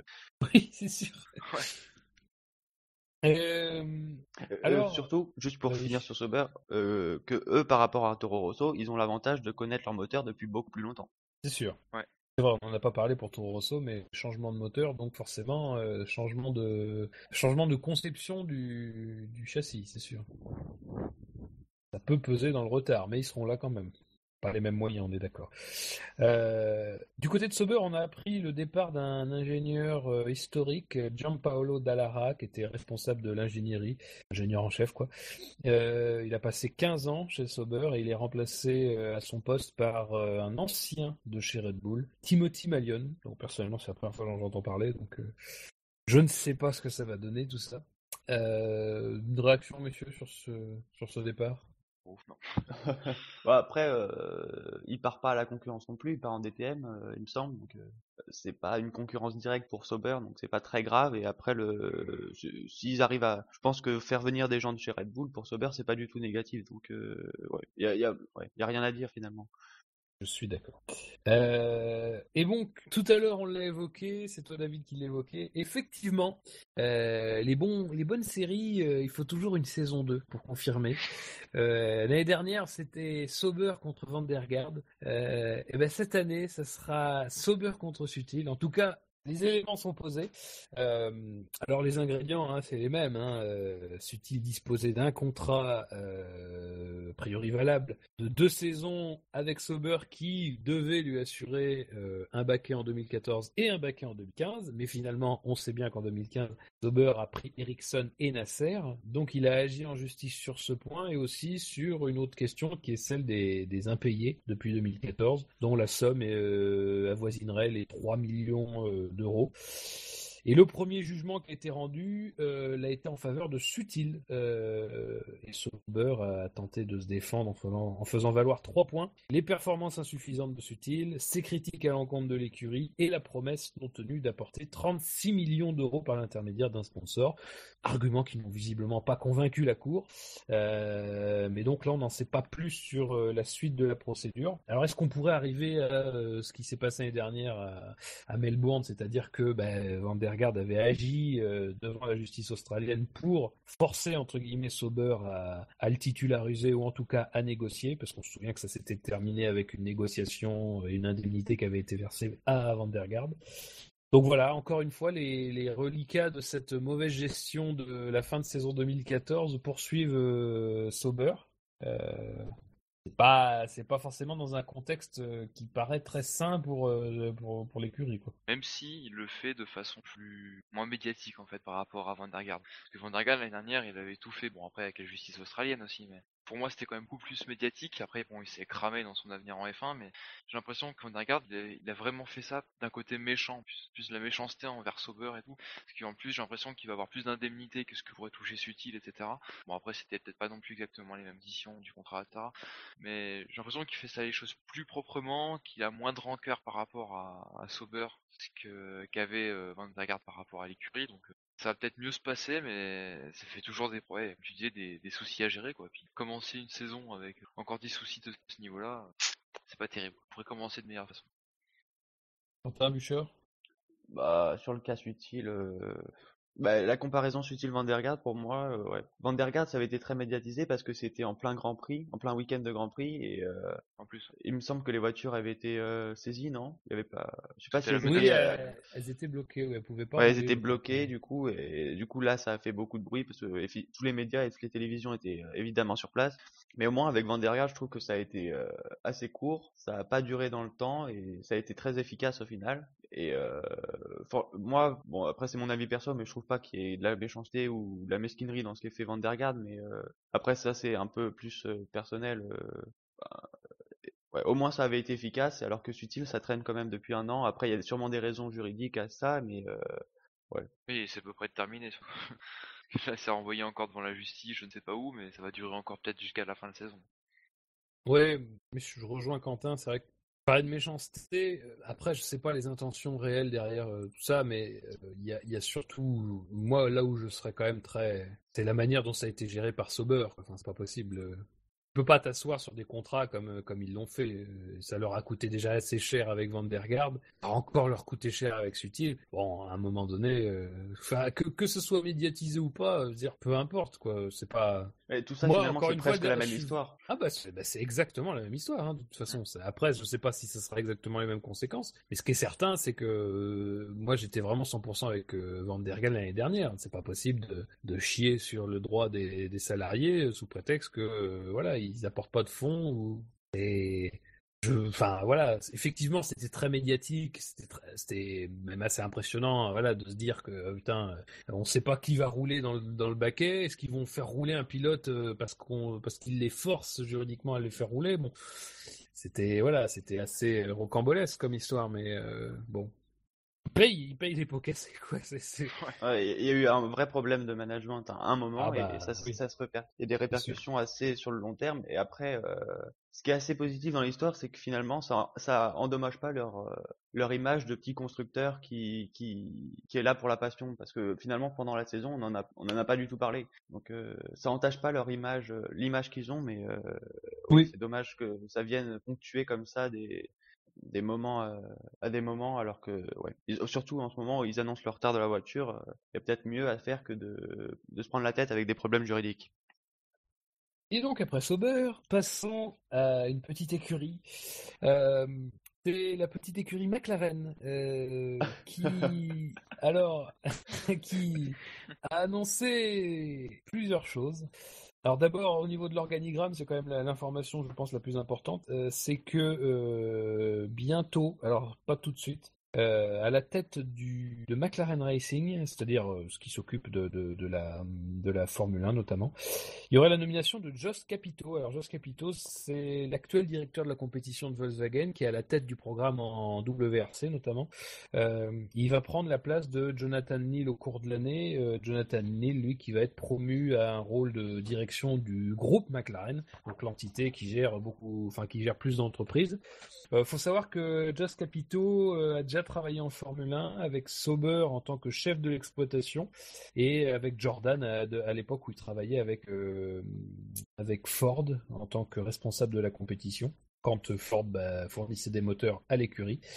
Euh, et donc, euh, bah, comme il l'a annoncé lui-même et d'un commun accord avec euh, McLaren, il prendra son poste uniquement quand lui aura, des, aura trouvé un successeur chez Volkswagen. Mais normalement, ça devrait se faire au cours d'année, lui donner une date qui se situe autour de mai 2016.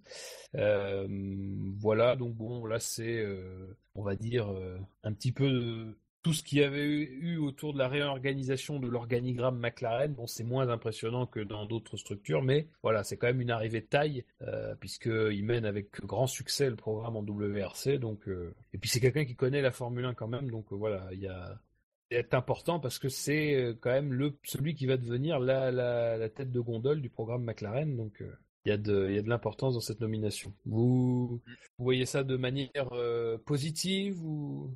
Ça peut un pas petit être coup de fouet comme ça Ça peut faire que du bien, donc euh, ouais, ouais. Et c'est vrai qu'il est tard. Alors des fois on pose des questions un peu cons. Hein. Je, je- quand même faut. Non, non, Faut le reconnaître, non, non, mais si, si, je, je le reconnais. En, en me la posant, juste c'est complètement con ce que tu dis. c'est dans les têtes pensantes, on va voir si ça se répercute sur les, euh, sur les performances de la voiture. Quoi.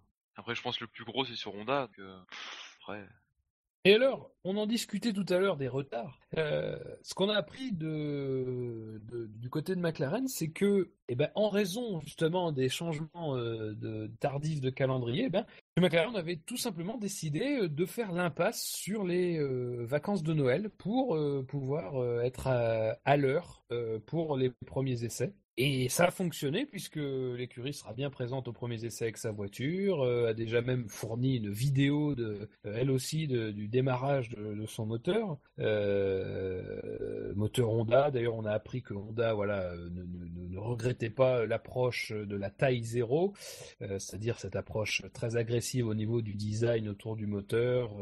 Justement parce que ils estimaient que les gains euh, potentiels étaient importants. Euh, donc voilà, euh, toujours dans cette thématique des, des petits retards à l'allumage qui ont été comblés du côté de McLaren. Voilà, une, une, une, une réaction sur ça.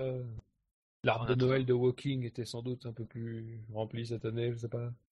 à voir si s'ils ont résolu les soucis avec la communication avec les japonais de Honda parce qu'on savait qu'ils se parlaient pas beaucoup entre les deux entre les deux côtés entre McLaren et les japonais.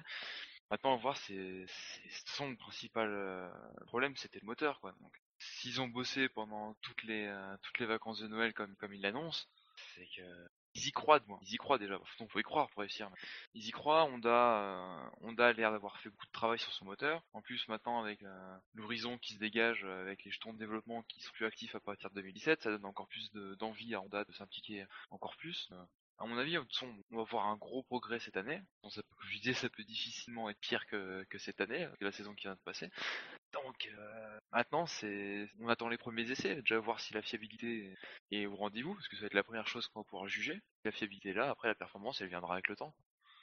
Après, en, en ce moment là, dans les dans les derniers jours, il y a un peu un débat autour de la la conception de la McLaren euh, autour de la, du concept de la taille zéro. Euh, c'est un peu un, un débat d'ingénieur, mais euh, chez Oui. Mercedes on n'y croit pas, chez McLaren on y croit. Mais après, c'est parce que ça implique des développements euh, qui sont pas forcément possibles si la voiture est en taille zéro. Et euh, ouais. c'est un peu un débat d'ingénieur finalement, mais euh, fina- assez simple à comprendre, même si c'est euh, c'est assez technique tout de même. Et... En fait, chez Mercedes, on n'y croit pas. Chez McLaren, on y croit. Mais chez Mercedes, on croit quand même que McLaren va faire des grands bons en perf. oui, c'est vrai. On se méfie. Ouais. En fait, chez Mercedes, ils y croient pas parce que euh, ils pensent qu'avec le, l'augmentation de la puissance et, du développement des, différentes parties du moteur, faudra les, renforcer, donc les épaissir un peu, et finalement, euh, faudra repenser euh, toute la carrosserie si la carrosserie est déjà en taille zéro sur un moteur déjà bien défini. En tout cas, c'est vrai que regarder de très près ces premiers essais, parce que s'il y a bien euh, une écurie qu'on a envie de, scruter de près, c'est vraiment euh, McLaren Honda. La première saison, voilà, euh, il y a eu des ratés. On sait que ça venait de, ça venait notamment de l'aspect déploiement de l'énergie stockée dans les batteries. Ils se sont rendus compte assez, enfin assez rapidement non, mais ils se sont rendus compte que, justement c'était ce qui allait poser problème. Et ben malheureusement ils pouvaient pas le corriger, donc ils ont eu ce problème là toute la saison, donc ça faisait quand même un gros déficit euh, de, de puissance.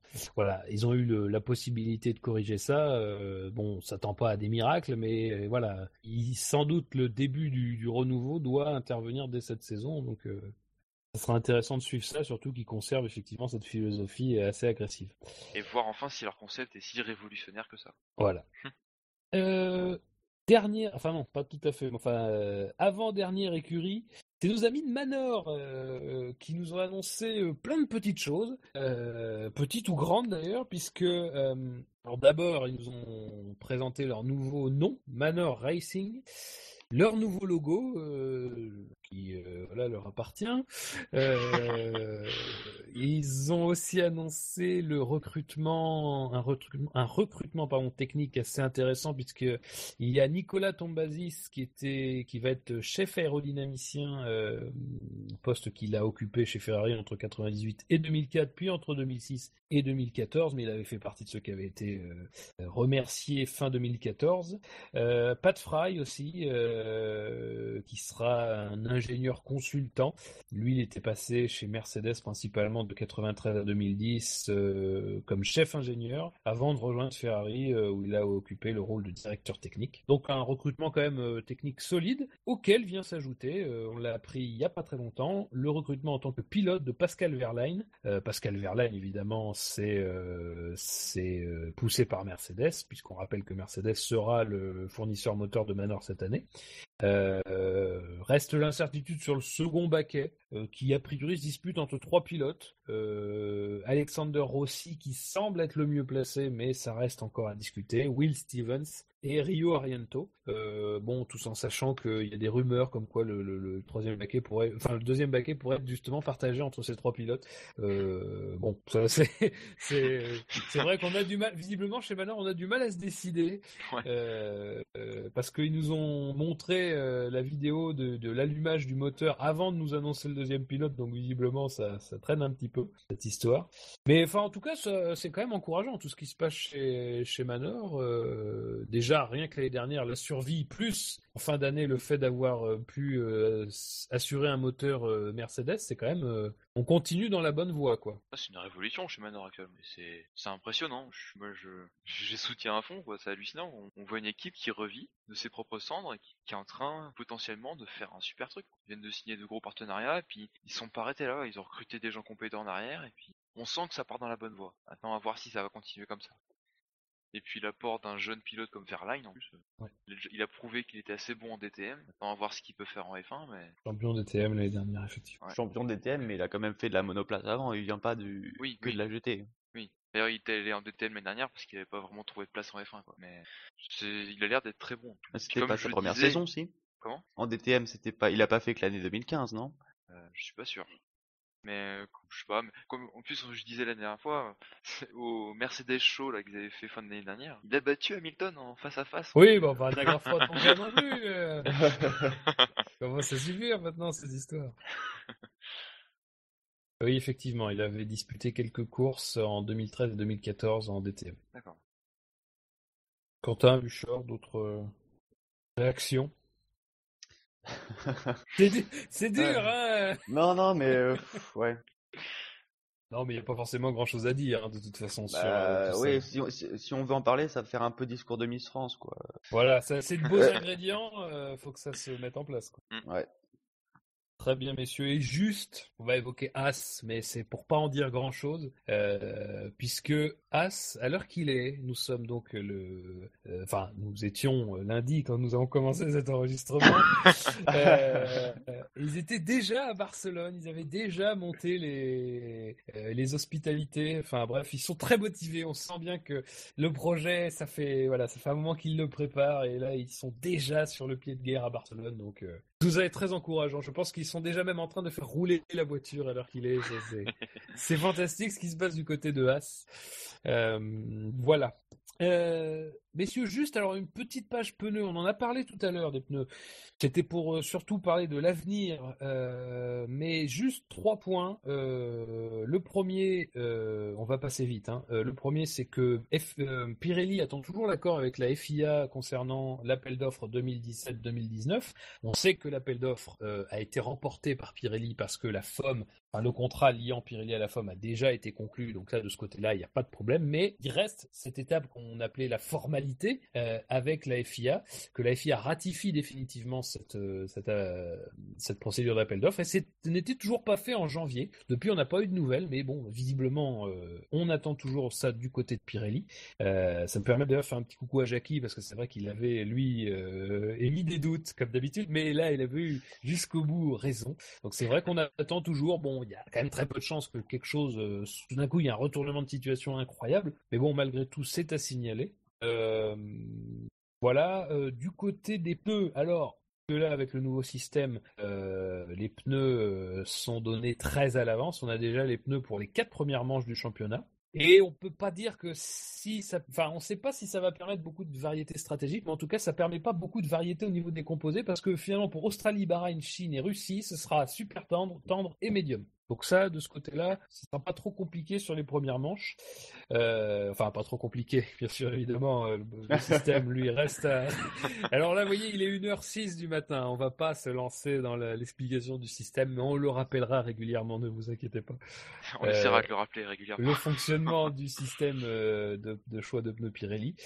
Euh, et enfin, petite information, mais là c'était aussi dans le cadre euh, un petit peu de tout ce qu'on a dit sur la saison 2016, c'est que Pirelli, euh, du fait de la complexité complexité du fait des, des- de toutes les variables stratégiques que le nouveau système va introduire, eh ben, aimerait pouvoir informer un peu plus les spectateurs euh, et téléspectateurs sur euh, non pas les, les gommes que possède chaque concurrent en temps réel, puisque ça, ça existe déjà, ça avait déjà été mis en place, euh, Mhm. mais de les informer sur les pneus dont les concurrents disposent dans leur garage. Parce que c'est vrai que ça, ça va créer cette incertitude stratégique, il y aura possibilité d'utiliser deux types de gommes, euh, enfin même de- de- de- d'en utiliser plus, donc voilà, pour essayer de permettre aux spectateurs de mieux comprendre euh, vers quelle euh, stratégie pourrait euh, tendre chaque pilote.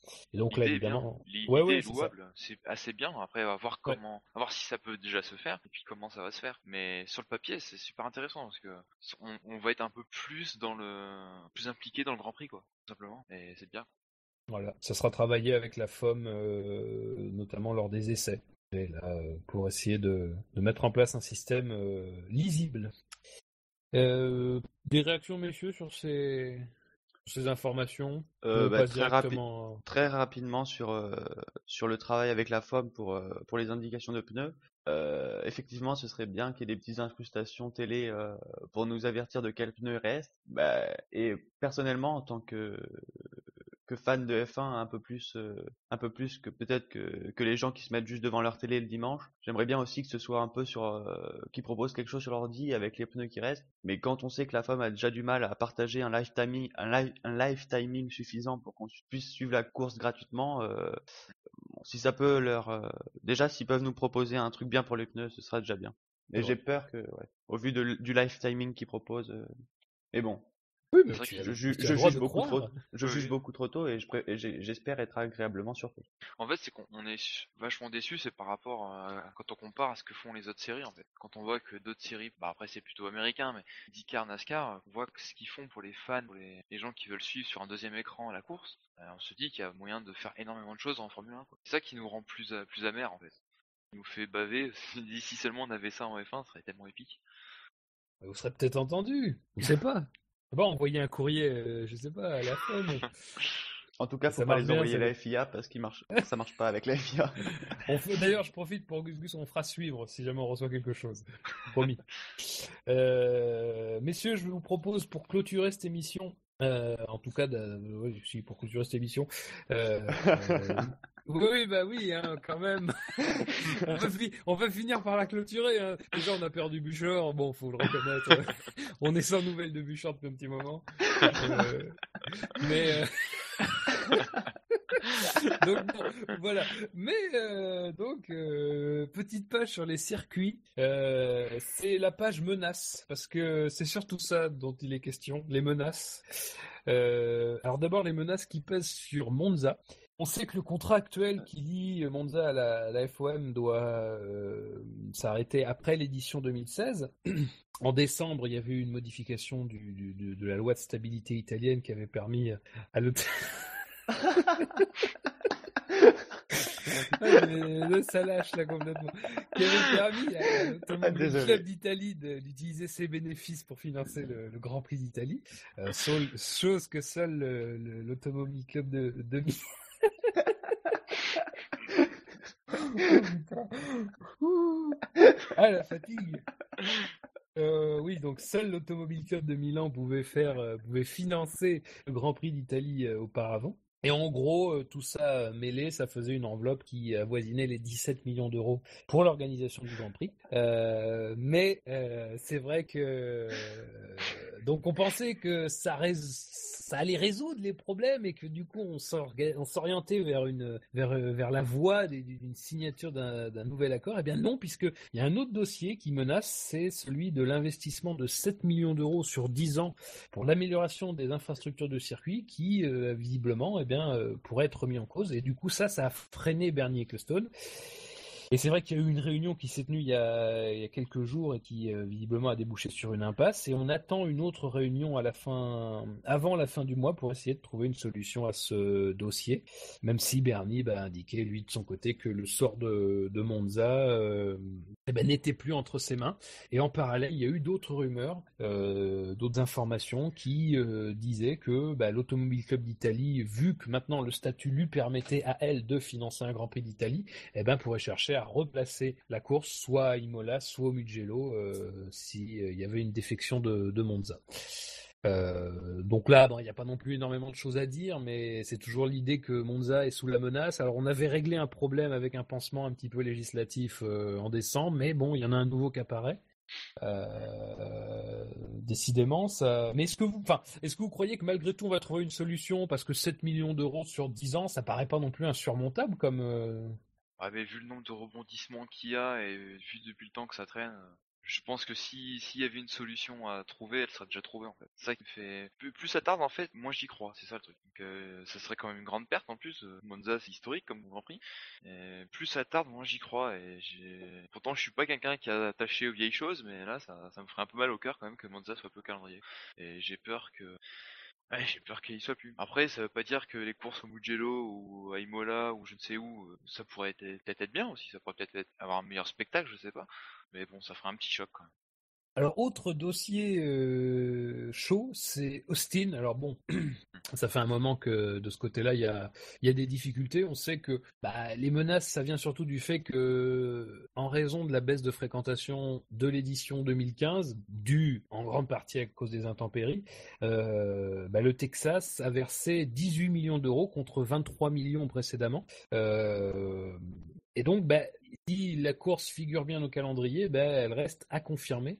Euh, évidemment, ben, la somme que doit payer Austin, euh, l'argent disponible pour payer cette somme, là aussi c'est impacté et évidemment ça contrarie euh, les plans de la FOM. Donc bon, ben, là encore c'est un dossier qui est sur, le, sur la table depuis un moment, donc il n'y a pas grand chose à rajouter. Je pense, messieurs, vous êtes d'accord, on passe ouais. sur ce dossier? Autre menace, bon, un peu moins directe, faut le, faut le reconnaître, c'est sur Bakou, euh, parce que c'est vrai que l'Azerbaïdjan étant un pays qui vit beaucoup du pétrole, euh, la, baisse des prix du pétrole euh, impacte un peu son économie et notamment cela en parallèle à la dévaluation de sa monnaie nationale. Euh, donc là, on a considéré qu'il pouvait y avoir un risque euh, et que peut-être une solution pour éviter euh, des problèmes financiers serait justement d'annuler les grands événements prévus, dont le Grand Prix d'Azerbaïdjan. Malgré tout, on a démenti du côté de l'organisation en indiquant que de toute façon les contrats avaient été conclus en, dollars et que donc le dollar n'était pas impacté par la dévaluation de la monnaie azérie. Voilà, et puis euh, sur Bakou, on a aussi eu la confirmation qu'il y aurait bien un clash entre euh, le, Mans et donc le Grand Prix. Alors, on n'avait pas suspecté exactement l'ampleur du, du, phénomène, c'est-à-dire que heure française, les 24 heures du Mans se terminent à 15h et le Grand Prix commencera à 15h. Euh, mais en plus de ça, qui déjà est un petit problème euh, rien que pour les amateurs de sport, euh, eh bien c'est que le départ de la course à Bakou sera donné à 18h euh, alors on nous dit 18 h quand même euh, pour la luminosité, bien non, puisqu'on nous dit que la nuit tombe à 21h15, donc en gros on s'assoit quand même sur la règle des 4 heures qui a été fixée suite à l'accident de Bianchi. Euh, c'est intéressant. messieurs, là-dessus, une réaction, peut-être plus sur le clash avec Le Mans, parce que sur, le, sur la menace, bon, il n'y a pas non plus énormément de choses à dire. On a déjà beaucoup parlé fin de saison dernière sur le clash avec Le Mans, que ça, que ça réjouit pas grand monde. Après, c'est choquant quand même de faire partir une course à 18h. Euh. Ouais, même si le soleil tombe à 21h, je sais pas, il suffit qu'il fasse un, qu'il pleuve un peu, qu'il fasse mauvais temps. Euh, Drapeau rouge aussi. C'est voilà, c'est absurde quoi.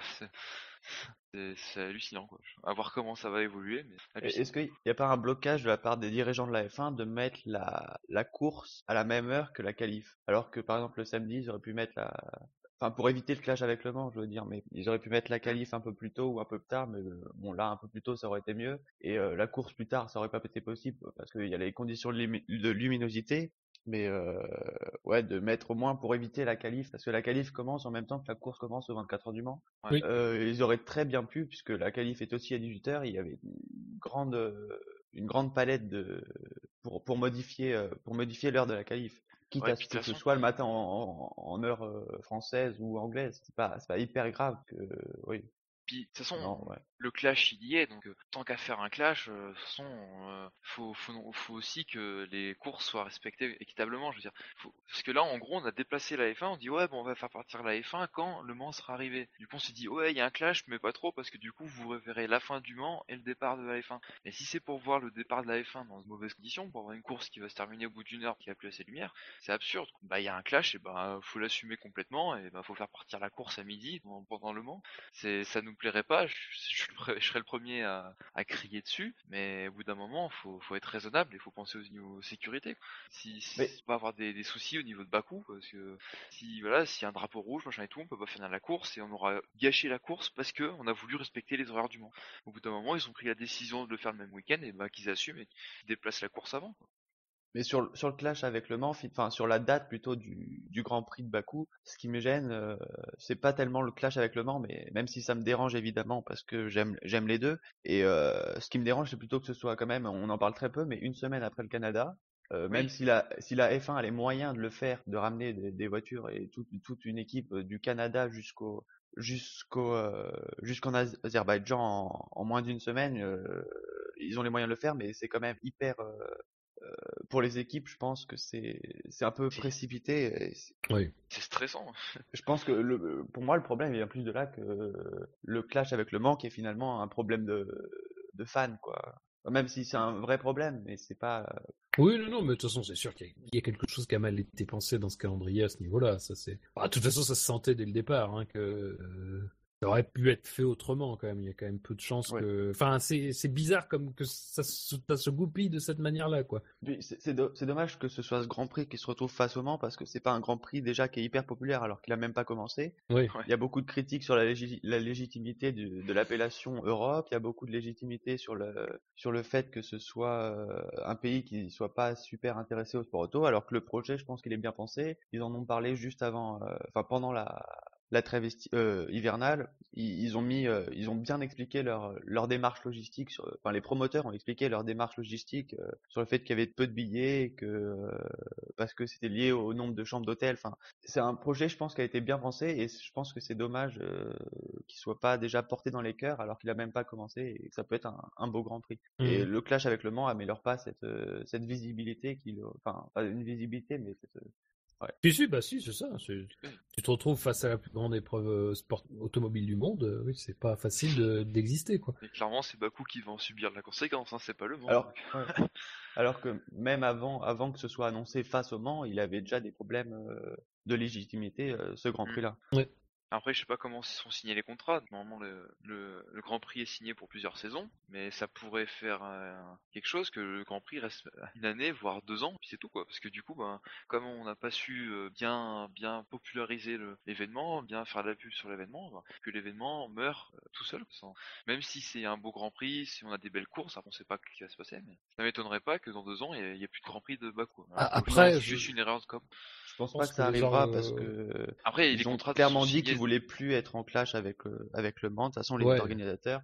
Et euh, Ouais, Ouais, mais bon, tu, tu prends ça, tu, tu prends ce, ce qui s'est passé là, plus euh, les soucis d'économie, même si actuellement ça gêne pas, et si pendant deux ans euh, il y a encore des soucis d'économie dans le pays, au bout d'un moment ça va aussi se faire ressentir. Est-ce que ça pourrait pas, euh, c'est une question que je me pose, est-ce que ça pourrait pas euh, mener à la perte du Grand Prix alors qu'il a à peine débuté quoi Je pense à la Corée par exemple, qui, qui a quasiment pas survécu. Oui. Euh, moi, moi j'ai un, peu ce spectre-là qui me trotte dans la tête. ouais, mais la Ça- Corée, le projet était un peu foireux dès le début, alors que là, le projet est vraiment bien. Non, mais c'est vrai. Alors que j'aime Oui, beaucoup. En plus, j'aime beaucoup le grand, le, le circuit en, en Corée, mais euh, là, le projet est quand même mieux pensé et euh, pour les promoteurs, même si c'est un problème de riche finalement, mais euh, pour les promoteurs, j'espère que cette année, on aura une très belle course et, et que ça Oui. tiendra la tête haute euh, face au Mans. Ouais, bah c'est tout ce qu'on souhaite. Tout à fait. Euh, bah messieurs, je propose qu'on clôture l'émission peut-être juste rappeler que Maria Teresa de Filippis nous a quittés euh, durant l'intersaison euh, à 89 ans. Bah, C'était la, toute première femme qui avait couru en Formule 1. Elle avait disputé 5 Grands Prix entre 58 et 59, avec comme meilleur résultat une dixième place lors du Grand Prix de Belgique 58. Elle s'était surtout illustrée en voiture de sport, euh, notamment avec la deuxième place du championnat d'Italie 54. Euh, voilà, et puis évidemment, elle avait euh, défendu avec ferveur la place des femmes dans le monde du sport automobile. Donc c'est une pionnière qui s'est en allée euh, au cours de l'intersaison. Voilà, donc je vous propose, messieurs, de, faire nos rappels habituels, hein, maintenant, en cette heure tardive. Bouchard, toujours pas? Euh, donc, on vous rappelle que le SAV, c'est sur iTunes, c'est sur les, chaînes Beta et Gamma de Pod Radio, c'est sur PodCloud, c'est sur Facebook, c'est sur Twitter, au base le SAVF1, c'est sur YouTube, c'est sur Stand F1 et depuis peu sur ActuF1.com, c'est sur PodWiki, euh, et voilà, c'est déjà pas mal. Euh, messieurs, on va en finir là en se disant que la F1 sur Internet, c'est sûr SAVF1.fr. SAVF1.fr. ah, c'est beau, vous avez rien perdu. Et parce que le SAV, c'est. La rythme des podcasts. Et c'est tardif aussi. Non, c'est matinal. Ça se commence à 4 Ouais, et c'est ça finit à 3. Euh, donc messieurs, bah, merci de m'avoir accompagné pour cette première émission de la saison 2016. Chers auditeurs, on, on espère que vous avez bien aimé cette reprise. Et bien sûr, restez branchés. Salut. Ciao. Salut